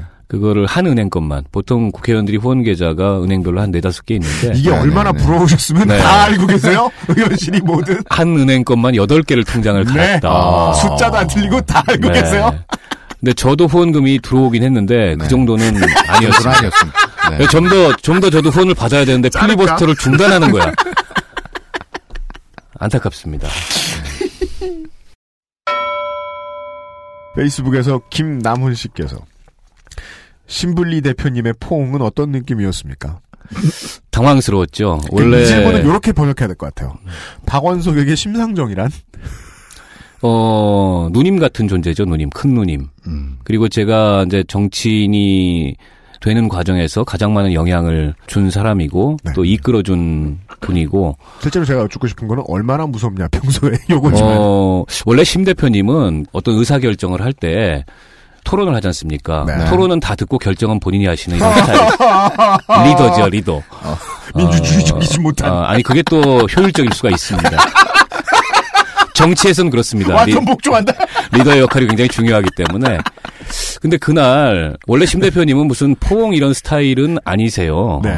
어, 일반적으로 그런 이미지가 있으시잖아요. 뭐 강한 네, 초대 네, 여인 네. 이런 이미지가 있으신데 또 여성적인 면도 있지만 근데 필리버스터 하고 내려올 때 대체로는 악수 내지는 뭐 어깨나 등을 좀 토닥여 준다든지. 근데 갑자기 와락 포옹을 해가지고 그때 사진 보면은 보입니다. 제 표정이 얼마나 그 당황한 당혹, 그런 표- 당혹한 맞아요, 맞아요, 표정이었는지. 들어서 맺히려나? 이런 느낌의. 어제 오늘 새벽에 오늘 새벽에 그 정진우 원내대표가 7시간 반에 필리스 버스터를 마치고 내려왔을 때도 또 심 대표가 포옹을 하시더라고요. 어, 그 장면도 꽤 맞들리셨네요. 어색했습니다. 뭐라 말씀 안 하시고 네, 그냥 뭐 포옹하고 등 두들기고 다정한 말씀을 하실 줄 모르시는군요. 평상시에. 고생했다, 수고했다 이런 수고했다. 거고요. 그거 뭐저 포기하는 그- 거죠. 누구 당구고 했을 때 수고했다. 아. 근데 당 대표로서 걸로. 굉장히 걱정은 됐을 거예요. 왜냐하면 네. 그렇죠. 앞에 네. 의원들이 워낙 잘했잖아요. 네. 맞습니다. 어, 그리고 이제 제가 우리 당으로서는 첫 번째 주자로 올라갔는데 시간을 얼마나 끌 수 있을까? 네. 그리고 얼마나 이제 내용을 우리 당의 메시지를 담아서 전달할 수 있을까? 네. 이런 여러 가지 걱정이 됐을 겁니다. 9시간 20분 하는 동안에 보니까 몇 번 들락달락을 하시더라고요. 그 한 자리에 계속 앉아 있지 못해요. 왜냐하면 네, 하는 사람은 하다 보면 아드레날린이 나옵니다. 음. 그래가지고 어느 상황이 되면은 뭐막 이렇게 올라가죠. 모하지경이죠, 모하지경. 그거 올라가가지고 진짜 여쭙고 싶었어요. 네. 그러니까 자기가 아드레날린 러시가 음. 뭐 중추에서 뭔가 이렇게 자기를 끌고 있어요. 그런다고 해도 한 가지 주제로 9시간을 떠들 수 있게 되진 않잖아요. 그게 아니 논리적인 기세까지 보장해 주진 않잖아요. 네네. 막 이- 이런 거죠. 우리가 어떤 주제에 대해서 집중을 하다 보면은 그 주제와 연관된 뭐 배경, 네네. 역사, 내지는 그로부터 느껴지는 자기 감정, 음. 그리고 그에 관해서 전달하고 싶은 이런 의견, 이런 것들이 막 떠올라요. 그때 가서는. 아. 그러니까 말하는 사람은 오히려 덜 힘듭니다. 근데 앉아서 그걸 보고 있는 사람은 졸리죠. 힘들죠. 배고프죠. 저도 제일 힘들었던 게 은수미원 10시간 18분 하는 동안 대기하는 게 제일 힘들었어요. 그때 좀 잠은 좋은데 이 국회 규칙상 본회의장에 일단 들어와서 나 왔다는 걸 확인시켜 주고 네. 그리고 어디 가서 자더라도 자야 되는데 국회 본회의장은 잘 데가 없어요. 그리고 잘 수도 없는 게 언제 끝날지 모르지 않습니까? 음. 은수미 의원이 6시간쯤 하겠다고 예고를 하고 네. 가셨다고 하는데 하다 보면 뭐 못할 수도 있는 거고 더 할 수도 있는 건데 잘 수도 없고 대기하는 게 정말 힘들었어요. 대기까지 20시간이네요. 그렇죠. 못 주무시고 본회의장에 그렇죠. 때. 근데 제가 9시간 하는 동안에 심 대표가 계속 왔다 갔다 해요. 그러니까 왜 저렇게 왔다 갔다 할까 보니까는 이게 이제 걱정이 되는 거죠. 네네. 이게 뭐잘 되고 있나 싶어서. 잘까봐 그런 거죠. 네. 잘까봐. 그래서 아마 그런 안도감의 표현도 있었던 것 같아요. 내려오니까 아. 아이고 뭐 크게 뭐저 우리가 사고 안 저- 치고? 예 사고 안 치고 음. 잘 해냈다 이런 격려의 의미 있었던 것 같습니다. 음, 보는 사람과 하는 사람의 차이를 설명해 주셨는데 가장 궁금했던 게 그거였거든요. 쇼를 보는 사람 입장에서는 저게 다 리허설 됐거나 준비됐을 거야. 라고 생각한단 말이에요. 그래서 또 대단해 보이기도 하거든요. 네. 아니, 준비할 시간이나 있었나요, 이번엔? 음, 근데 없었죠. 준비한다고 생각하면 그 노력은 또 어디서 나오고 음. 그래서 가장 이해할 수 없는 게 그거였거든요. 아 그게 그냥 말이 생각나나? 네. 하다 음. 보면은 이제 그 논리가 계속 반복되고 하지만 우리가 그렇지 않습니까? 똑같은 주장을 해도 네. 어, 한 번은 이런 방식으로 말했다가 이번에는 다른 방식으로 말했다가 이런 창의성이 막 생겨요. 음. 거기서 얘기를 하고 있다 보면 전 이번에 그런 경험을 했고 초기 주자들이 굉장히 힘들었을 겁니다. 김광진 의원은 거의 준비 없이 제가 네. 알기로는 올라갔어요. 네. 근데 5시간 한 40분을 했단 말이죠. 네. 그나마 다행히도 김광진 의원이 국회 정보위원회를 한 2년 했어요. 그러니까 이 네. 주제가 굉장히 익숙한 거고 음. 이 법안이 갖고 있는 치명적인 위험에 대해서 한번 쫙 이렇게 정리를 했던 네. 그런 사람이기 때문에 무난하게 그거를 할 수 있었고 그 뒤에 올라가신 1시간 40분 한 문병호 의원도 마찬가지로 정보위원이셨어요. 게다가 음. 네. 법률가니까 네. 익숙한 주제죠. 은수미 의원은 전혀 아니었는데 그두 분이 시간을 좀 앞에서 벌고 1번 타자, 2번 타자가 나가가지고 하는 동안에 시간을 좀 벌고 그때 이제 준비를 해서 가셨고 저는 은수미 의원 하시는 동안에 또 좀 시간을 벌고 아. 근데 이제 앞에 분들하고 차별성을 어떻게 좀 둘까 같은 주제를 얘기하는 건데 네. 제가 생각하다 보니까는 테러 방지법의 법률로서의 문제점을 뭐 헌법 조항에 위배되고 그다음에 그로 인해서 법률적 명확성이 떨어지고 비례성의 원칙이 어긋나고 과잉금지의 원칙이 어긋나고 이런 얘기는 제가 법률가도 아닌데 해봐야 굉장히 왜소한 얘기밖에 안 되고 그러면 한 시간이면 다예요. 더 이상 할 것도 없습니다. 네. 그 민변에서 나온 의견서 한 번 다 읽으면 끝이에요. 그래서 이 문제의 본질은 여전히 국정원 아니겠냐. 그래서 국정원의 흑역사를 들려주자. 아, 그렇다면 현대사다. 네. 그래서 그거에 가장 적합한 이 텍스가 뭘까 이렇게 찾아봤는데 2007년에 과거사 진실위원회라는 위원회가 만들어진 적이 있었습니다. 국정원 스스로 한번 어두운 과거사를 정리해 보겠다고 만들었어요. 전문가들 위촉해 가지고 거기서 7대 의혹 사건을 조사를 했습니다. 예. 그 7대 의혹 사건이 제가 필리버스터 하면서 말씀하셨던. 말씀드렸던 뭐 정수장학회 사건, 동백림 사건, 민청학년, 그다음에 인혁당, 김대중 납치 사건, 칼기 폭파 사건, 그리고 남조선 노동당 사건인가 이렇게 일곱 가지입니다. 이 조사 보고서를 보니까 일방적으로 국정원을 규탄하거나 비난하기 위해 쓴 보고서가 아니에요. 굉장히 신중하게 근거를 가지고 조사해서 굉장히 학술적이고 논리적으로 체계적으로 정리가 돼 있어서 이거다. 이거를 있는 그대로 전달하자. 앞에 개요 이런 얘기 빼고 조사 경과와 결론에 대해서만 근데 그게 이제 현대사가 아니로 특히 젊은 세대들한테 좀 비춰졌던 것 같고요. 인혁당 사건은 우리가 누구나 한 번 다 들어는 봤습니다. 웬만한 네, 네. 세대들은 네. 민청학년 사건 다 들여다봤어요. 근데 이 사건이 왜 일어났고 어떤 배경 속에서 일어났고 어떻게 조작이 됐고 그리고 어떤 고통과 피해를 그 당사자들과 주변인들에게 줬고 이런 거는 잘 모르잖아요. 특별히 관심이 있는 분들 아니고서는. 근데 이걸 통해서 많이 전달이 됐던 것 같고요. 정수장학회 사건도 결국에는 이거는 언론사 하나를 강탈한 겁니다. 그렇죠. 국정원이 공작을 해서 그게 경향신문이었지 않습니까? 예. 경향신문 기자들도 정수장학회 사건을 알고 있는데 이렇게 경향신문 사주를 간첩으로 몰아서 재산을 뺐고 순순히 연납하니까 그때 가서 혐의 풀어주고 이런 구체적인 이 맥락은 몰랐던 거예요. 그래서 경향신문 기자 한 분이 좀 젊은 기자인데 저한테 그러더라고요. 계속 경향신문 얘기가 나와서 자신들은 한편으로는 좋기도 하고 좀 민망하기도 했는데 구체적으로 자기도 잘 몰랐다. 이 정수 장학회 사건의 실체에 대해서. 그런 거에 대해서 좀 학습 효과가 있었던 것 같고 놀라운 건 일곱 개 사건 중에서 다섯 개 의혹 사건에 대해서는 국정원의 정치 공작이 이 전 과정에 있었다는 걸 명백히 밝혀냈습니다. 두 가지 사건에 대해서는 그걸 규명할 만한 자료나 근거가 없다. 그게 이제 칼기 폭파 사건하고 그다음에 남조선 노동당 사건에 대해서는 그래서 판단 유보 결정을 내린 겁니다. 결국 국정원이 만든 국정원 진실위원회가 다섯 개 사건에 대해서는 국정원이 정치 공작하고 용공 조작하고 개인의 사유재산 강탈하고 이렇게 했다는 것을 증명한 그런 보고서가 있는 겁니다. 그런데 이런 국정원에다가 더 많은 권한과 더 치명적인 어떤 민주주의의 위해가 될 수 있는 그런 기능들을 부여하겠다는 테러 방지법은 절대로 안 되는 거죠. 그래서 저는 국정원 문제에 초점을 두고서 이걸 설명을 드렸습니다. 청취자 여러분 들리십니까? 아직 박원석 의원의 만화가 안 떨어졌습니다. 그때 채워놓은 게. 와. 예. 사람이 이럴 때 갑자기 말을 엄청 잘하잖아요. 그러니까요. 그러니까 물론 뭐 갑자기 늦게 된 인기에 대해서 말씀을 드리긴 했습니다만은 실제로 이제 박원석 의원은 알려진 바 비교적 젊으실 때부터 시민사회 단체에서 스포트라이트를 그래도 좀 받는 한가운데 좀 오래 계셨던 분이고 조금 네. 꽤. 꽤 하다 보니 달변으로 알려지신 것 같아요. 예, 그래서 이런 질문을 하신 것 같아요. 페이스북에 박배용 씨가 민증 뒤집어 놓고 붙으면 이게 무슨 표현인가요? 이게 이제 계급장을 띄는 거 예, 같은? 그거죠. 음. 계급장 띄어 띄고 나서. 민증 뒤집 아 복면가왕 유시민 작가 말싸움에서 이길 수 있나요? 이게 무슨 저는 뭐 자신이 없습니다. 왜죠? 왜냐하면 유시민 작가는 단순한 말빨이 아니에요. 느끼시겠지만은 네네. 엄청난 독서와 네. 혀를 내두를 만한 두뇌회전. 그분이 정말 이렇게 무슨 주제를 가지고 토론을 할 때 보면은 남들이 이 맥락에서 얘기해야 될 다음 수. 아니라 그 다음 다음 수까지 네. 생각을 하면서 얘기를 큰 그림을 때문에 그리시는군요. 네, 그래서 유시민 작가는 단순한 말빨이 아니다. 이건 어, 제가 못 이긴다. 네, 못 이긴다. 아, 그리고. 네. 글도 잘 쓰세요. 네, 어, 네. 작가잖아요, 작가. 네. 오죽하면. 그러니까 이게 평상시에 많은 독서와 사색, 네. 그리고 그걸 이제 자기 내면에서 정리하는 뭐 사유 이런 것들이 습관화되어 있는 분이어서 음. 게다가 또 말빨도 세잖아요. 네. 그리고 뭐 거침이 없잖아요. 음. 어떤 주제에 대해서 얘기할 때. 그러니까 아직은 제가 좀 어, 쉽지 않다. 네. 좀더 갈고 닦아보겠다. 이렇게 말씀드리겠습니다. 아까부터 계속 이제 중앙당 관련 인사들에게 칭찬 일색인 예, 일관성을 보실 우리. 편이니까. 네. 그, 페이스북에 서보람 씨께서 8시간 넘게 발언하시던 시점에서 해킹 방지법은 시간 없어 말을 못했다. 네. 고 하시는 걸 듣고 빵 터지는 바람에 힘들게 재운 아기가 깨버렸어요. 책임지세요. 죄송합니다. 네, 그 부분이 가장 어, 예능감이 빛나는 타이밍이었어요. 8시간을 떠들고 시간이 없다는 말씀을. 네, 네. 네.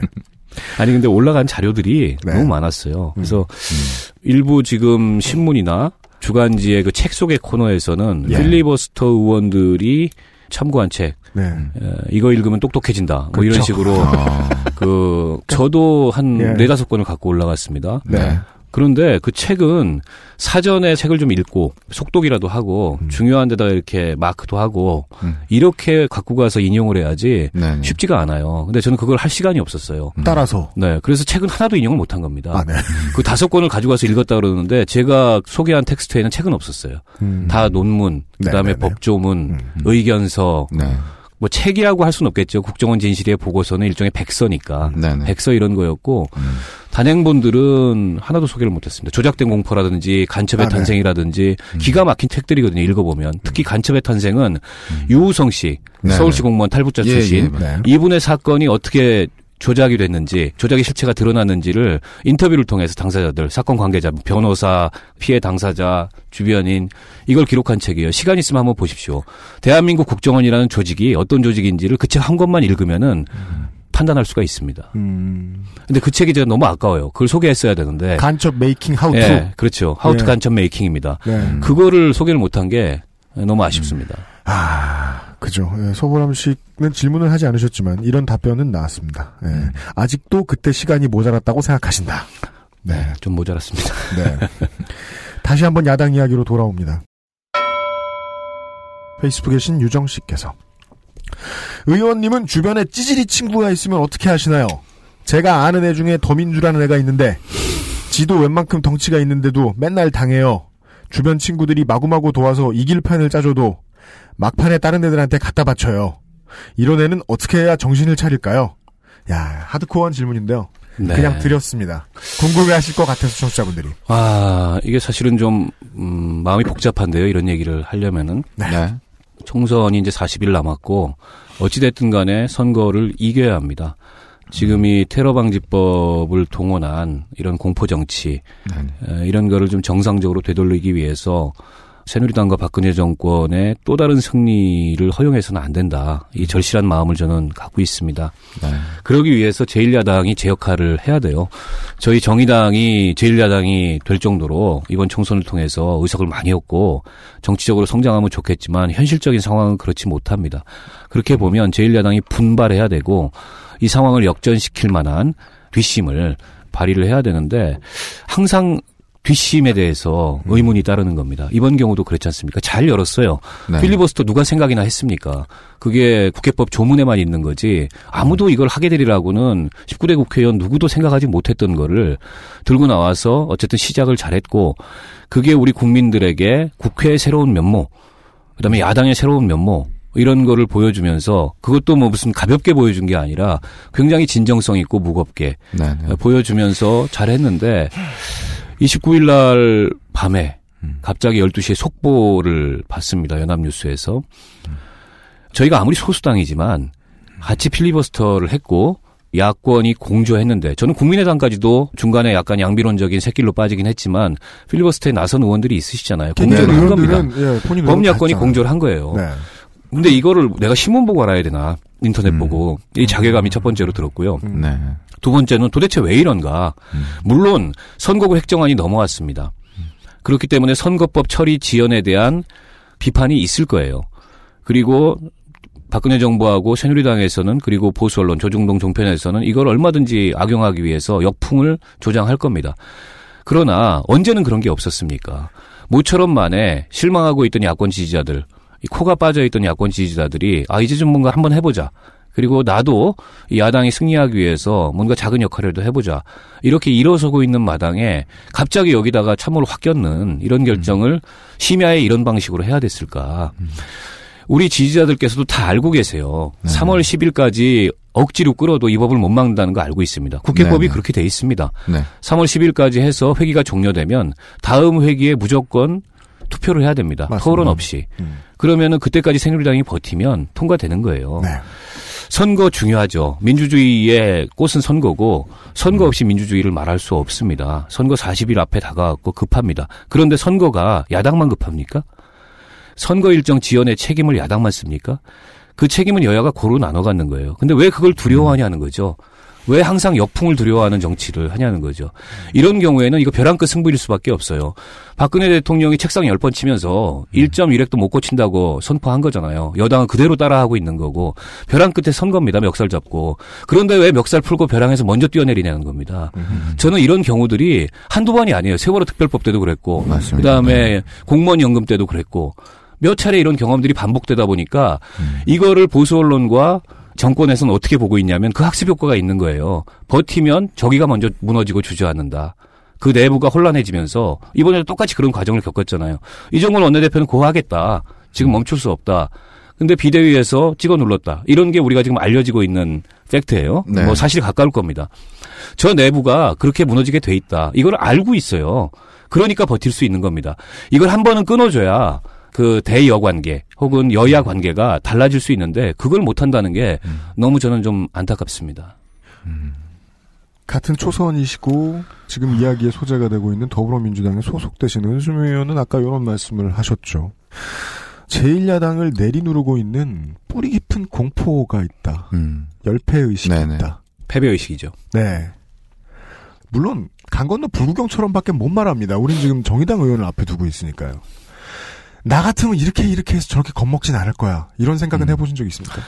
당연히 했죠. 저는 이전부터 이 상황을 생각을 했어요. 이거 어차피 못 막는데 선거법 처리해야 되는 시한이 다가오고 있고 어떻게 해야 되나.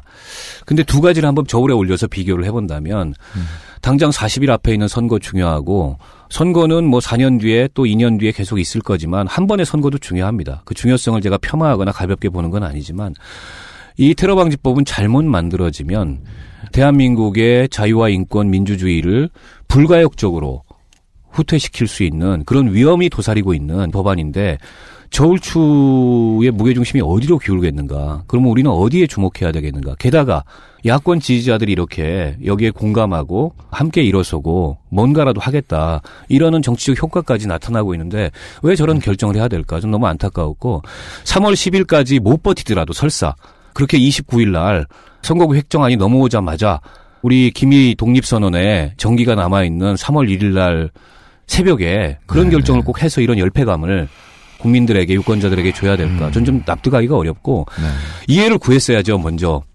이해를 구하는 방식을 다양하게 저는 찾을 수 있었다고 생각합니다.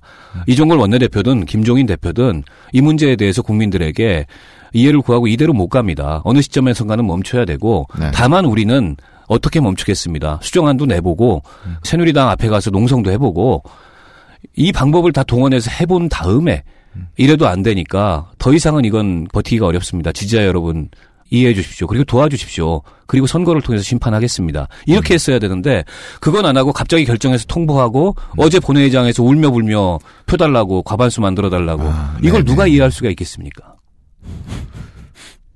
네. 누가 이해하겠어요? 지지 안 하면 다 국정원인데. 제가 여쭤보고 싶었던 건 그거였는데, 은 의원하고 비슷한 답을 또 들은 것 같네요. 이제 두려움이 크니까 자꾸 지지자가 아닌 안티에 집착하게 되는 상황. 네. 예, 예. 어제 오늘 일은 아닌 것 같고. 근데 다만- 아주 상식적인 질문을 네. 거꾸로 던지면 네. 도대체 국정원은 이 법을 왜 만들려고 하는 거냐? 박근혜 정부는 네. 이걸 전 집요하게 물어야 된다고 생각합니다. 테러 방지를 위해서 이게 말이 안 된다는 거 이제 국민들이 다 알아요. 네. 그러니까 아주 직접적으로 딴 질문 다 빼고 니네 이거 왜 만들라 그러는 거야. 음. 이거를 필리버스터 석상에서 혹은 국민들로 하여금 정부를 향해서 그렇게 사실은 선거의 쟁점으로 이걸 더 키워갔어야 된다. 저는 그렇게 생각을 하고 있고요. 결국 사실은 여기에 대해서 조금의 설득력 있는 대답도 이 정부에선 나오지 않고 있어요. 북한의 위협 어쩌고 저쩌고 하는데 이 법에 보면은 이건 유엔이 정한 테러 단체를 다시 규율하기 위해서 만드는 법이에요. 처음엔 파리 테러 얘기하고 ISIS 얘기했잖아요. 예, 예. 근데 이건 네. 유엔이 정한 테러 단체가 아니에요, 북한은. 그건 유엔에 등재된 국가지. 네. 그리고 테러 지원국도 아닙니다. 아주 기초적인 전제에서부터 말이 안 되는 이 법을 만든다는 거는 저는 그 의도가 명백한 건데 이걸 계속 집요하게 물고 늘어지고 물으면서 국민들로 하여금 이게 민생의 위기, 경제 실정 지금 뭐 김종인 대표가 빨리 경제 프레임으로 네, 네. 전환해야 된다. 그 말 틀린 말 아닙니다. 그렇게 해야 되는데 그렇다 그래서 이걸 접어버리고 경제 프레임으로 전환하겠다는 의지를 세우면 그게 전환이 됩니까? 그랬으면 홍익표 의원이 한 시간이라도 더 수업했으면 사람들이 더 많이 알아들었겠죠. 경제가 문제라는 걸. 홍익표가 아니고 저 아, 네네네. 홍종학 네, 의원. 홍종학 의원 죄송합니다. 네, 그렇죠. 음. 그렇죠. 이 문제도 민생과 경제와 연관이 있는 문제이기 때문에. 네. 그죠. 죄송합니다. 스케치북. 네. 그래서 그런 아쉬움이 안타까움이 여전히 좀 남아 있습니다. 음. 이종걸 대표 뭐 아침 7시부터 지금까지 애쓰고 계시고 네. 마지막 지쳐서 쓰러질 때까지 하겠다고 네. 하십니다. 저는 뭐 응원합니다 개인적으로. 그러나 이미 많은 야권 지지자들, 그것도 핵심 지지자들의 마음의 상처를 받았어요. 이 과정에서. 네. 저는 지금 이종걸 대표가 저렇게 애쓰면서 버티는 것도 그 상처를 치유하기 위한 하나의 노력입니다만 저것만으로 쉽지 않을 거다. 그래서 이후에 상처를 치유하고 다시 이번 총선의 대열로 우리 야권의 지지자들 또 국민들을 묶어 세우기 위해서는 좀 더 사려 깊고 진솔한 그런 노력이 필요하다 이렇게 생각합니다. 네, 알겠습니다. 아, 음. 어, 너무 갑자기 진지해지고 무거워진다. 이 오래간만에 좀 다른 질문 좀 한번 해주세요. 다른 질문이요? 네. 저는 입 벌리게 시키면 계속 그, 아! 네. 하나 드리죠. 뭘 발견하신 것 같은데. 네. 트위터에서요. UFO 키님이 이런 평을 들어보신 적이 있으신지 모르겠습니다. 제 마음대로 시상하는 베스트 드레서 상에 박원석 의원을 후보에 올려두었는데요. 양복이 아, 네. 잘 어울리는 체격이라 라인이 예술이더군요. 네. 이게 무슨 어, 감사합니다. 감사한데 저도 그거 봤습니다. 네. 근데 어 네. 모니터 합니다. 저도. 예. 제 실제 사이즈를 못 보신 것 같아요. 제가 이렇게 양복이 어울리는 훤칠한 체격은 아니고 키가 작고 평균에 비해서 뭐 살이 찌진 않았지만 네. 이 양복입니다. 제가 입었던 게. 네. 이 양복이 좀 몸에 이렇게 딱 맞아요. 네, 네. 제가 갖고 있는 양복 중에 제일 이렇게 좀 핏하다 그럴까? 네. 이런 양복인데 이날 뭐 그 자리를 의도해서가 아니고 어쩌다가 그냥 이걸 입게 됐어요. 네. 그래서 그렇게 봐주시는 거가 아닌가 이렇게 생각하고 평소에 무슨 뭐 드레스나 이런 거에 대해서 정치인들이 신경을 써야죠. 네. 깔끔하게 해야 되니까. 근데 뭐 베스트 드레스라고 불릴 만큼의 그런 안목은 저한테 없습니다. 솔직히 말씀드리겠습니다. 이분도 후보에만 올렸지 아직 수상은 못 하셨어요. 네, 걱정하지 마세요. 김치국을 네. 마시고 마시고 있군요, 제가. 그러니까 모든 걸 조심하면 되게 예, 인기 있을 땐 꼴사 나와요. 아, 죄송합니다. 아니, 근데 화면으로 뵀을 때도 미남이시다 생각했는데 미남이신 건 확실해요. 아유, 왜 이러십니까 또. 아니 근데 그거 그. 너무 미남 미남이다 보니까 왜 그러니까 저그 얘기했었잖아요. 뭐, 뭐, 뭐. 그 의원 사진을 보고 네. 어디서 많이 본 사람인데 아, 아, 이 얘기 하지 말까요? 어디서 많이 뵀다. 네. 우리가 이러면서 이제 박원석 의원의 의정 이런 건 다 들여다봐도 얼굴을 볼 일이 없어요. 우리가 기사로만 검색하니까. 네. 그다가 이번에 얼굴을 진짜 오랫동안 뵀잖아요. 네, 네, 네. 국회 TV를 통해서 네. 보다가 예, 어, 누가 먼저 할 것도 없이 박원석 의원님을 어디서 봤는지 알았다. 어, 사랑과 전쟁에서 봤다. 사랑과 전쟁? 누구죠? 사랑과 전쟁이라는 아, 주로 게 이제 자주 나오시는 주로 이제 억울해하는 남편으로 많이 아, 나오시는 억울해하는 남편. 예. 이혼 당하는 남편에게는 바람 폈다가 걸린 그렇습니다. 남편. 네. 가끔은 이제 가해자가 되기도 하지만 어쨌든 탤런트 닮은 건 미남이라는 안 어쨌든 되겠네요. 누군지 맞아요. 찾아보겠습니다. 사랑과 전쟁의 배역들 중에. 네.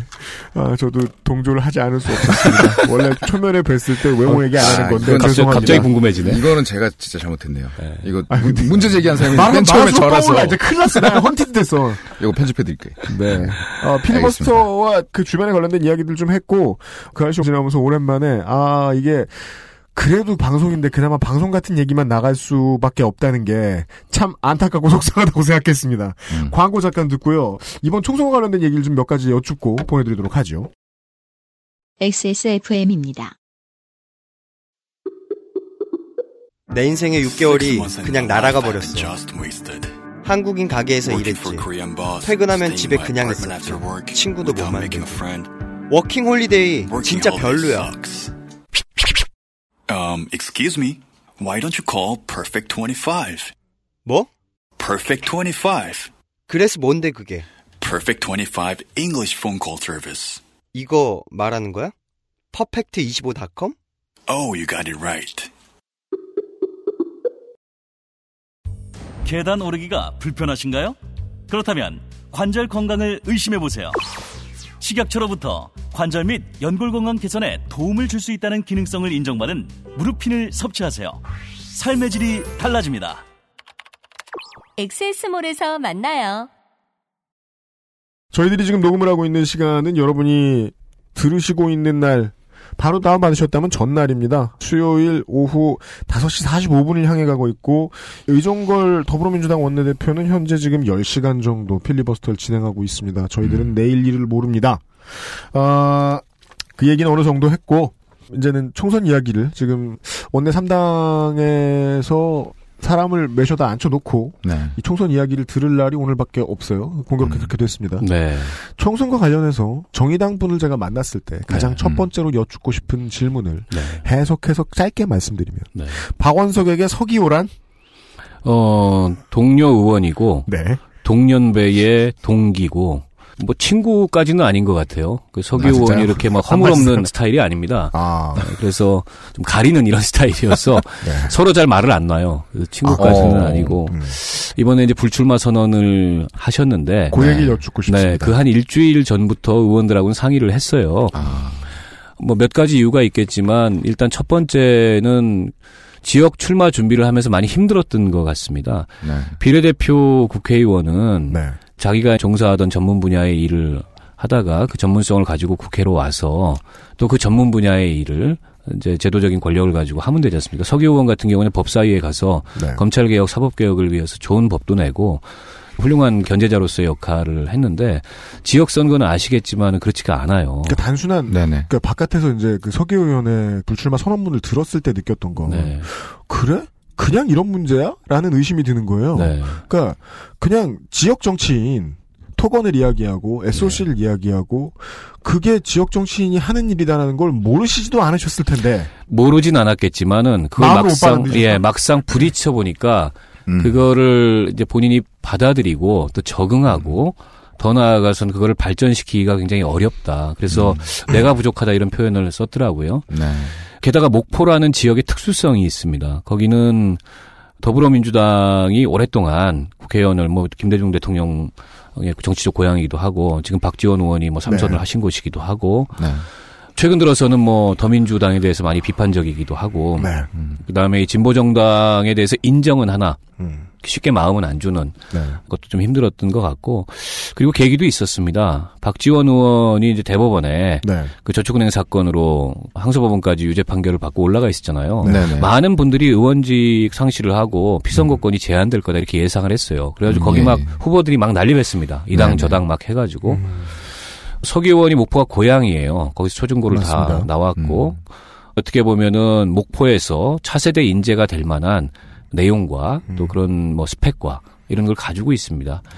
그래서 처음에 내려갔을 때 상당히 화제거리도 됐고 음. 또 많은 분들이 지지하겠다 이런 반응도 보여왔고 여론조사 결과도 공표는 안 됐지만은 꽤 잘 나오는 걸로 제가 알고 있었습니다. 근데 이게 파기환송됐잖아요 법원에 가서. 네, 네. 그러면서 목포 정치 지형이 갑자기 이렇게 변하려 그러다가 도로 제자리 걸음으로 아. 가는 현상이 어떻게 보면 가뜩이나 좀 힘든데 음. 기가 꺾였다 그럴까 이런 계기가 됐던 게 있는 게 아닌가 그래서 옆에서 당연히 말렸죠 우리 입장에서는 한 사람이라도 더 출마하는 게 중요하고 또 서기 의원처럼 많은 걸 가지고 있는 준비된 네. 그리고 지난 4년간의 의정활동 경험을 갖고 있는 경쟁력 있는 후보가 나가는 게 중요한데 좀더 참고 한번 해보자 뭐 너만 힘드냐 나도 힘들다 그랬는데도 한 번 이렇게 본인이 내면에서 그런 힘든 과정을 거쳐서 정리를 하니까 그게 어렵더라고요. 그래서 그건 또 개인의 선택이기 때문에 저희가 존중할 수밖에 없었고 어제 이제 서기 의원이 목포에 내려갔다가 정진우 원내대표 필리버스터 할 때 올라왔어요. 그래서 네. 어제 같이 밤을 샜는데 한결 밝아졌더라고요. 표정도 홀가분하신 눈빛도 분이시군요. 말투도 다 모든 게 밝아져서 아 이게 무거운 짐을 이렇게 마음속에서 내려놓으니까 네. 자유로워지고 밝아졌구나. 저는 보기에 좋았습니다. 판사라는 직업이 의뢰. 어찌 보면 좀 민원인을 상대하는 공무원인데 그 중에 좀 더 친절해야 되는 공무원인 것처럼 인생이 다 가잖아요. 네. 법원 안에서. 그러다 보니까 이제 순수한 분들이 많다는 것도 많습니다. 알고 있고 네. SOC를 바라고 토건을 바라는 지지자들 앞에서 더 이상의 개발은 안 됩니다를 말하다가 상처를 받았을 수도 있다는 것까지는 이해가 됩니다. 네. 다만 정치판을 좀 냉정하게 보고 있으면 결국 가장 직접적인 원인은 박탈당할 뻔했던 박지원의 피선거권이었다고 봐야 하는 거군요. 그것도 저는 무시 못할 계기였다고 봅니다. 예, 그리고 초기에 자신감이 굉장히 있었습니다. 아, 이대로 밀고 나가서 당선될 수도 있겠다 이런 자신감이 있었는데 중간에 이제 국민의당이 떨어져 나오고 호남 여론이 더민주에 대해서 굉장히 비판적이고 국민의당 여론조사 지지율이 막 두 배가 나오고 이러면서 목포 상황이 굉장히 어지러워진 거예요. 그러면서 점점 이게 정의당의 현직 국회의원이지만 네. 정의당의 후보로서 약간 주변화되는 듯한 느낌? 이것도 조금 본인의 그런 선택에 영향을 미친 것 같고 여러 가지가 복합적으로 작용해서 제가 이제 유의미하게 읽는 그 불출마 선언문은 쉼표라는 표현을 썼습니다. 마침표가 아니고 어, 마침표와 쉼표 사이에서 많은 고민을 전 했을 거라고 어, 생각해요. 하지만 정치인 서기의 인생은 쉼표다. 그리고 이번 임기가 끝나고 나서 정치 활동을 재개하지 않더라도 언젠가는 할 거다 이런 여운을 남겨놓은 거고 그때까지 또 본인의 내면을 단련해서 정치 근육도 좀 키우고 그렇게 해서 돌아왔으면 좋겠다 이런 바람이 있고요. 임기 마치는 날까지는 정의당의 국회의원으로서 마지막까지 최선을 다하겠다 이런 모습을 지금 보이고 있습니다. 네. 마치 타자화되는 듯 여론의 관심에서 밀려나는 문제 정도를 이야기해 주셨는데 네. 3번이나 4번 기호받는 당이 하루 이틀 겪는 문제는 아닙니다. 물론 목포는 특수하죠. 90%를 왔다 갔다 하는 어떤 후보가 있느냐 없느냐는 크니까요. 네. 그럼 호남이나 영남 혹은 박지원 같은 큰 이름이 빠진 경우 수원정을 생각을 해보죠. 네. 당선권 가까이로 가는 것에 대한 어려움 어렵죠. 겪지 네. 않는 분은 없지 않습니까? 네. 우리 뭐 보면은 심상정, 노회찬 두 분 빼고는 두 분도 어렵습니다. 네. 두 분도 이게 뭐 야권이 분열된 채로 치르면 뭐 낙선했던 경험도 있고 네. 모두가 어려운데 저는 수원을 내려갈 때 조금 긴 판단을 했습니다. 선거라는 게 이길 수도 있고 질 수도 있는 거예요. 이기기 위해서 최선의 노력을 다하겠지만은 100% 이긴다는 보장은 누구에게도 그 어떤 선거에도 없습니다. 예. 네. 그리고 정치인의 정치 인생이 꼭 국회의원만은 아니다. 저는 그렇게 생각을 합니다. 물론 음. 국회의원이 되는 게 중요합니다. 이게 네. 국회의원이라는 제도적 권력을 갖는다는 거 갖고 있지 않을 때하고 비교해 보면 하늘과 땅 차이예요. 네. 그러나 정치인 박원석의 정치 인생에서 맨날 뭐 해가 쨍쨍하고 맨날 국회의원일 수 없는 거예요. 실패의 경험도 있을 거고 네. 그 중에는 좀 큰 실패의 경험도 있을 수 있다고 생각해요. 그랬을 때 또 내가 무너지지 않고 일어설 수 있는 그런 정치적 기반은 어딜까? 이 생각을 저는 했습니다. 사실 저희 입장에서는 서울에서 출마하는 게 제일 편해요. 서울은 바람 선거가 가능한 곳이고 예, 예. 정의당에 대한 인지도와 지지율도 제일 높습니다. 지금도 조사해 보면 서울이 제일 높게 나와요. 네. 어떨 때는 국민의당보다 더 잘 나올 때도 있습니다. 그럼에도 불구하고 제가 굳이 전반적으로 정치 풍토가 보수적인 네. 수원을 택한 이유는 거기가 제 고향입니다. 그래서 거기 초중고를 졸업을 했고 거기에 저의 많은 인적 네트워크가 있고 저의 그 인간으로서의 성장에 많은 과정들이 거기에 있고 정치인으로서의 이해관계를 떠나서 인간적으로 저를 아껴주고 지켜주고 싶어하는 많은 사람들이 있고 그게 내가 성공도 하겠지만 또 실패했을 때도 내가 무너지지 않을 수 있는 그런 보루 같은 거 아니겠냐. 당장 뭐 이번 선거의 유불리만 생각했다면 네. 훨씬 더 많은 계산과 선택을 했을 텐데 그렇게 하지는 않았습니다. 그리고 수원 정이라는 지역구가 수원에서 제일 젊은 층 인구 비율이 높고 그리고 뭐좀 다- 다이내믹이 있는 변화하는 여전히. 성장하는 그런 도시이고요. 수원의 나머지 지역들은 대체로 보수적입니다. 그런데 여기는 어쨌든 야권 성향이 강하고 특히 20, 30대 유권자 층이 굉장히 많아요. 그래서 여기서 이른바 우리가 생각하는 진보 정치, 현실주의적인 진보 정치의 가능성을 한번 뿌리를 내려볼 수 있지 않을까. 시도해 볼 수 있지 않을까. 그거는 선거를 통해서 국회의원에 도전하는 것 말고도 지역 내에서 다양한 실험들이나 사업들을 해볼 수 있지 않을까 이런 판단이 들었고 저희 당의 당원들이 이렇게 숫자는 많지 않지만 제가 국회의원이 되건 안 되건 네. 저희 당의 당원들을 중심으로 또 저의 인적 네트워크를 중심으로 저는 그런 정치를 어, 여기서 시도할 생각입니다. 아까부터 자꾸 냉정하고 계산적인 질문만 드려서 죄송합니다. 또 그런 질문을 드릴 거란 말씀입니다. 수원정은 영통은 지난번에도 어디든지 필요하면 꼭 내려보내는 이름 천호선 대표가 가셨었죠. 네. 마지막까지 야권 단일 후보 협상이 진행되다가 이게 이제 새정치민주연합에 넘어가서 민주통합당에 넘어가서 좀 아까워하시는 분들도 계셨습니다. 네. 김종인 비대위원장이 오늘 선포를 하나 했죠. 먼저 메시지를 던졌죠. 통합하자. 야권 연대 해보자, 통합하자. 그때 보상의 차원에서 수원정을 넘겨받을 수 있는 가능성도 예측하고 계시는 거죠. 없을 겁니다 아마. 정말요? 왜냐하면 예, 현역 의원이기 때문에 쉽게 그런 선택을 하기 어려울 거고 사실은 선거구 획정이 그런 면에서는 좀 아쉬움이 있어요. 아, 그 얘기를 해보죠. 네. 영통을 가지고 설명을 해주십시오. 영통이 네. 지금 갈렸죠. 그게 사실은 일종의 이제 게리맨더링이고 이걸 좀 설명해 주시죠. 양당이 기득권을 나눠 먹은 건데요. 네. 이번에 이제 수원 무 선거구가 신설이 됐는데 다섯 번째 선거구가 예, 생겼죠. 영통에 두 개의 동을 띄어다가 권선의 일부의 동과 합쳐서 거기를 무로 신설을 했습니다. 근데 많은 분들이 예상을 어떻게 했냐면 그게 전문가들이든 시민들이든 뭐 후보들이든 영통과 광교가 크게 나뉠 거다. 그래서 영통 1, 2동과 무로 간 태장동 이것과 권선구의 일부를 다 합쳐가지고 그게 이제 하나의 선거구가 되고 이쪽에 광교와 뭐 원천 메탄 그리고 저 팔달구의 일부 이렇게 해가지고 하나의 선거구가 생길 거다. 이게 가장 합리적 조정 방안이다. 영통 1, 2동을 이렇게 나눠 가지리라고는 생각도 못했어요. 왜냐하면 20년 전에 그 영통 신도시가 만들어질 때 그 신도시의 중심입니다. 영통동이. 그리고 1동과 2동은 저도 가서 다녀보면 그렇지만 지역 주민들도 경계가 어딘지 구분이 안 돼요. 그거를 나눈다는 거는 그거는 상상할 수가 없었던 일이에요. 근데 그걸 나눠서 그렇게 정과 무로 나눈 것은 결국엔 제1야당 후보들이 거기서 이해관계가 충돌하는 걸 방지하고자 나눈 게 아닌가. 박광원 현 의원과 네. 김진표 전 의원이 네. 지금 둘 다 총선을 준비하고 계시고 네. 더불어민주당의 가장 그 조직적인 기반은 영통 1, 2동에 있습니다. 거기 더불어민주당이 가장 센 데예요. 근데 이거를 한쪽으로 몰게 되면 두 사람이 필연적으로 부딪히게 돼 있습니다. 네네. 그렇기 때문에 그걸 방지하고자 이렇게 나눠 가지고 영통을 두 개로 네. 나눠 가지고 네. 이렇게 안 배를 한 게 아닌가. 그 바람에 박원석은 지금 물 먹고 있는 게 아닌가. 저는 이런 판단이 들고요.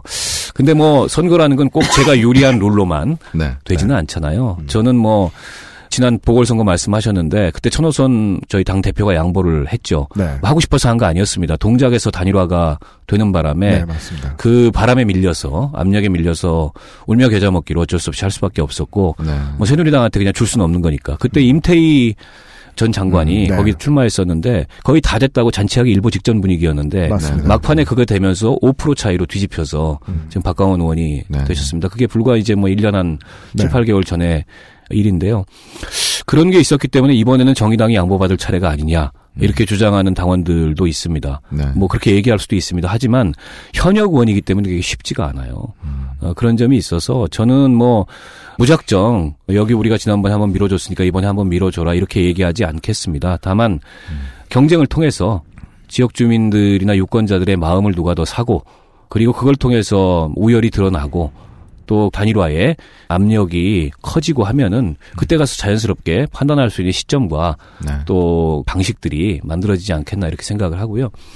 야권 연대 얘기가 나온 김에 좀 말씀을 드리자면 김종인 대표가 오늘 통합을 얘기하셨는데 아마 그 통합의 주요한 상대는 국민의당인 것 같아요. 정의당은 네네. 대상이 아니라고 어떤 보도에도 나왔더라고요. 굳이 뭐 꼭 집어서 그렇게까지. 네, 김종인 대표는 정의당은 이념 정당이라고 하신대요. 근데 어. 저는 그건 정의당을 잘 좀 모르시는 것 같고 네. 과거 민주노동당이나 통합진보당을 사고하시는 것 같고 저희 이념은 민주주의입니다. 그 이상의 뭐 다른 이념이 저희에게 있지는 않고요. 다만 저희는 노동의 가치를 소중히 여기고 네. 그다음에 민생을 가장 먼저 챙기는 그런 의미에서 저희는 진보 정당이라고 말씀을 드리겠습니다. 그렇다고 뭐 통합하자는 거에 저희를 대회에 따라서 아쉬워하는 건 없습니다. 갈 길이 다르다고 생각하기 때문에 음. 어, 근데 저 통합은 쉽지는 않을 거다. 국민의당으로서는 다른 동학이 지금 작용을 하고 있잖아요. 네네. 안철수 대표가 거기서 왜 나왔겠습니까? 그 판에 앉아 있다가는 뭐 이 대권 레이스에서 명함도 못 내밀어 보고 끝나겠다 싶어서 나온 거잖아요. 네. 그리고 나머지 의원들도 거기다가는 공천도 못 받고 이른바 공천 학살 당하겠다. 이래가지고 나온 거잖아요. 호남을 미천으로. 그 근거로 생긴 당인이 더더욱이 그 둘이 연대할 가능성은 없는 거 없죠. 아닙니까? 없는데, 근데 이제 수도권에서 전멸할 것이라는 위기감. 음. 이게 이제 조성이 되면 그땐 또 달라질 수도 있습니다. 그래서 들리는 얘기로는 국민의당 내부가 약간 역할 분담을 했대요. 그래서 민생 현장 챙기고 이렇게 그냥 전국적으로 네. 그 국민의당의 존재감을 넓히는 이 활동은 안철수 대표가 하고 내부 정치는 천정배 뭐 김한길 이렇게 하기로 했다. 네. 이런 확인되지 않은 그런 설이 들리는데 그렇게 된다면 야권 연대의 또 다른 계기가 음. 선거 임박해서 만들어질 수도 있다 이렇게 생각하고요. 뭐 아무튼 그런 뭐 객관적 정황을 떠나서 전 해야 된다 야권 연대. 네. 하되 이길 수 있는 방식으로 해야 되고 책임 있게 당대당으로 해야 된다. 그거를 선거 임박해 가지고 후보들끼리 알아서 하세요 이러면 절대로 정리가 안 됩니다. 왜냐하면 저희 정의당의 후보들 중에 당선을 목표로 나온 후보들도 있지만은 당선을 목표로 하기까지에는 준비가 좀 덜 된 후보들도 있으십니다. 물론 표면적으로 누구나 다 당선을 목표로 하지만 근데 이런 분들도 어쨌든 이 선거는 굉장히 소중한 선거예요. 그분들한테도 5%를 얻든 10%를 얻든 자기 정치 인생과 정치 생명과 연관된. 근데 이런 분들한테 당신 5%밖에 안 나오니까 좀 죽어줘. 이렇게 얘기할 수 있나요? 큰 당의 후보라 그래서. 저는 그런 거는 우리가 수용할 수 없는 방식이라고 생각하고요. 그러려면 책임 있게 당과 당 사이에 이번에 이 기울어진 정치 지형을 좀 평형에 가깝게 혹은 반대로 기울게 만들기 위해서 어떤 전략 하에 정치적 합의를 만들어서 야권 연대를 할 것인가 이게 먼저 논의돼야 된다. 그러다 보면은 어디는 전략적 불출마를 각 당에서 네. 어, 결단하는 그런 지역들도 있을 거고 어느 지역에서는 아이 그냥 경쟁하자 여기는 쿨하게 호남이 그런 데죠. 네네. 호남은 그런 거 안 해도 새누리당으로 안 넘어가요. 네네. 그런 데는 각자의 경쟁력을 가지고 경쟁하자. 또 영남 같은 데는 여기는 길을 써서 해도 이기기가 쉽지 않은 데니까 경쟁력 중심으로 단일화를 하자. 뭐 이런 여러 가지 판단들이 나올 수 있을 것 같아요. 그런 거를 좀 미리 앞서서 정리를 해야지 투표일 며칠 안 남겨놓고 가뜩이나 야권 연대 정치공학적인 거라고 공격하는데 투표일 며칠 안 남겨놓고 그런 방식의 단일화를 하면은 그거는 효과도 한계가 있을 뿐더러 정치공학이라는 그 이른바 비난 이런 거에 직면을 하게 될 거다. 그래서 저는 우리 야권 지도자들 특히 현재 김종인 대표 또 우리 심상정 의원 국민의당의 뭐 천정배 안철수 김한길 어, 이분들이 이번 선거 굉장히 중요하기 때문에 야권 연대 문제에 대해서 좀 신중하게 판단하고 빠르게 결단할 건 결단하고 행동을 해주셨으면 하는 부탁의 말씀을 드리고 싶습니다. 우리 청취자들이 궁금해할 만한 질문입니다. 페이스북에서 YH 리님이 새누리가 수구 세력, 더민주가 보수, 녹색당이나 노동당이 진보라고 봅니다. 정의당의 정체성은 뭐지요? 정의당은 지향과 실체가 합일하나요? 그것은 중도입니까? 진보입니까? 정의당은 명백히 진보 정당이고요. 중도라는 얘기를 한 번도 해본 적이 없고 정의당의 어떤 정강 정책을 봐도 그렇게 판단하기가 좀 판단할 수 없는 그런 따라서 정당입니다. 이분의 질문의 요체는 이겁니다. 내가 누가 되든 간에 소신 투표를 하고 싶을 때 녹색당이나 노동당이나 3인당 말고 정의당에 표를 줘야 할 이유를 설명해 달라. 입니다. 아주 좋은 질문이시고요. 일단 정의당은 원내 정당이고요. 네. 그리고 정의당의 전신인 통합진보당과 또 국민참여당과 네. 민주노동당 이렇게 거슬러 올라가자면은 이미 원내 정당이 된 지 꽤 오래된 정당입니다. 네. 2000년대 중반에 아, 굉장히 좁은 정치 지형이지만 좁은 오솔길이지만 이 오솔길을 넓히기 위해서 끊임없이 노력을 하고 있고 그 과정에서 나름의 정치적 성찰과 혁신을 이뤘다. 저희는 이렇게 판단을 합니다. 과거의 진보 정당에 대해서 뭐 이념 정당이다. 아, 그 한계에 대해서 지적하는 비판도 많이 있었고, 그리고 운동권 정당이다. 이런 비판도 많이 있었고, 더 나아가서는 무슨 뭐 종북주의다. 이런 그 의도된 프레임에 의한 규정도 있었고, 근데 그 많은 진보 정당 내의 평지 풍파와 또 분열과 통합과 이런 걸 거치면서 정의당은 현실주의 진보 노선을 나름 정립했다고 생각을 합니다. 우리 헌법의 그 전제 위에서 그리고 민주주의라는 만고불면의 그런 우리 가치 지향 위에서 어 우리 노동의 가치를 존중하고 그리고 어, 민생을 어, 보다 더 윤택, 윤택하게 만드는 이런 정치적 목표를 갖는 그런 정당으로서 어, 정의당은 앞으로도 어, 그런 진보적 지향을 계속 가져갈 거고요. 물론 어, 정의당이 갖는 진보적 지향 중에는 그런 노동이나 민생 문제만 있는 것은 아니고, 어, 이른바 녹색이라는 가치, 특히 우리 사회의 그 지속 가능성에 대한 여러 가지 의문들이 제기가 되고 있고, 어, 원전 문제라든지 이런 그 지속 가능성의 위협들이 대두가 돼 있는 게 현대 사회지 않습니까? 그래서 뭐 에너지라든지 이런 측면에서 좀 녹색 지향의 정의로운 전환을 이뤄야 된다. 그리고 그게 사실은 새로운 방식의 성장이다. 이런 목표도 갖고 있습니다. 어, 그렇기 때문에 정의당의 진보적 정체성에 대해서 어, 의문을 두실 필요는 없을 것 같고요. 지금 진보 정당들이 이렇게 난립이 돼 있잖아요. 네. 노동당도 녹색당도 음. 또뭐 사회민주당도 이번에 선거에 참여하는지는 모르겠는데 참여하는 것으로 네, 알고 창당에 있습니다. 등록이 됐고 네. 또 최근에 무슨 민중연합당 네. 뭐 이런 것도 생기고 음. 했는데요. 어, 저는 뭐 각각의 그 주장하는 차이를 인정하고 존중해요. 그거를 뭐 인정 존중 안 하고 뭐 우리가 원내에 의석 있고 하니까는 우리가 이 골목에서는 대장이야 이렇게 음. 생각하지 않고 그건 온당한 태도가 아니라는 생각이 들고요. 에, 하지만 그런 그 차이들이 좀 더 많이 토론되고 어, 좁혀지고 그리고 한 당내에서 공존할 수 있는 정도의 차이 로 만들어진다면 네. 저는 크게 진보 정당의 어, 새로운 통합 이런 음. 것들을 어느 시점에선가 아마 이번 선거 저는 어려울 겁니다. 네. 선거 끝나고 나서 다시 시도해야 되지 않겠나 음. 이런 생각이 들고 사실은 차이가 있긴 하지만 음. 그게 더불어민주당과 정의당이 갖는 차이 음. 혹은 더 정의당과 뭐 새누리당이 갖는 차이 그런 류의 차이는 아니거든요. 음. 그리고 새, 저 더, 어, 정의당과 국민의당이 갖는 차이 그것과는 다른 류의 차이이기 때문에 얼마든지 한 당 내에서 공존할 수 있는 아, 그런 차이다 이렇게 생각을 하고 있습니다. 생각해보니 음. 정의당이 원래 당론으로 가지고 있던 이야기가 있었군요. 이쪽은 이제 경쟁이라기보다는 통합의 대상이다. 네. 음. 음. 그 외에는 이제 처음에는 이제 말씀해 주시기를 이제 그 경쟁적으로 봐도 차이점이 있다. 일단 지금은 표를 얻어야 되니까. 네. 네. 그 말씀도 해 주셨기에 요 질문을 좀 붙여야 되겠습니다. 로맨티스트인 것 같지만 사실은 어찌 보면 길 가던 시민들이 정의당 후보를 만나면 제일 많이 묻고 싶은 질문일지도 모릅니다.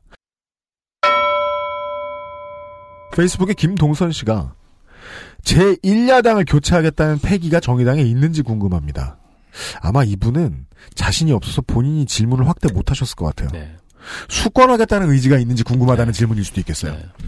구체적인 선거 전략은 나중에 들어도 되니까 정말로 의지가 있는지 궁금합니다. 의지 있습니다. 근데 또 의지만 내세우는 거는 자칫하면 허풍이 될 수 있기 때문에 네. 어, 뜨거운 의지와 동시에 차가운 현실 인식도 해야 그 사이에서 이제 전략도 나오고 계획도 나온다는 생각이 들고요. 이번 선거에 원내 20석 교섭단체를 목표로 내걸었고 여전히 그 목표를 저희가 철회하지는 않았습니다. 하지만 아, 개인적으로 제가 봤을 때 쉽지 않습니다. 야권의 지형이 이게 뭐 더불어민주당과 정의당만 있어도 쉽지 않은데 여기에다가 뭐 국민의당이 생기고 또 그 밖에 그 원외에 있는 진보 정당들 막 이렇게 생겨 있는 상황에서 아, 간단치 않다. 그리고 선거 제도가 좀 합리적으로 바뀌었다면 음. 연동형 비례대표제가 도입이 되고 비례 의석수가 줄지 않았다면 지난 총선의 득표율 기준으로 봤을 때 저는 뭐 불가능한 목표는 아니었다. 지역에서 조금만 네. 선전하면. 근데 이게 일곱 석이나 줄어버리고 연동형은 안 되고 지난 선거의 득표율을 얻기가 쉽지 않아요. 왜냐하면 이게 국민의당으로 일, 정 부분 분산이 될 거기 때문에 지난번에 10.3% 얻었거든요. 네. 그래서 6명의 비례대표가 당선이 됐고 제가 6번으로 문 닫고 들어왔는데 네. 이번에는 그렇게 얻어도 다섯 명밖에 안 됩니다. 네. 그리고 현재 지지율 추이로 봤을 때 물론 아직 선거까지 한 40여일 남았기 때문에 이 지지율을 올리기 위해서 저희가 여전히 분발하고 있습니다만 간단치 않다. 그렇게 봤을 때 어, 냉정하게 그 제가 생각하는 목표는 그 절반 정도입니다. 한 10석 정도. 음. 어, 비례에서 한 5석, 음. 지역에서 한 5석. 근데 지역에서 5석도 간단치는 않은 목표예요. 왜냐하면 야권 연대 안 되면 어려운 목표거든요. 어, 그렇게 보고 있고요. 어, 그러면 현재 저희가 다섯 석의 의석이 있는데 네. 그에 비해서는 뭐 선거 결과가 나쁘다고 평가할 수는 없는 정도의 목표 달성을 그대로만 된다면 하는 거라고 보여지고 또 그그 그 종잣돈 그 미천을 기반으로 음. 어 20대 국회에서 어, 정의당이 생각하는 비전 또 국민들에게 어, 제시하고 싶은 정책 또 정치적인 메시지 이런 것들을 만들어갈 수 있다는 생각이 들고요. 정당에게 있어서 선거는 중요합니다. 그 생명줄 같은 건데 그렇다고 한 번의 선거로 정당이 흥망성쇠하지는 않, 않는다. 특히 진보 정당은 그렇다. 바람처럼 생겼다가 바람처럼 없어진 정당들 많이 있어요. 창조한국당도 있었고 옛날에 네, 네. 또뭐 정주영 그 어, 현대그룹 총수가 만들었던 무슨 당도 있죠. 국민의당, 국민당, 통일국민당, 네, 통일국민당이었던 이런 정당도 있고 네. 우리 역사 속에 그런 정당들이 있습니다. 네. 근데 정의당은 이제 포스트 87년 정당입니다. 네. 87년 이전에 민주개혁 세력이라고 하는 그냥 두루뭉실한 네. 이 세력 범주에서 아니다 우리는 진보다 그리고 이 지역주의 양당 체제에 동의하지 않는다.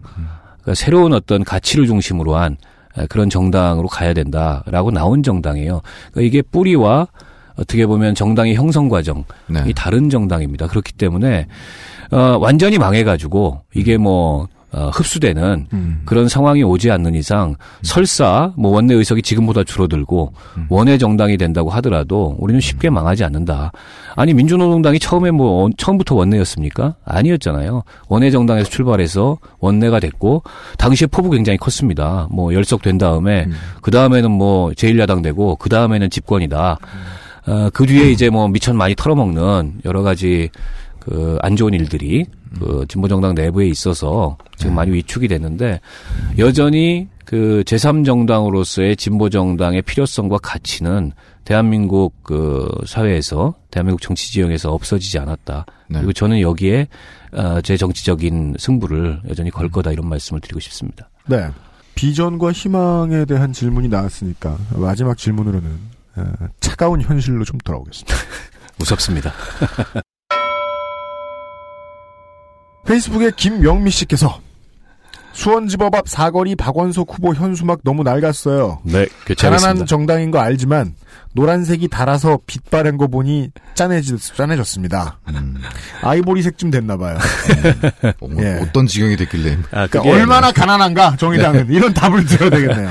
가난하죠. 그 국고보조금을 이제 받잖아요. 네. 받는데 그 국고보조금 배- 배분 방식이 어떻게 돼 있냐면 절반을 교섭단체가 나눠갖고요. 네. 나머지 절반을 의석수대로 나눠가져요. 그 의석수는 교섭단체도 포함한 의석수. 그렇죠. 그러니까 정의당한테 오는 건 정말 쥐꼬리만큼만 오는 거여서 어, 다만 이제 저희는 진성당원제를 채택하고 있습니다. 당비 만 원 이상을 5천 원, 5천 원도 있습니다. 학생당원들 같은 경우에 5천 원, 만 원 내는.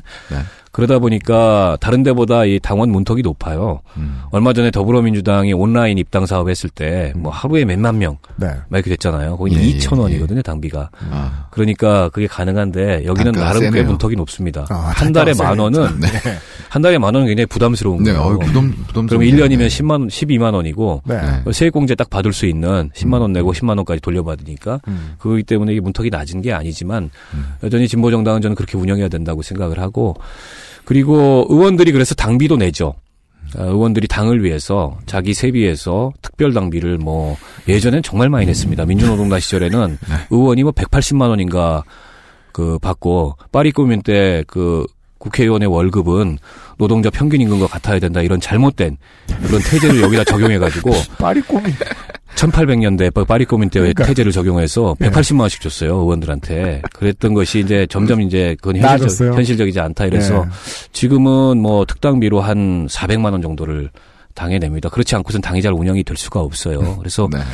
어, 저희 국회의원들 같은 경우에는 집에서 별로 그렇게 환영을 못 받아야. 당연합니다. 어, 뭐야 이거 이런 얘기 많이 듣습니다.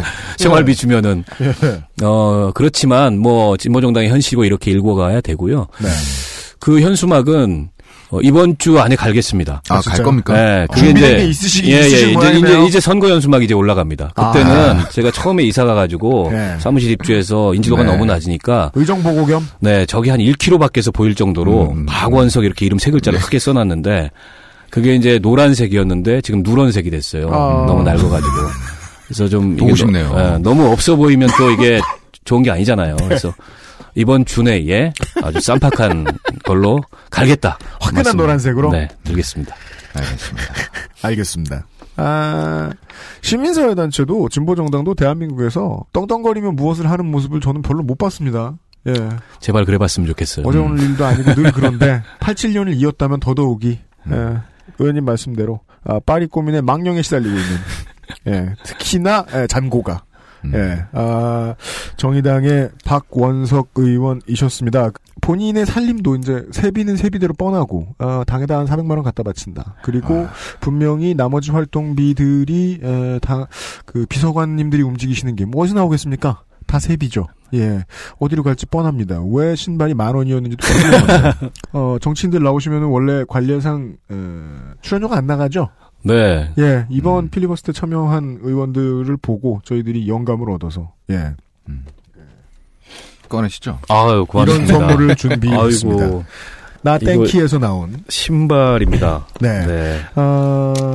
정말 저- 저희가 청소년 시절에 그렇게도 신고 싶었던 그 브랜드네요. 네. 21세기의 저 회사의 모든 테크닉이 다 모여 있는. 네. 아, 매우 아우. 가볍고 매우 튼튼한. 너무 고맙습니다. 게다가 색깔이 노란색이어서 어. 선거 운동 하기 아주 딱 좋은. 정의당 당연히 colorway에 예, 당연히 정의당 컬러로 고른 거죠. 네. 고맙습니다. 코비 브라이언트의 시그니처 모델. 예. 아, 저는 기, 저, 박원석 아, 지금 감동- 지금 이. 이 양반이 삐졌어요. 왜요? 이 신발이 굉장히 가치 있는 신발인데 네. 의원님이 전혀 몰라 주시니까 자기 자기 입으로 막 코비 브라이언트 어쩌고 특히나 아, 제가 예. 너무 잘 몰라서. 예, 어, heel cup 부분에 있는 빨간 줄은, 어, 찾아봐야죠.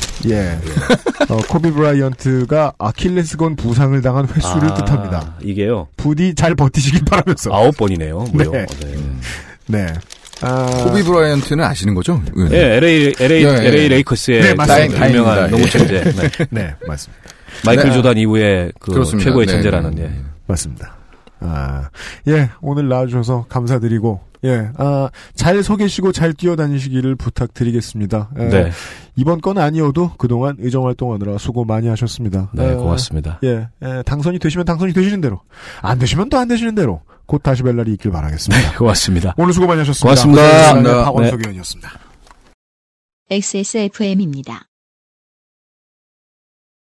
간장게장 사장님, 부모님이 온라인으로 사는 음식은 못 믿는다고 사지 말래요. 어떡하죠?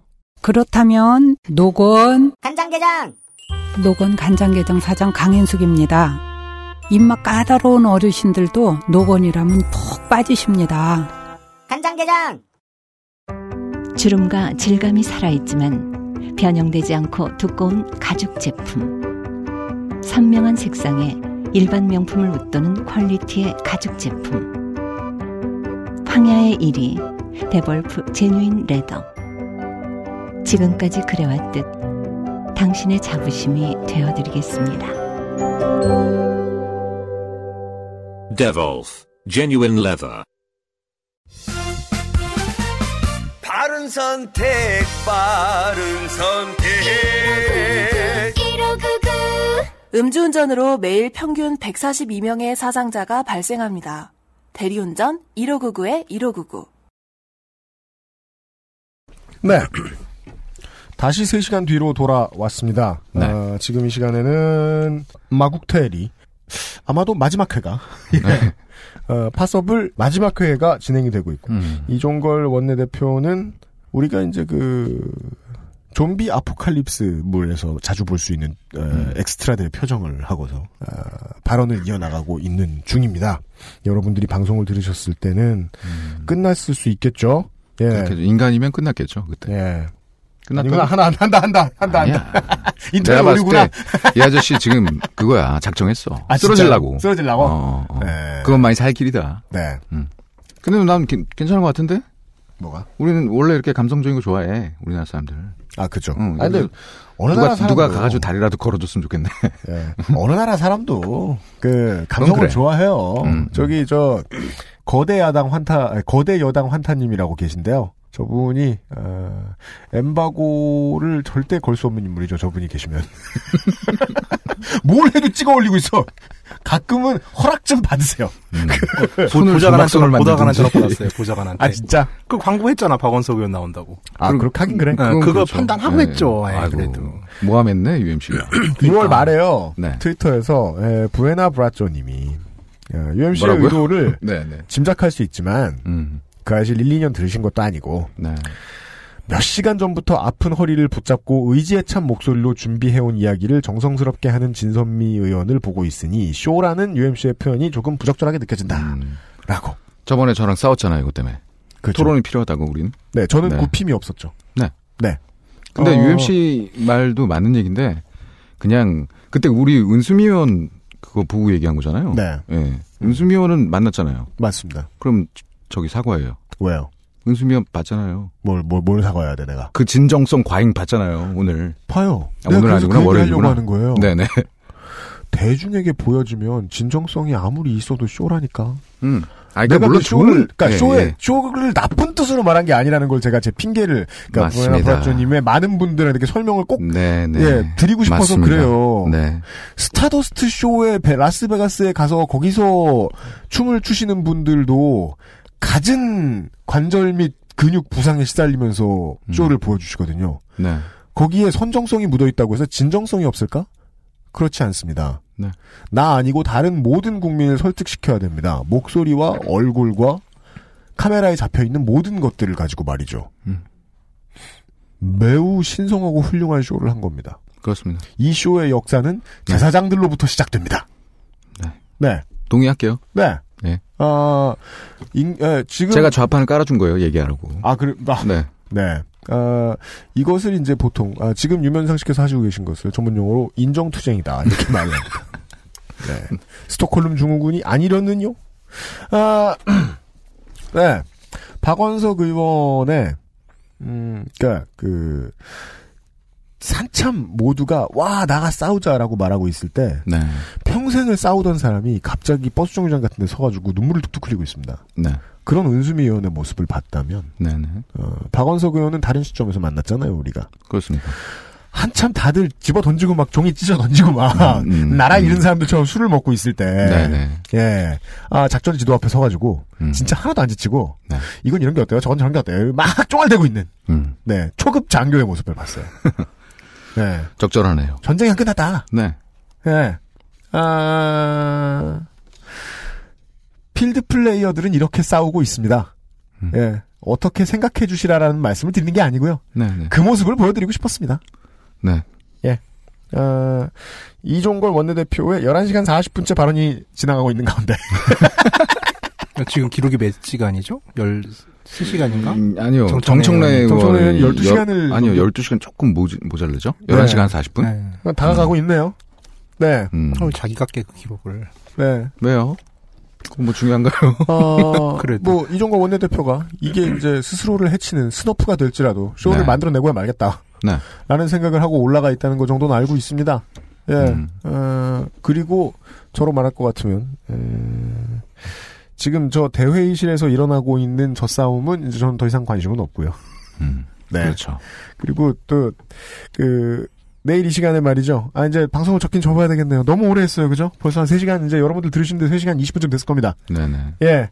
들으시느라 수고 많으셨고요. 어, 원래 총선 전에는 음. 저희들이 최대한 띄엄띄엄 방송을 합니다. 음. 쉬고 막, 최대한 쉬고. 그랬어요. 지난번 음. 지방선거 때는요, 얼마나 쉬고 싶었냐면요, 음. 제가 회사를 옮겼어요. 퇴사를 했어요.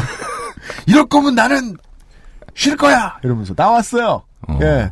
이번에도 그럴 줄 알았는데, 근데 왜 그래요, 지금? 이런 일이 생겼네요. 왜 나를 감금해놓고 있다고 해요? 그니까요. 그러니까 물론 그 부분에 대해서 미안하진 않아요. 원래 감금돼 있으면 이렇게 사람이 미안함이 줄고 음. 예. 어이, 나는 에이스인 줄 알았더니. 땜빵용이었어, 결국 타이완.